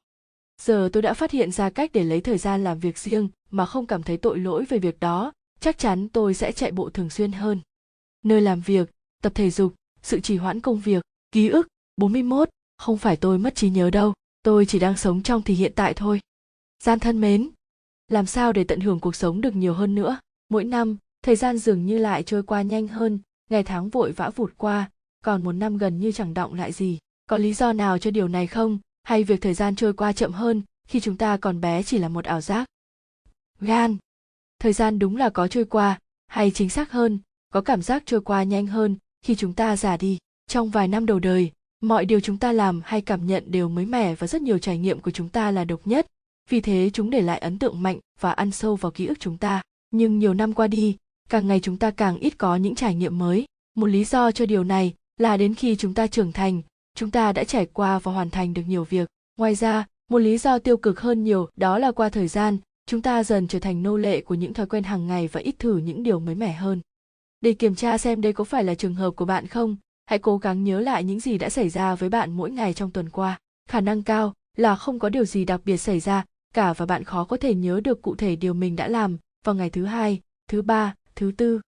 Khi ta đã hiểu được những ảnh hưởng quan trọng của việc ghi nhớ những trải nghiệm đối với sự yêu đời và hạnh phúc, chúng ta có thể làm gì với xu hướng đáng ngại kia? Có lẽ chúng ta cần một ứng dụng điện thoại biết khuyến khích chúng ta thử những trải nghiệm mới, chỉ ra những điều chúng ta chưa từng làm, gợi ý những món ăn chúng ta chưa từng nếm thử và đề xuất những địa điểm mà chúng ta chưa từng nghe qua. Ứng dụng này có thể giúp cuộc sống của chúng ta đa dạng hơn, kích thích chúng ta thử những điều mới, làm thời gian trôi chậm đi và khiến chúng ta hạnh phúc hơn. Trong lúc chờ ứng dụng này ra đời, tại sao không thử làm ít nhất một việc mới mỗi tuần nhỉ? Sự lão hóa, ký ức, những trải nghiệm. Sách và sách nói 42 mình phát chán việc Moby Dick 24 cứ nằm trên giá sách trêu ngươi mình, nên mình cho nó vào máy Kindle và kể từ đó, chẳng phải suy nghĩ gì về nó nữa gian thân mến có nhiều lúc mọi người xung quanh tôi thảo luận về một quyển sách mà họ vừa mới đọc xong. Mặc dù tôi cũng biết rõ về quyển sách và muốn tham gia cuộc trò chuyện nhưng tôi lại do dự bởi tôi chỉ nghe đọc từ sách nói. Câu hỏi đầu tiên của tôi là tại sao tôi lại thấy xấu hổ khi thừa nhận chỉ nghe sách nói? Câu hỏi thứ hai là tôi có thể làm gì về chuyện đó đây? Bao la 24 Moby đích là một tác phẩm văn học của Herman Melville, đồng thời cũng là tên của con cá voi trắng trong truyện BT. Chúng ta học cách nghe và hiểu khi còn rất nhỏ, nên chúng ta không thực sự nhớ được việc nghe và hiểu ngôn ngữ nói khó khăn đến mức nào. Mặt khác, chúng ta học cách đọc viết khi lớn hơn và vì vậy, luôn nhớ những khó khăn ban đầu của chuyện đọc viết. Do sự khác biệt này, nên mọi người thường nghĩ việc đọc khó khăn hơn nhiều so với việc nghe và từ đó chúng ta cũng thấy tự hào hơn về việc đọc hơn là nghe. Gợi ý đầu tiên của tôi là bạn hãy nhớ rằng việc đọc không nhất thiết phải khó hơn việc nghe. Trên thực tế, xếp hạng về độ khó có thể còn ngược lại. Khi nhận được câu hỏi của bạn, tôi đã đi mua một bản sách nói và nghe nó trên một chuyến bay dài. Phải nói là tôi thấy khó tập trung hơn khi lắng nghe một quyển sách so với việc đọc quyển sách đó. Tôi cũng nên nói luôn rằng quyển sách mà tôi nghe là cuốn Galapagos của tác giả Kurt Vonnegut. Điều này có thể là một phần lý do tại sao tôi cảm thấy như trên. Gợi ý thứ hai là bạn hãy tìm một từ khác để mô tả trải nghiệm của bạn. Chẳng hạn, với những quyển sách bạn yêu thích, bạn có thể nói rằng tôi ngấu nghiến quyển sách đó, hoặc bạn có thể nói tôi vật lộn với quyển sách đó cho những cuốn khó hơn. Nếu những cách này không hiệu quả với bạn, có lẽ đã đến lúc cần mở rộng nghĩa của từ đọc. Chúng ta nên thừa nhận rằng hiện nay có rất nhiều cách để thu thập thông tin, sách nói là một trong số đó. Điều này nghe có vẻ hư cấu, song bạn có thể dẫn đầu một cuộc cải tổ về cách gọi và giúp nhiều người nghe sách nói cảm thấy thoải mái hơn với điều họ đang làm. Công nghệ, giải trí, ngôn ngữ, linh hồn và thuyết đánh cược của Pascal. Gian thân mến, mới đây khi đến một quán bar, tôi đã gặp một người nói với tôi rằng anh ta không tin con người có linh hồn. Ngay lập tức tôi hỏi xem anh ấy có muốn bán linh hồn của anh ấy cho tôi không. Cuối cùng chúng tôi cũng nhất trí với mức giá 20 đô là tôi trả tiền còn anh ta viết lên một cái khăn ăn rằng đã bán linh hồn của anh ấy cho tôi. Tôi không tin vào sự sống sau cái chết, nhưng tôi tin rằng dù linh hồn có tồn tại đi nữa thì nó cũng phải có giá trị cao hơn, thậm chí vô hạn. Vì thế 20 đô là có vẻ là một cái giá hợp lý. Có phải tôi đã trả quá nhiều không? Hay tôi đã được một món hời? Gary, bạn mặc cả khôn khéo đấy. Suy luận của bạn gợi lại thuyết đánh cược của Pascal. Học thuyết được đặt theo tên một nhà triết học đã cho rằng nếu chỉ có một xác suất rất nhỏ rằng Chúa và thiên đường có tồn tại và giả sử giá trị của cuộc sống sau cái chết là vô hạn, thì nước đi thông, mình là hãy sống như thể Chúa và thiên đường có tồn tại, bởi bạn sẽ nhân xác suất nhỏ kia với vô hạn và kết quả sẽ là vô hạn. Nói về giá cả, tôi cảm thấy là bạn đã có một món rất hời vì ba lý do. Đầu tiên, việc nói chuyện mua bán linh hồn này chắc chắn thú vị hơn nhiều những chuyện phiếm thông thường ở quán bar. Do đó, nếu bạn coi trọng chất lượng thời gian của mình thì 20 đô là là một khoản đầu tư tốt ngay cả khi linh hồn thật sự không tồn tại. Thứ hai, giờ bạn đã có một câu chuyện hay để suy ngẫm trong một thời gian dài, điều này cũng có vẻ đáng giá hơn 20 đô là cuối cùng là giờ đây bạn đã là chủ sở hữu của một linh hồn. nhưng nếu tất cả những lý do này không thuyết phục được bạn thì hãy bán cho tôi linh hồn đó tôi rất sẵn lòng mua lại nó sự hối tiếc giá trị tôn giáo khoe khoang giá cả 43. thôi rồi và lét ia đến để làm giá kìa gian thân mến tôi mua hai chai rượu khác nhau ở một cửa hàng đang khuyến mãi mua một được một với giá 5 xu chai thứ nhất tôi mua giá 16 đô là 99 xu và tôi được mua chai thứ hai với giá 5 xu. Tôi được một người bạn thân mời tới nhà ăn tối vào ngày mai và tôi dự định sẽ mang một trong hai chai rượu đó đến, nhưng tôi nên chọn chai nào đây? Tôi nên mang chai rượu có giá 16,99 đô là hai chai năm xu và tôi có nên nói anh ấy biết giá chai rượu không? GAGS Chúng ta đều biết từ lâu rằng chai rượu càng đắt giá, chúng ta càng thấy ngon. Tuy vậy, điều thú vị là mối tương quan này chỉ tồn tại khi chúng ta biết giá chai rượu khi chúng ta thử rượu mà không biết giá thì hầu như không có mối tương quan nào giữa hai yếu tố giá cả và cảm nhận về độ ngon của rượu cả các chuyên gia có thể nhận thấy mối tương quan này ngay cả khi thử rượu mà không biết thông tin gì, nhưng có rất ít những chuyên gia thực sự như thế, và ngay cả với họ thì mối tương quan này cũng rất mờ nhạt. Vì vậy, câu hỏi thứ nhất, bạn nên tự hỏi chính mình là liệu có nên nói cho anh bạn biết giá chai rượu hay không? Nếu bạn không nói thì chẳng có vấn đề gì cả, hãy mang chai rượu rẻ tiền. Có thể bạn sẽ thấy không thích thú lắm vì nó không đắt tiền, song những người khác sẽ không thấy có vấn đề gì cả và bạn chỉ cần uống loại rượu khác là được. Mặt khác, nếu bạn quyết định nói giá thì tôi khuyên bạn nên mang chai rượu 16,99 đô là và thậm chí có thể phóng đại giá của nó một chút bằng cách tính thêm cả chi phí lái xe tới cửa hàng rượu và thời gian mà bạn bỏ ra để chọn nó. Bằng cách đó, chắc chắn tất cả các bạn của bạn sẽ thích thú thưởng thức chai rượu tuyệt vời này. Thức ăn và đồ uống, giá trị, những mong đợi, các môn học và giáo viên. 44. Các em xếp hàng theo khả năng tập trung đi nào. Chú Gian thân mến, cháu là học sinh trường trung học cơ sở. Ở trường có một môn học cháu rất thích và một môn cháu ghét vô cùng. Tương tự như thế, có một giáo viên mà cháu rất yêu quý và một giáo viên làm cháu không hào hứng học chút nào. Đây là câu hỏi của cháu. Có phải sẽ tốt hơn nếu giáo viên cháu thích dạy môn học cháu thích và giáo viên cháu không thích dạy môn học cháu không thích không? Hay là cháu sẽ học tốt hơn nếu giáo viên cháu yêu quý dạy môn mà cháu ghét, còn giáo viên dạy chán hơn, dạy môn mà cháu thích. Amit, điều cháu đang hỏi được gọi là sự tích tụ của niềm vui và nỗi buồn. Hãy gọi cách tiếp cận kết hợp hai yếu tố tích cực và hai yếu tố tiêu cực với nhau là cách tột cùng, bởi một lớp học sẽ rất tuyệt vời và một lớp học sẽ rất tồi tệ, còn cách tiếp cận trộn lẫn hai yếu tố tích cực và tiêu cực là cách dung hòa, bởi cả hai lớp học đều có điểm tốt và không tốt. Nếu cháu tin rằng bản chất của những kết hợp này là không đối xứng, tức mỗi điểm tích cực thêm vào sẽ khiến cả trải nghiệm tốt lên. Nhưng chỉ cần có một điều tiêu cực thì cả trải nghiệm sẽ tiêu cực thì cháu nên chọn cách tột cùng theo cách này ít nhất cháu sẽ có một lớp học tuyệt vời để trông đợi. Dù cách tiếp cận này cũng sẽ có một lớp học thật sự đáng chán. Song nếu cháu tin rằng một lớp học chán thì dù ở mức độ nào cũng là chán thì cách tiếp cận tột cùng này sẽ phù hợp với cháu. Một yếu tố nữa khi cân nhắc lựa chọn cách làm nào là khả năng chịu đựng những trải nghiệm cực kỳ không tốt. Nếu cháu nghĩ một lớp học có cả giáo viên và môn học cháu không thích sẽ là quá sức chịu đựng, sự buồn chán chồng chất này sẽ làm cháu tuyệt vọng và cảm giác tiêu cực này sẽ làm u ám toàn bộ kỳ học của cháu thì cháu nên chọn cách dung hòa. Về phần chú thì đầu tiên chú rất vui khi cháu thích một vài giáo viên và môn học.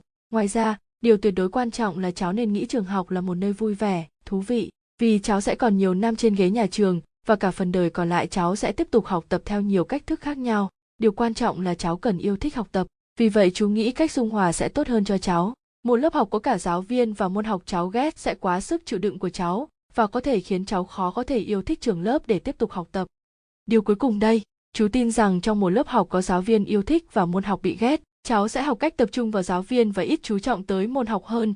Trong khi ở một lớp có giáo viên cháu ghét và môn học cháu thích, thì cháu sẽ học cách tập trung vào môn học và ít chú trọng tới giáo viên hơn. Điều này có nghĩa là bằng cách tập trung sự chú ý tới điều mà cháu thích, cháu có thể học được nhiều hơn và đỡ thấy chán lớp học hơn. Chúc cháu có nhiều năm học tập thú vị và vui vẻ nhé! Giáo dục, những trải nghiệm, động cơ thúc đẩy, việc thiếu tự chủ. 45 với khẩu phần nhiều thế này, tôi chỉ ăn một nửa thôi rồi vài phút sau mới ăn nốt phần còn lại. Gian thân mến, mỗi khi tôi thức khuya, tôi luôn tổng tấn công cái tủ lạnh và từ bỏ hết các chế độ ăn kiêng. Lúc ban ngày, tôi có thể kháng cự những cám dỗ nhưng vào ban đêm, dường như sự tự chủ của tôi không tồn tại nữa. Tôi nên làm gì bây giờ? Mni điều bạn mô tả là một hiện tượng phổ biến được gọi là sự kiệt sức 25. Cả ngày dài, chúng ta đối mặt với nhiều cám dỗ nhỏ và cố hết sức để chế ngự chúng. Chúng ta cố gắng kiểm soát chính mình và những cám dỗ xung quanh để trở nên hiệu quả và có trách nhiệm hơn, ví dụ như tự ngăn mình đi mua sắm, trì hoãn công việc, xem video về mèo mới nhất trên YouTube. 25 nguyên văn, Zepletion, BT. Song khả năng kháng cự những thôi thúc của chúng ta cũng giống như cơ bắp vậy, càng dùng nhiều, chúng càng mỏi. Đến một thời điểm nào đó, thường là ban đêm, ý chí của chúng ta trở nên quá yếu đuối và không thể ngăn bản thân rơi vào cám dỗ nữa. Đây là một lý do mà ngành công nghiệp cám dỗ như quán bar, câu lạc bộ nhảy thoát y, hầu hết mở cửa vào buổi tối. Sau khi đã kháng cự cả ngày, chúng ta kiệt sức và sẵn sàng đầu hàng. Khi đó những địa điểm này sẽ thu lợi nhuận từ sự thất bại của chúng ta. Một cách để khắc phục tình trạng kiệt sức này được đề cập trong câu chuyện về Ozzy và các mỹ nhân ngư. Trong câu chuyện này, Ozzy bảo các thủy thủ trói anh ta vào một cột buồm và không được cởi trói trong bất kỳ trường hợp nào cho tới khi họ đã qua được đám mỹ nhân ngư. Như thế, Ozzy sẽ không thể chạy theo cám dỗ, nhảy xuống biển và bơi theo tiếng gọi mê hoặc của đám mỹ nhân ngư. Chiến thuật tương đương cho thời nay là gì? Đừng để những đồ ăn đầy cám dỗ kia trong nhà bạn. Bạn có thể hy vọng rằng trong tương lai bạn sẽ đủ sức mạnh để cưỡng lại sự cám dỗ. Khi đó bạn sẽ chỉ mua một chiếc bánh sô cô la và chỉ ăn một miếng nhỏ mỗi ngày. Song cách làm an toàn hơn là nhận ra chúng ta dễ dàng bỏ cuộc như thế nào, đặc biệt là vào cuối ngày, và đừng để bất kỳ chiếc bánh sô cô la nào trong tủ lạnh cả. Ăn kiêng, tự chủ, thức ăn và đồ uống. Con số 3, gian thân mến. Tại sao các cố vấn cứ luôn chia nhỏ các vấn đề và giải pháp ra làm ba phần? Ali. Khi các cố vấn đưa ra câu trả lời, họ thường cố gắng nhắm tới sự cân bằng giữa việc trả lời một cách đơn giản và trả lời một cách đầy đủ. Tôi nghĩ rằng việc đưa ra ba điều để cân nhắc giúp họ đạt được mục đích này. Thông tin liên lạc, sự đánh giá cao, các quyết định, lãng phí thời gian vào các quyết định, gian thân mến. Thông thường khi tôi gặp nhóm bạn thân, cuộc trò chuyện sẽ diễn ra như thế này. Cậu muốn đi đâu? Không biết nữa. Còn cậu muốn đi đâu? Mình cũng không biết. Những trao đổi kiểu này gây bực dọc, gượng ép và lãng phí thời gian. Anh có lời khuyên nào để đưa ra quyết định nhanh hơn không? Matthew. Khi ai đó hỏi rằng cậu muốn làm gì tối nay, thì điều họ muốn ám chỉ là trong tất cả những lựa chọn này và với những người tham gia này, điều thú vị nhất chúng ta có thể làm tối nay là gì? Vấn đề ở đây là việc chỉ ra giải pháp tối ưu rất khó. Trước hết, chúng ta cần nghĩ ra nhiều phương án khác nhau. Tiếp đến, chúng ta phải cân nhắc những ưu tiên của bản thân và những ưu tiên của mọi người trong nhóm. Cuối cùng, chúng ta phải tìm ra một hoạt động phù hợp nhất với những hạn chế và ưu tiên này. Vấn đề cơ bản ở đây là trong lúc tìm kiếm giải pháp tối ưu, bạn đã không tính đến vấn đề thời gian bạn lãng phí thời gian quý báu của mình với câu hỏi cậu muốn làm gì đó có lẽ là cách tồi nhất để lãng phí thời gian để khắc phục vấn đề này tôi sẽ định ra một quy tắc để giới hạn khoảng thời gian mà chúng ta được phép tìm kiếm giải pháp và tôi sẽ chọn trước một hoạt động mặc định để phòng trường hợp không tìm ra được lựa chọn tốt hơn. Chẳng hạn, lấy một hoạt động thú vị có thể chấp nhận được. Đi uống ở x, chơi bóng rổ ở y và thông báo với các bạn của bạn rằng tất cả sẽ cùng đi tới x hoặc y sau 10 phút nữa, trừ khi có ai đó đưa ra lựa chọn tốt hơn. Bạn cũng nên thiết lập đồng hồ bấm giờ trên điện thoại để khẳng định mình có ý định nghiêm túc và để chắc chắn rằng giới hạn thời gian được tôn trọng. Khi tiếng chuông vang lên, hãy bắt đầu đi tới X hoặc Y, đề nghị tất cả mọi người đi cùng bạn và bảo những người không đi cùng bạn ngay lúc đó rằng bạn sẽ gặp họ ở đó. Cứ lặp lại phương pháp này vài lần, các bạn của bạn sẽ quen dần và bạn sẽ bỏ được thói quen lãng phí thời gian kia. Bạn bè, quyết định, phối hợp, thời gian, ăn bắp phát hiệu quả. 46. Tôi đã đặt mục tiêu, tôi đã đạt được nó tôi đã chứng minh rằng tôi có thể đạt được nó bây giờ thì mặc xác nó gian thân mến có cách nào để tôi tối đa hóa hiệu quả khi đi ăn buffet không? Tôi nên ăn món tráng miệng trước rồi mới ăn món chính, hay tôi nên bắt đầu với món salad, sau đó chỉ chọn vài món có lợi cho sức khỏe trong số những món chính.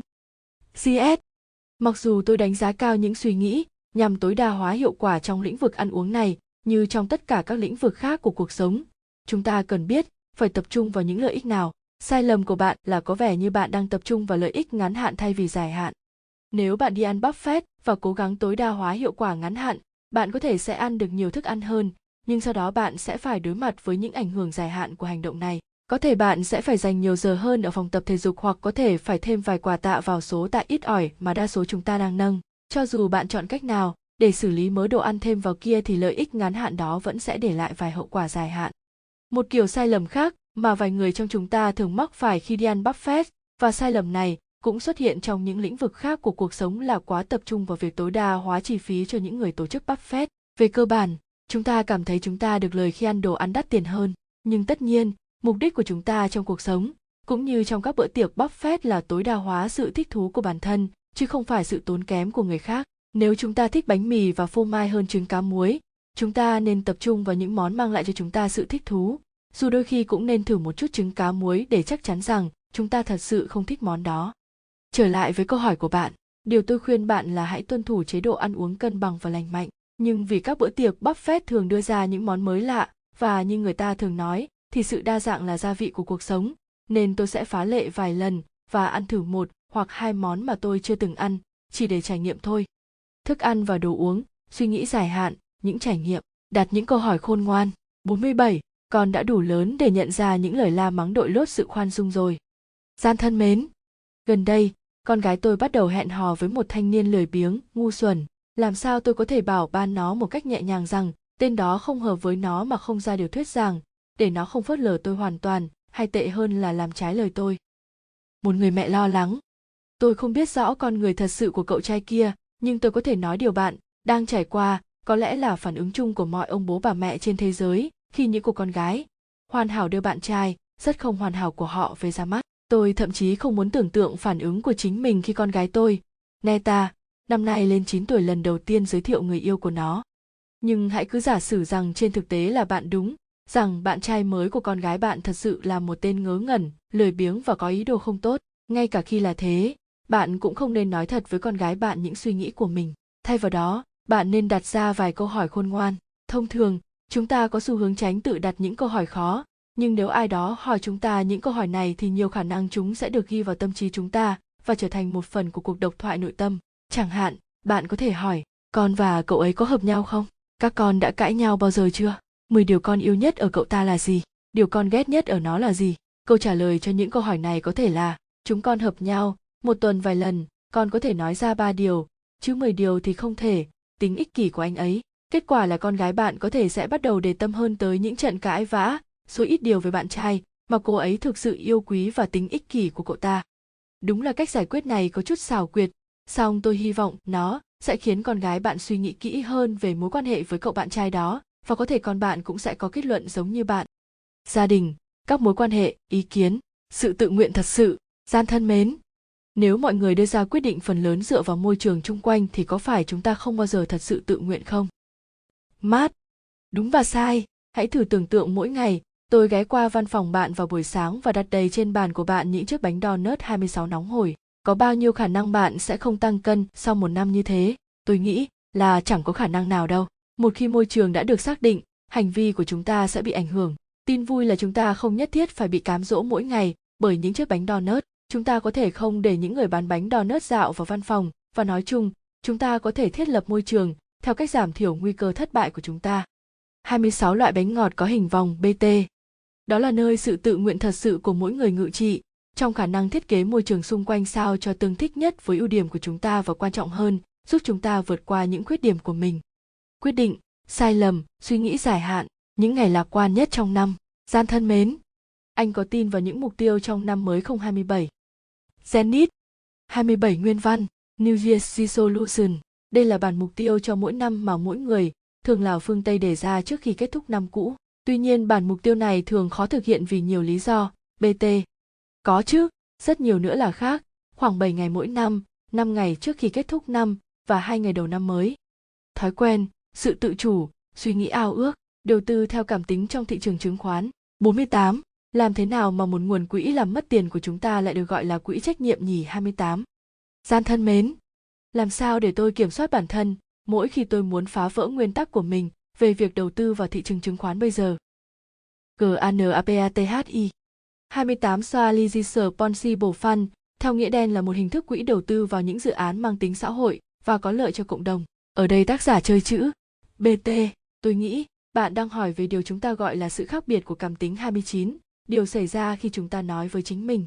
Phạm vi rủi ro có thể chấp nhận là lợi nhuận 15% cho tới thua lỗ 10% số tiền ban đầu, nhưng khi vừa lỗ 5% thì chúng ta sợ hãi và bán đi tất cả. 29 nguyên văn, hot, cô em pha thi gáp. Đây là hiện tượng khi mỗi người bị ảnh hưởng từ một thái cực nhiều đến mức quên mất cảm giác của thái cực ngược lại. BT, nhìn vào những trường hợp này, chúng ta thường cho rằng suy nghĩ bình tĩnh hơn hợp lý hơn điều giúp chúng ta xác định phạm vi rủi ro và lựa chọn đầu tư ban đầu là suy nghĩ chính xác còn suy nghĩ hoảng sợ khi thị trường dao động ngắn hạn là điều khiến chúng ta lạc lối từ quan điểm này bạn có thể nghĩ tới hai hướng giải pháp. Trước hết, hãy dùng lý trí để thiết lập khoản đầu tư sao cho việc hủy bỏ trong lúc hoảng loạn thật khó khăn. Chẳng hạn, bạn có thể yêu cầu chuyên viên tư vấn tài chính của mình ngăn bạn thay đổi quyết định trừ khi bạn đã không quyết định trong 72 giờ. Hoặc bạn có thể thiết lập khoản đầu tư để cả hai vợ chồng bạn phải cùng ký vào vài văn bản mới có thể thay đổi nó.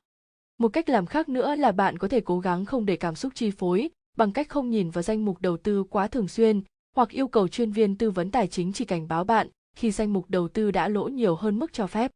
Dù bạn làm cách nào, tôi nghĩ điều rõ ràng nhất ở đây là sự tự do được làm bất kỳ điều gì chúng ta muốn và thay đổi quyết định bất cứ khi nào chính là con đường ngắn nhất dẫn đến những quyết định tồi tệ. Mặc dù việc giới hạn sự tự do của bản thân thường đi ngược lại quan niệm của chúng ta, nhưng đôi khi việc hạn chế khả năng ra quyết định là cách tốt nhất để đảm bảo rằng chúng ta vẫn đi trên con đường dài hạn đã định trước.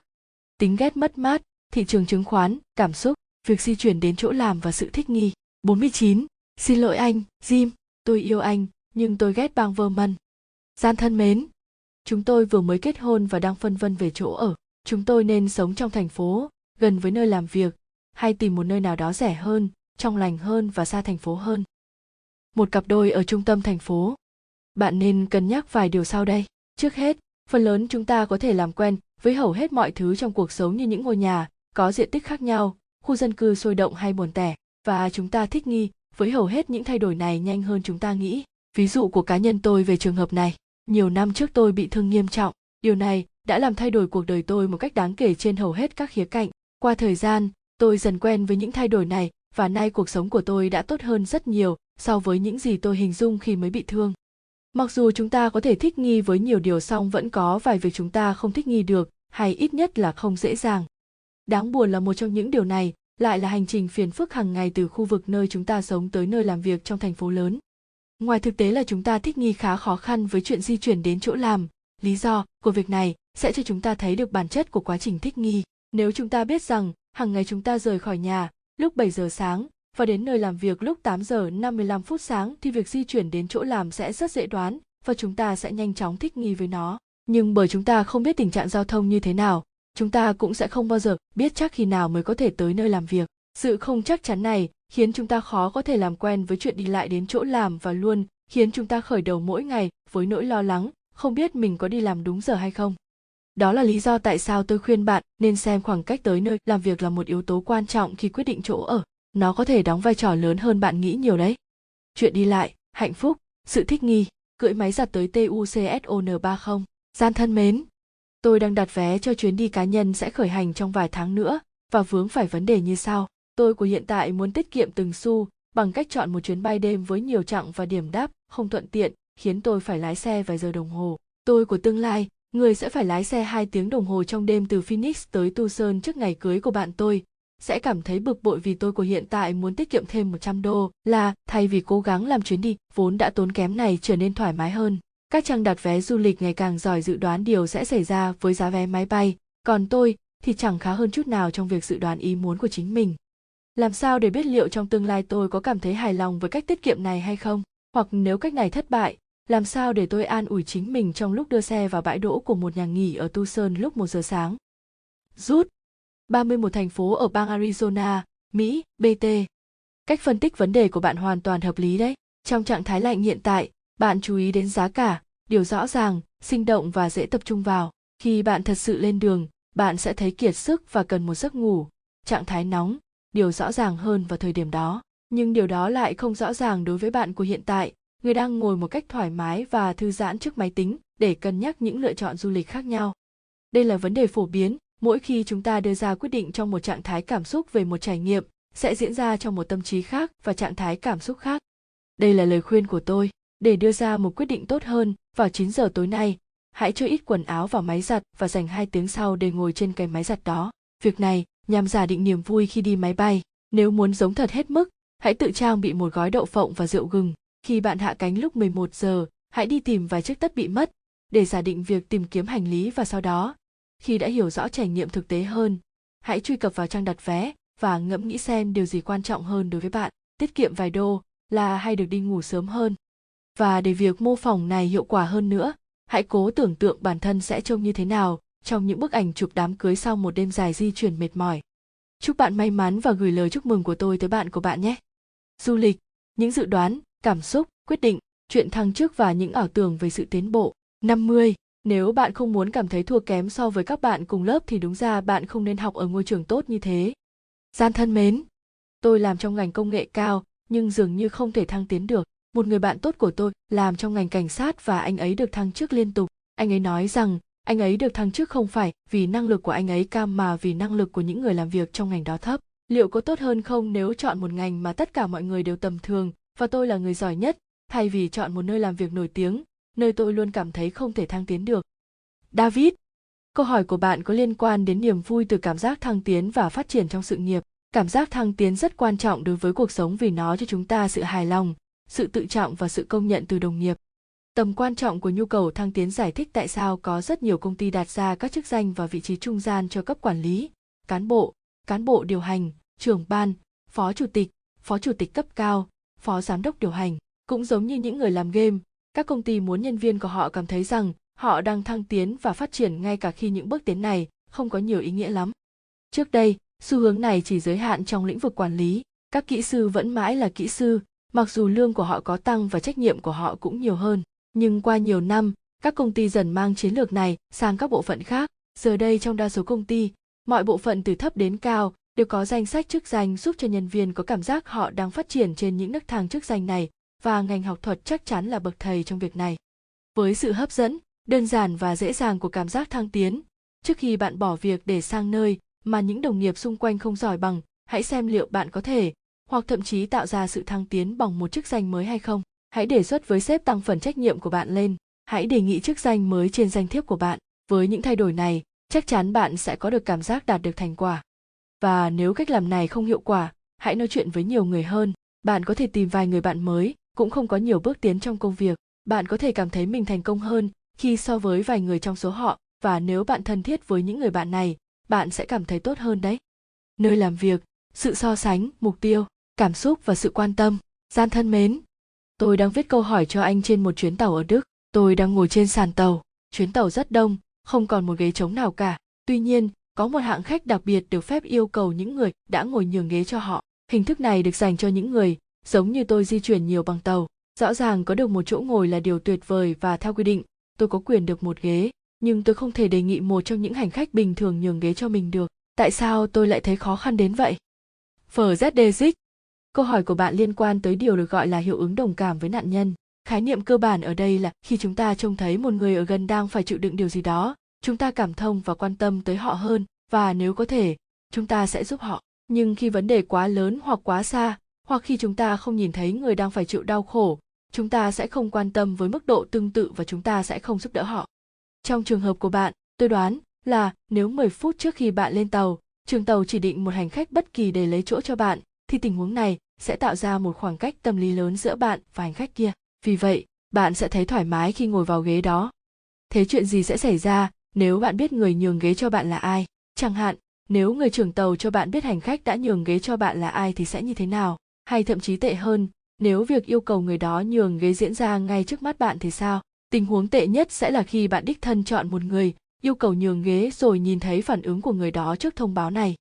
Bài học ở đây là gì? Tương tác trực tiếp với người khác khiến những tác động của việc chúng ta làm trở nên rõ ràng hơn nó khiến chúng ta cảm nhận thông cảm và hành động với sự quan tâm và lòng nhân ái nhiều hơn câu hỏi lớn là làm thế nào để khiến các chính trị gia các chủ ngân hàng các giám đốc điều hành và tất cả những người có ảnh hưởng sâu xa tới chúng ta cảm nhận được hậu quả của những quyết định và hành động của họ. Du lịch, những người xung quanh, cảm xúc, dự đoán hạnh phúc. 51. Tôi sợ con người mà tôi sẽ trở thành nếu rời khỏi New York. Gian thân mến, tôi có nên nghỉ việc không? Nói chung, tôi không hài lòng với công việc, nhưng tôi đã làm cho công ty này 8 năm rồi. Có những lý do thực tiễn và tài chính khiến tôi muốn ở lại. Tôi có mức lương khá, có quyền mua bán cổ phiếu và được trợ cấp, mỗi năm tôi được nghỉ phép nhiều tuần và sẽ được hưởng trợ cấp hưu trí. Ngoài ra, việc bắt đầu một công việc mới có nhiều điều không chắc chắn và cũng chẳng nói trước được liệu tôi có hạnh phúc hơn ở nơi làm việc mới hay không. Anh có lời khuyên nào về việc liệu tôi nên gắn bó với nơi tôi đã quen thuộc hay tìm kiếm cảm hứng ở một nơi mới? KP. Câu hỏi trên thật sự là về căn nguyên dẫn đến sự không vui của bạn. Có phải là do công việc hay do bạn? Nếu sự bất mãn của bạn là do công việc, thì chuyển việc sẽ là con đường đi tới tương lai tốt đẹp hơn mặt khác, nếu căn nguyên của cảm giác không hài lòng là do chính bạn, thì chuyển việc sẽ chẳng có ích lợi gì, bởi tục ngữ có câu mèo lại hoàn mèo, và bạn vẫn sẽ cảm thấy công việc mới cũng đáng chán y như vậy vậy đâu mới là lý do rất khó trả lời bởi bạn đã làm công việc này trong một thời gian dài và bạn không biết bạn sẽ cảm thấy như thế nào trong những hoàn cảnh khác và với công việc khác nhân tiện, bạn có thể liên tưởng tới trường hợp tương tự trong các mối quan hệ lãng mạn vì vậy, tôi có gợi ý rằng bạn nên dành kỳ nghỉ tới đây, khoảng 3 tuần chẳng hạn, để làm việc tự nguyện trong kiểu công ty mà bạn đang dự định chuyển sang. Hãy lưu ý rằng, tôi đang gợi ý một thời gian thử việc tương đối dài bởi bạn cần có thời gian để hiểu rõ hơn cảm giác của bản thân đối với công việc này khi sự mới mẻ ban đầu mất dần. Tất nhiên, vài tuần làm tình nguyện không thể giúp bạn hiểu biết đầy đủ về cảm giác làm việc tại công ty trong một thời gian dài, nhưng nó sẽ giúp bạn hiểu rõ hơn về nguồn gốc của tình trạng buồn phiền hiện tại. Khi kết thúc giai đoạn thử việc này, bạn sẽ ý thức được rõ hơn căn nguyên của sự không vui là do công việc hiện tại hay do bản thân bạn. Thêm một điều nữa, nếu bạn không muốn dành 3 tuần để cố gắng trả lời câu hỏi liệu bạn nên ở lại hay nghỉ việc, thì có lẽ bạn không thực sự buồn phiền lắm đâu. Đồng nghĩa với việc bạn nên ở lại với công việc hiện tại và đừng than phiền nữa. Gian thân mến, 17 năm trước khi con trai tôi 18 tuổi, nó chuyển tới New York để theo học ngành nghệ thuật ở trường Cooper Union. Giờ nó đã 35 tuổi và sợ phải rời khỏi New York. Nó không thích sống ở New York và nói rằng nó thích chuyển sang bờ Tây, nước Mỹ, để ở gần chúng tôi và phát triển sự nghiệp nhiếp ảnh. Nhưng nhiều người chung quanh lại cho nó những lời khuyên rất khác. Dường như những người sống ở New York tin rằng đó là nơi duy nhất trên thế giới để sống và tìm kiếm việc làm. Anh có bất kỳ lời khuyên nào hay cách tiếp cận mang tính xây dựng nào để nó thấy rõ rằng nó nên chuyển sang bờ Tây không? Ba ba ra, trước hết, thật vui khi thấy bạn muốn con trai chuyển tới gần bạn thay vì ở bờ bên kia đất nước, và tôi chắc là con trai bạn cũng cảm thấy như vậy. Về việc chuyển đi hay không chuyển, tôi cho là con trai bạn đang phải chịu sự ảnh hưởng của ba xu hướng quyết định. Thứ nhất là xu hướng coi trọng hiện tại, tức việc chúng ta có xu hướng dùng tình trạng hiện tại làm điểm tham chiếu và coi bất kỳ lựa chọn nào khác là sự thay đổi tiêu cực. Trong trường hợp của con trai bạn, việc chuyển từ thành phố New York sang bờ Tây có vài ưu điểm, thời tiết, gần cha mẹ và vài nhược điểm, mật độ dân cư thấp hơn, ít phòng triển lãm nghệ thuật hơn. Đồng thời xu hướng coi trọng hiện tại khiến cậu ấy tập trung hơn vào những điều cậu ấy phải từ bỏ, chứ không để ý nhiều tới những điều sẽ có được nếu chuyển tới sống ở vùng bờ Tây. Xu hướng quyết định thứ hai mà con trai bạn đang chịu ảnh hưởng là xu hướng nguyên trạng, tức việc chúng ta đề cao những quyết định, giữ nguyên tình trạng hiện tại so với những quyết định thay đổi. Tôi từng nghe một tư lệnh không quân nói với những phi công của ông rằng, trong mỗi giây phút, họ đều phải đưa ra quyết định thay đổi hay giữ nguyên đường bay và họ phải luôn nghĩ về tất cả những hành động của mình như những lựa chọn chủ động. Vấn đề là rất ít người trong chúng ta suy nghĩ về các quyết định của mình theo hướng này. Chúng ta cho rằng việc chuyển nhà, kết hôn, đổi việc là các quyết định, nhưng lại không cho rằng việc ở lại căn nhà đó, sống độc thân, tiếp tục làm công việc đó cũng là các quyết định, hoặc ít nhất chúng ta không nghĩ về chúng như những quyết định ở mức độ tương đương xu hướng quyết định thứ ba là tránh những quyết định không thay đổi được. Xu hướng này thể hiện ở thời điểm chúng ta đối mặt với những quyết định lớn lao, có vẻ không thể thay đổi được. Kết hôn, sinh con, chuyển nhà tới một nơi xa, vì tính cố định của những quyết định này khiến chúng có vẻ lớn lao và đáng sợ hơn. Chưa kể đến việc những quyết định này sẽ làm tăng khả năng chúng ta phải hối tiếc. Với ba xu hướng trên kết hợp với nhau, điều hiển nhiên là con trai, bạn sẽ e ngại việc chuyển nhà sang bờ tây câu hỏi bây giờ là bạn có thể làm gì để giúp con bạn ra quyết định? Nếu tôi là bạn, tôi sẽ bố trí việc chuyển nhà này như một thử nghiệm trong 6 tháng. Với cách nhìn này, con trai bạn sẽ không nghĩ mình đang chính thức chuyển nhà, nên sẽ không có thiệt hại gì. Cậu ấy cũng sẽ không nghĩ là mình đang thay đổi hiện trạng. Cậu ấy sẽ vẫn nghĩ mình là một người new york, chỉ đang tạm thời trải nghiệm cuộc sống ở bờ tây nước mỹ, và quyết định thử sống ở bờ tây sẽ không có cảm giác quá lớn lao và đáng sợ. Một khi con trai bạn đã chuyển tới bờ tây, quan điểm của cậu ấy sẽ thay đổi chẳng mấy chốc cậu ấy sẽ bắt đầu có cảm giác như ở nhà, quen với môi trường mới và hình thành một hiện trạng mới. Từ đó trở đi, việc rời khỏi bờ tây sẽ có cảm giác như một quyết định lớn lao và có khả năng gây hối tiếc. Nơi làm việc, thử nghiệm, hạnh phúc, những câu hỏi và lời khuyên mới. Khoảng cách về tri thức 52. bình tĩnh nào. Anh là một tác giả nổi tiếng, chẳng ai mong đợi anh nói về điều gì khác ngoại trừ bản thân anh đâu. Gian thân mến Gần đây tôi có tham dự buổi thuyết giảng của một học giả nổi tiếng và tôi rất ngạc nhiên cũng như bối rối trước việc ông ta không thể truyền tải nổi những khái niệm cơ bản nhất trong lĩnh vực nghiên cứu của bản thân. Tại sao các chuyên gia nổi tiếng như vậy lại có thể kém đến thế trong việc giải thích những hiểu biết của mình cho người khác? Đây là một yêu cầu của giới học giả. Ra treo. Đây là một trò chơi mà thi thoảng tôi cho chơi ở lớp của tôi. Tôi yêu cầu vài sinh viên nghĩ về một bài hát, không được nói cho ai biết bài hát họ chọn và gõ nhịp bài hát đó trên bàn. Tiếp theo, Tôi yêu cầu những sinh viên đó đoán xem có bao nhiêu người trong lớp sẽ trả lời chính xác tên bài hát.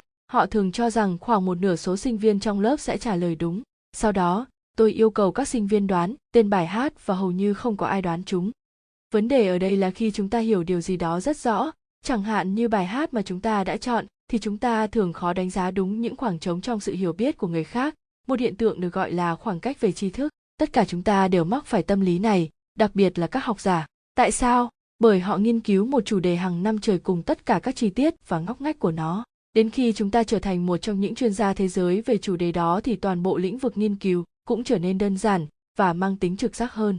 Và với khoảng cách về tri thức, người ta có thể dễ dàng mặc định rằng tất cả những người khác cũng thấy chủ đề này đơn giản và dễ hiểu. Vì vậy, có thể những khó khăn mà bạn thấy ở họ thực sự là một yêu cầu nghề nghiệp. Ngôn ngữ, những người xung quanh, những dự đoán, chuyện quan hệ. 53. Anh chẳng biết cách kích thích gì cả. Gian thân mến. Theo bạn, điều gì tồi tệ hơn đối với một người đàn ông? Người phụ nữ ngủ gật trong lần đầu tiên họ quan hệ hay khi người phụ nữ bắt đầu khóc? SIZI. Con người phi khoa học của tôi cho rằng khi người phụ nữ bật khóc sẽ tồi tệ hơn rất nhiều, trừ khi người đàn ông ấy tự nhủ lý do mà người phụ nữ khóc là vì cô ấy nhận thấy lần đầu tiên quan hệ thật tuyệt vời. Các mối quan hệ, tình dục, sự dối lòng, những con chuột và thị trường, gian thân mến. Thị trường khiến chúng ta có đạo đức hơn hay thiếu đạo đức hơn. Một mặt, thị trường khiến chúng ta suy nghĩ một cách rõ ràng về người khác, điều này có thể giúp chúng ta cư xử đạo đức hơn. Mặt khác, về bản chất, thị trường là sự cạnh tranh, điều này khiến người ta tập trung hơn vào chuyện thắng thua và ít chú trọng tính công bằng. Anh có chia sẻ gì về chuyện này không? XIMNA Câu trả lời cho câu hỏi của bạn đến từ một tập hợp các thí nghiệm của Aminfa và Noza. Trong một thí nghiệm của họ, họ yêu cầu người tham gia lựa chọn giữa việc cứu một con chuột sắp bị giết và việc kiếm một ít tiền. Trong bối cảnh bình thường, bối cảnh cá nhân, người tham gia có thể không nhận tiền để cứu sống con chuột hoặc nhận được một ít tiền, nhưng con chuột sẽ bị giết. Họ cũng được xem ảnh con chuột và đoạn video về quá trình giết hại. Quyết định cứu con chuột được đặt trong một bối cảnh cá nhân và hai bối cảnh thị trường. Trong bối cảnh thị trường thứ nhất, bối cảnh thị trường song phương, một người bán và một người mua sẽ thỏa hiệp về việc giết con chuột để đổi lấy tiền. Trong bối cảnh thị trường thứ hai, bối cảnh thị trường đa phương, nhiều người mua và người bán sẽ thương lượng với nhau về việc giết con chuột để đổi lấy tiền. Kết quả là phần trăm số người tham gia sẵn sàng giết con chuột trong các bối cảnh thị trường cao hơn nhiều, 72,2% trong điều kiện song phương và 75,9% trong điều kiện đa phương so với bối cảnh cá nhân, 45,9%. Những con số này cho thấy khi chúng ta tham gia vào thị trường, chúng ta có xu hướng gạt bỏ những tiêu chuẩn đạo đức của bản thân để tư lợi pha và lại tiến hành một thí nghiệm khác, trong đó không bao gồm bất kỳ câu hỏi nào về đạo đức. Thí nghiệm này lại cho thấy khi không tính tới vấn đề đạo đức thì không có sự khác biệt nào giữa bối cảnh cá nhân và bối cảnh thị trường, chứng minh rằng thị trường trực tiếp ăn mòn đạo đức. Đây chắc chắn không phải là tin tốt cho một xã hội dựa vào thị trường như chúng ta. Thị trường chứng khoán, đạo đức, tính trung thực, sống thoải mái hơn, gian thân mến. Anh đã từng nói rất nhiều về chuyện làm thế nào để chống lại những cám dỗ xung quanh chúng ta. Tôi có một câu hỏi tương tự, nhưng từ góc nhìn đối lập tôi tương đối giỏi trong việc đưa ra những quyết định hợp lý, có lợi cho tôi về lâu dài và nhìn chung, tôi có thể tránh được sự cám dỗ. Tuy nhiên, đôi khi tôi làm những điều này đến mức cực đoan. Chẳng hạn, khi quyết định giữa việc nên đi xem phim hay tiếp tục dự án trong công việc, tôi sẽ chọn công việc, ngay cả khi tôi cảm thấy không hứng thú. Vì vài lý do, tôi không thể để bản thân thư giãn, xem tv hay đi chơi với bạn bè được bởi tôi cảm thấy những hoạt động này thật mất thời gian. Anh có thể gợi ý cho tôi cách giải quyết căn bệnh tham công tiếc việc này không? Đếp cảm giác mà bạn đang mô tả là nhu cầu đạt được điều gì đó muốn tiến bộ hoàn thành các mục tiêu quan trọng và nắm quyền kiểm soát nhưng đôi khi chúng ta chỉ muốn thư giãn sống thoải mái hơn và có thời gian vui vẻ làm sao chúng ta có thể trở thành người mà chúng ta muốn khi nhu cầu thành tích và ham muốn kiểm soát quá cao Tôi cho rằng phương thuốc phổ biến nhất cho tình trạng này là rượu. Cuối tuần vui vẻ nhé và đừng quên uống hai viên thuốc Adbezin cùng thật nhiều nước trước khi đi ngủ. Niềm vui, sự tự chủ, hạnh phúc, sự co rút và tính trung thực, gian thân mến. Tôi mới đọc được một nghiên cứu về sinh lý nam giới của người Ý cho biết kích cỡ dương vật trung bình của đàn ông nước này hiện nay đã nhỏ hơn khoảng 10% so với 50 năm trước. Anh nghĩ sao về điều này? Đó là tin tốt hay tin xấu? Yon. Lời giải thích tích cực nhất cho phát hiện này là đàn ông Ý đã trở nên trung thực hơn 10% trong 50 năm qua. Tình dục, tính trung thực, sự tự dối mình, những đôi giày cao gót, gian thân mến. Theo bạn, tại sao đàn ông lại bị hấp dẫn trước những người phụ nữ đi giày cao gót? An, Marie. Có rất nhiều lý do giải thích cho chuyện này. Trước hết, giày cao gót làm thay đổi dáng điệu của người đi. Việc đi giày cao gót khiến người ta phải đứng thẳng hơn cũng như đẩy phần ngực và mông ra một chút. Thứ hai, giày cao gót khiến người phụ nữ trông có vẻ mảnh khảnh hơn và cao hơn bằng cách thay đổi tỷ lệ bề ngang trên chiều cao. Thứ ba, chúng thay đổi hình dáng đôi chân, giúp chân trông thon thả hơn, các cơ chân nhìn chắc chắn hơn. Tôi chắc rằng còn nhiều thay đổi khác nữa về ngoại hình khi mang giày cao gót. Nhưng cá nhân tôi thì thích cách giải thích theo quan điểm tiến hóa hơn. Giày cao gót quyến rũ cánh đàn ông bởi trong tiềm thức, đàn ông tin rằng kiểu giày này khiến phụ nữ khó có thể chạy thoát khỏi họ hơn. Thời trang, tình dục, phát tín hiệu, vượt qua những tín hiệu tiêu cực, gian thân mến. Gần đây tôi có một buổi hẹn hò và suốt buổi tối hôm đó chúng tôi trở nên say đắm và gần gũi với nhau. Tôi có mang bao cao su trong ví và hy vọng sẽ được dùng nó, nhưng tôi lại lo rằng việc nói với bạn gái về chiếc bao cao su sẽ làm cô ấy nghĩ tôi đang tính đến chuyện mây mưa trong buổi hẹn đầu tiên. Tình thế này có vẻ không có lợi. Việc nói cho cô ấy biết tôi có mang theo bao cao su sẽ khiến cô ấy nghĩ tệ về tôi, nhưng giấu nhẹm nó đi thì chúng tôi sẽ không thể quan hệ. Anh có lời khuyên nào không? David, đây thực sự là một câu hỏi hóc búa. Kiểu truyền đạt sán tiếp kia là điều mà các nhà khoa học xã hội gọi là việc phát tín hiệu. Nói chung, bạn đang lo sợ rằng việc tiết lộ thông tin sẽ gửi tín hiệu tiêu cực tới bạn gái về những ý định của bạn, thậm chí là về con người bạn. Cách lý tưởng nhất để giải quyết vấn đề là loại bỏ hướng diễn giải tiêu cực về tín hiệu này. Bằng cách này, bạn có thể thông báo với bạn gái về sự tồn tại của chiếc bao cao su mà không sợ bị nghĩ là đang muốn quan hệ. Và làm sao để đạt được điều đó? Cách trực tiếp nhất là đặt ra một quy định yêu cầu tất cả thanh niên trai trẻ phải mang theo bao cao su mọi lúc mọi nơi. Với quy định này vấn đề nan giải của bạn sẽ được giải quyết bởi bạn không hàm ý điều gì cả. Bạn chỉ đang tuân thủ luật pháp thôi mà hiện tại thì chưa có điều luật nào như vậy cả và cũng còn lâu nó mới được ban hành, nên bạn cần một giải pháp tức thời hơn. Hãy thử vận động một phong trào trực tuyến yêu cầu những chàng trai trẻ ở khắp nơi trên thế giới thực hiện cam kết mang bao cao su. Bằng cách này, bạn có thể nói với bạn gái của bạn rằng bạn là một thành viên của phong trào đầy nhân văn này và việc bạn luôn có một chiếc bao cao su là một trách nhiệm xã hội. Trên thực tế, với một phong trào trực tuyến cao cả như thế, việc mang theo bao cao su còn có thể được coi là tín hiệu tích cực về việc bạn là người tử tế và biết quan tâm tới người khác các quyết định những người xung quanh phát tín hiệu thuế và MITZVAH 54 mình đang kiếm các khoản tiền tiêu dùng sau thuế mà mình nghĩ là mình có gian thân mến tôi ghét ngày khai thuế có cách nào để làm ngày này trở nên dễ chịu hơn không? James 31 từ tiếng Do Thái để chỉ những điều răn trong kinh to ra của người Do Thái. Tác giả là người gốc Do Thái, BT.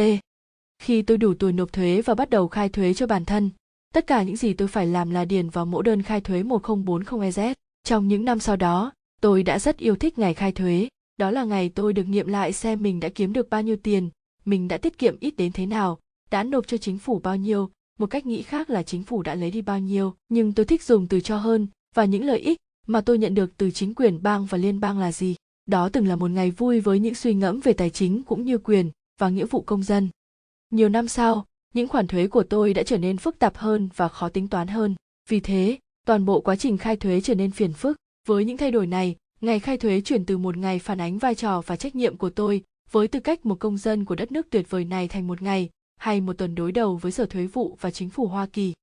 Vậy chúng ta có thể làm gì để khiến ngày khai thuế trở nên dễ chịu hơn? Từ mitva trong ngôn ngữ Do Thái có cả hai nghĩa là trách nhiệm và quyền lợi. Một trong những điều mà tôi cố gắng làm trong những lúc phải vật lộn với các biểu mẫu và quy định là nghĩ về các khoản thuế như một mitva. Nghĩ về chuyện nộp thuế theo cách này là một điều mà chúng ta có thể làm với tư cách một công dân, song tôi cho rằng chính phủ Hoa Kỳ cũng phải thực hiện nhiệm vụ của họ. Trước hết, luật thuế phải được đơn giản hóa hơn nữa để chúng ta có thể trải nghiệm ngày khai thuế như một ngày thể hiện quyền công dân chứ không chỉ có sự bực bội. Ngoài việc tăng tính đơn giản, tôi nghĩ ngày khai thuế nên được coi là cơ hội để thông báo cho người dân biết tiền thuế của họ được chi tiêu vào đâu. Có lẽ chúng ta nên có một kiểu biên lai thuế, trong đó chỉ rõ các khoản chi trong phần đóng góp của chúng ta vào hoạt động của đất nước. Một số khoản chi trong danh sách này có thể khiến chúng ta hài lòng, một số khoản chi mà chúng ta không biết và một số sẽ khiến chúng ta giận dữ nhưng đó sẽ là một bước đi tốt để ngày khai thuế trở thành ngày thực hiện quyền và nghĩa vụ công dân.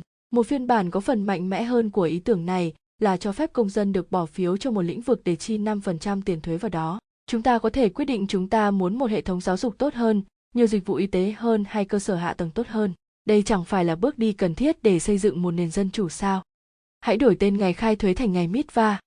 Chi tiêu, ngôn ngữ, sự đánh giá cao, dịch vụ bò đực, gian thân mến, Tại sao chúng ta dùng từ dịch vụ trong những cái tên như Sở Thuế vụ 32, Dịch vụ Bưu chính Hoa Kỳ, dịch vụ truyền hình cáp và dịch vụ khách hàng.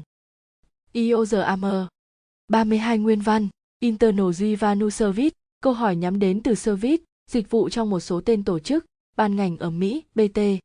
Khi còn trẻ, tôi có một thời gian sống ở trang trại, ở đó tôi thường nghe những người nông dân nói rằng họ cần thuê một con bò đực để phục vụ bò cái. Có lẽ đây là câu trả lời cho câu hỏi của bạn chăng? Nơi làm việc, ngôn ngữ, nỗi đau khổ, thể thao và tính ghét mất mát, gian thân mến. Anh đã nhiều lần nhắc tới tính ghét mất mát, trong đó nỗi đau thua cuộc lớn hơn nhiều so với niềm vui chiến thắng. Kỳ World Cup mới đây có lẽ là sự kiện có đông khán giả nhất trong lịch sử thế giới và tất nhiên được rất nhiều người hâm mộ trên toàn cầu theo dõi. Nếu đúng theo nguyên lý của tính ghét mất mát thì người ta sẽ thấy buồn phiền vì thua cuộc nhiều hơn là cảm thấy hân hoan vì chiến thắng. Vậy tại sao người ta vẫn hâm mộ một đội bóng?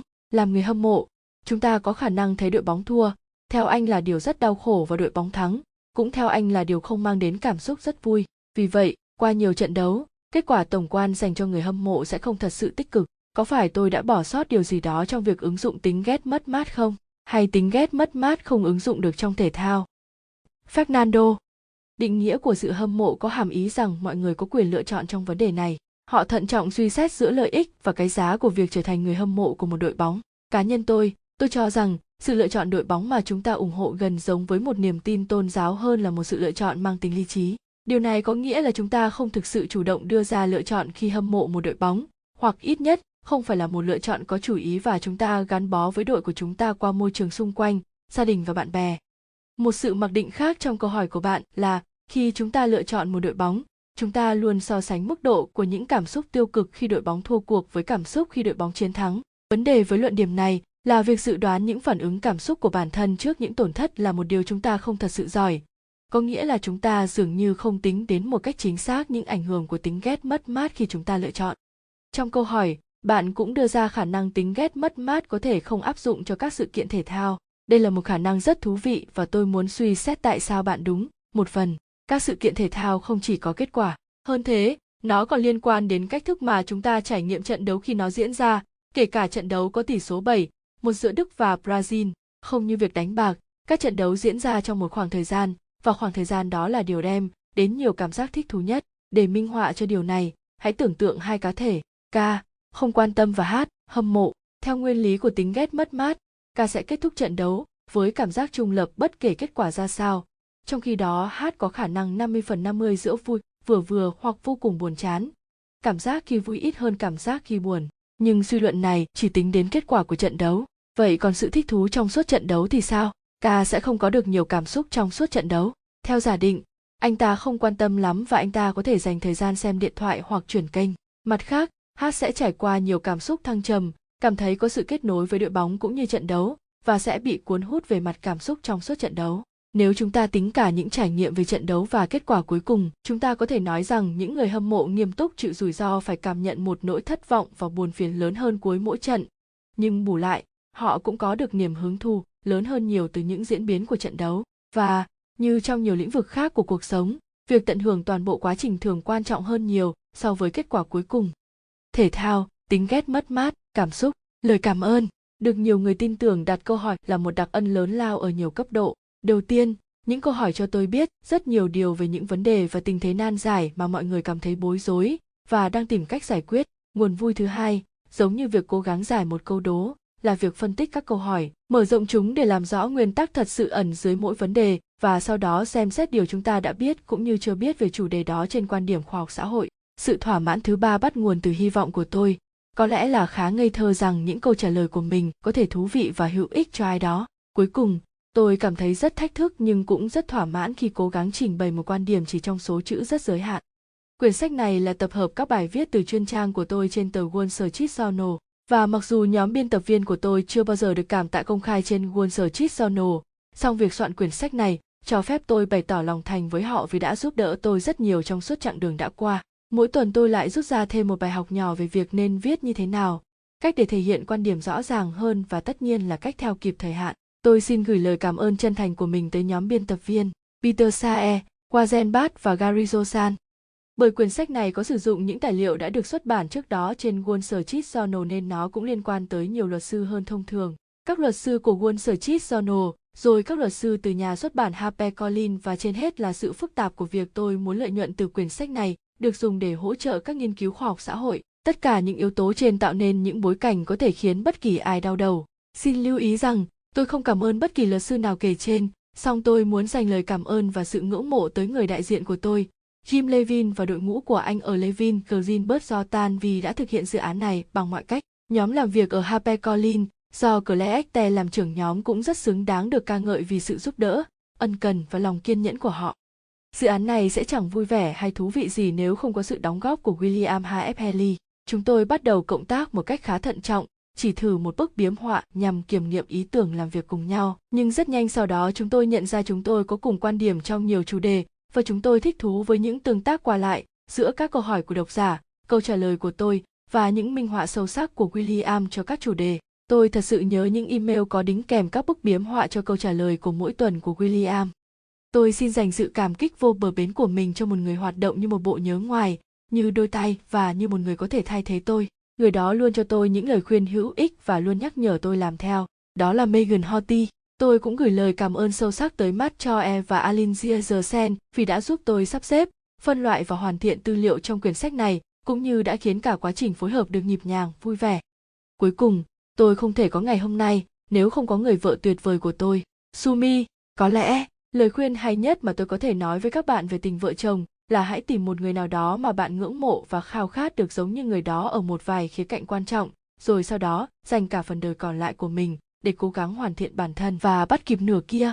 Bản thân tôi đã làm theo lời khuyên này và tôi có thể chứng thực việc nó có thể khiến cuộc đời của một người trở nên kỳ diệu đến thế nào.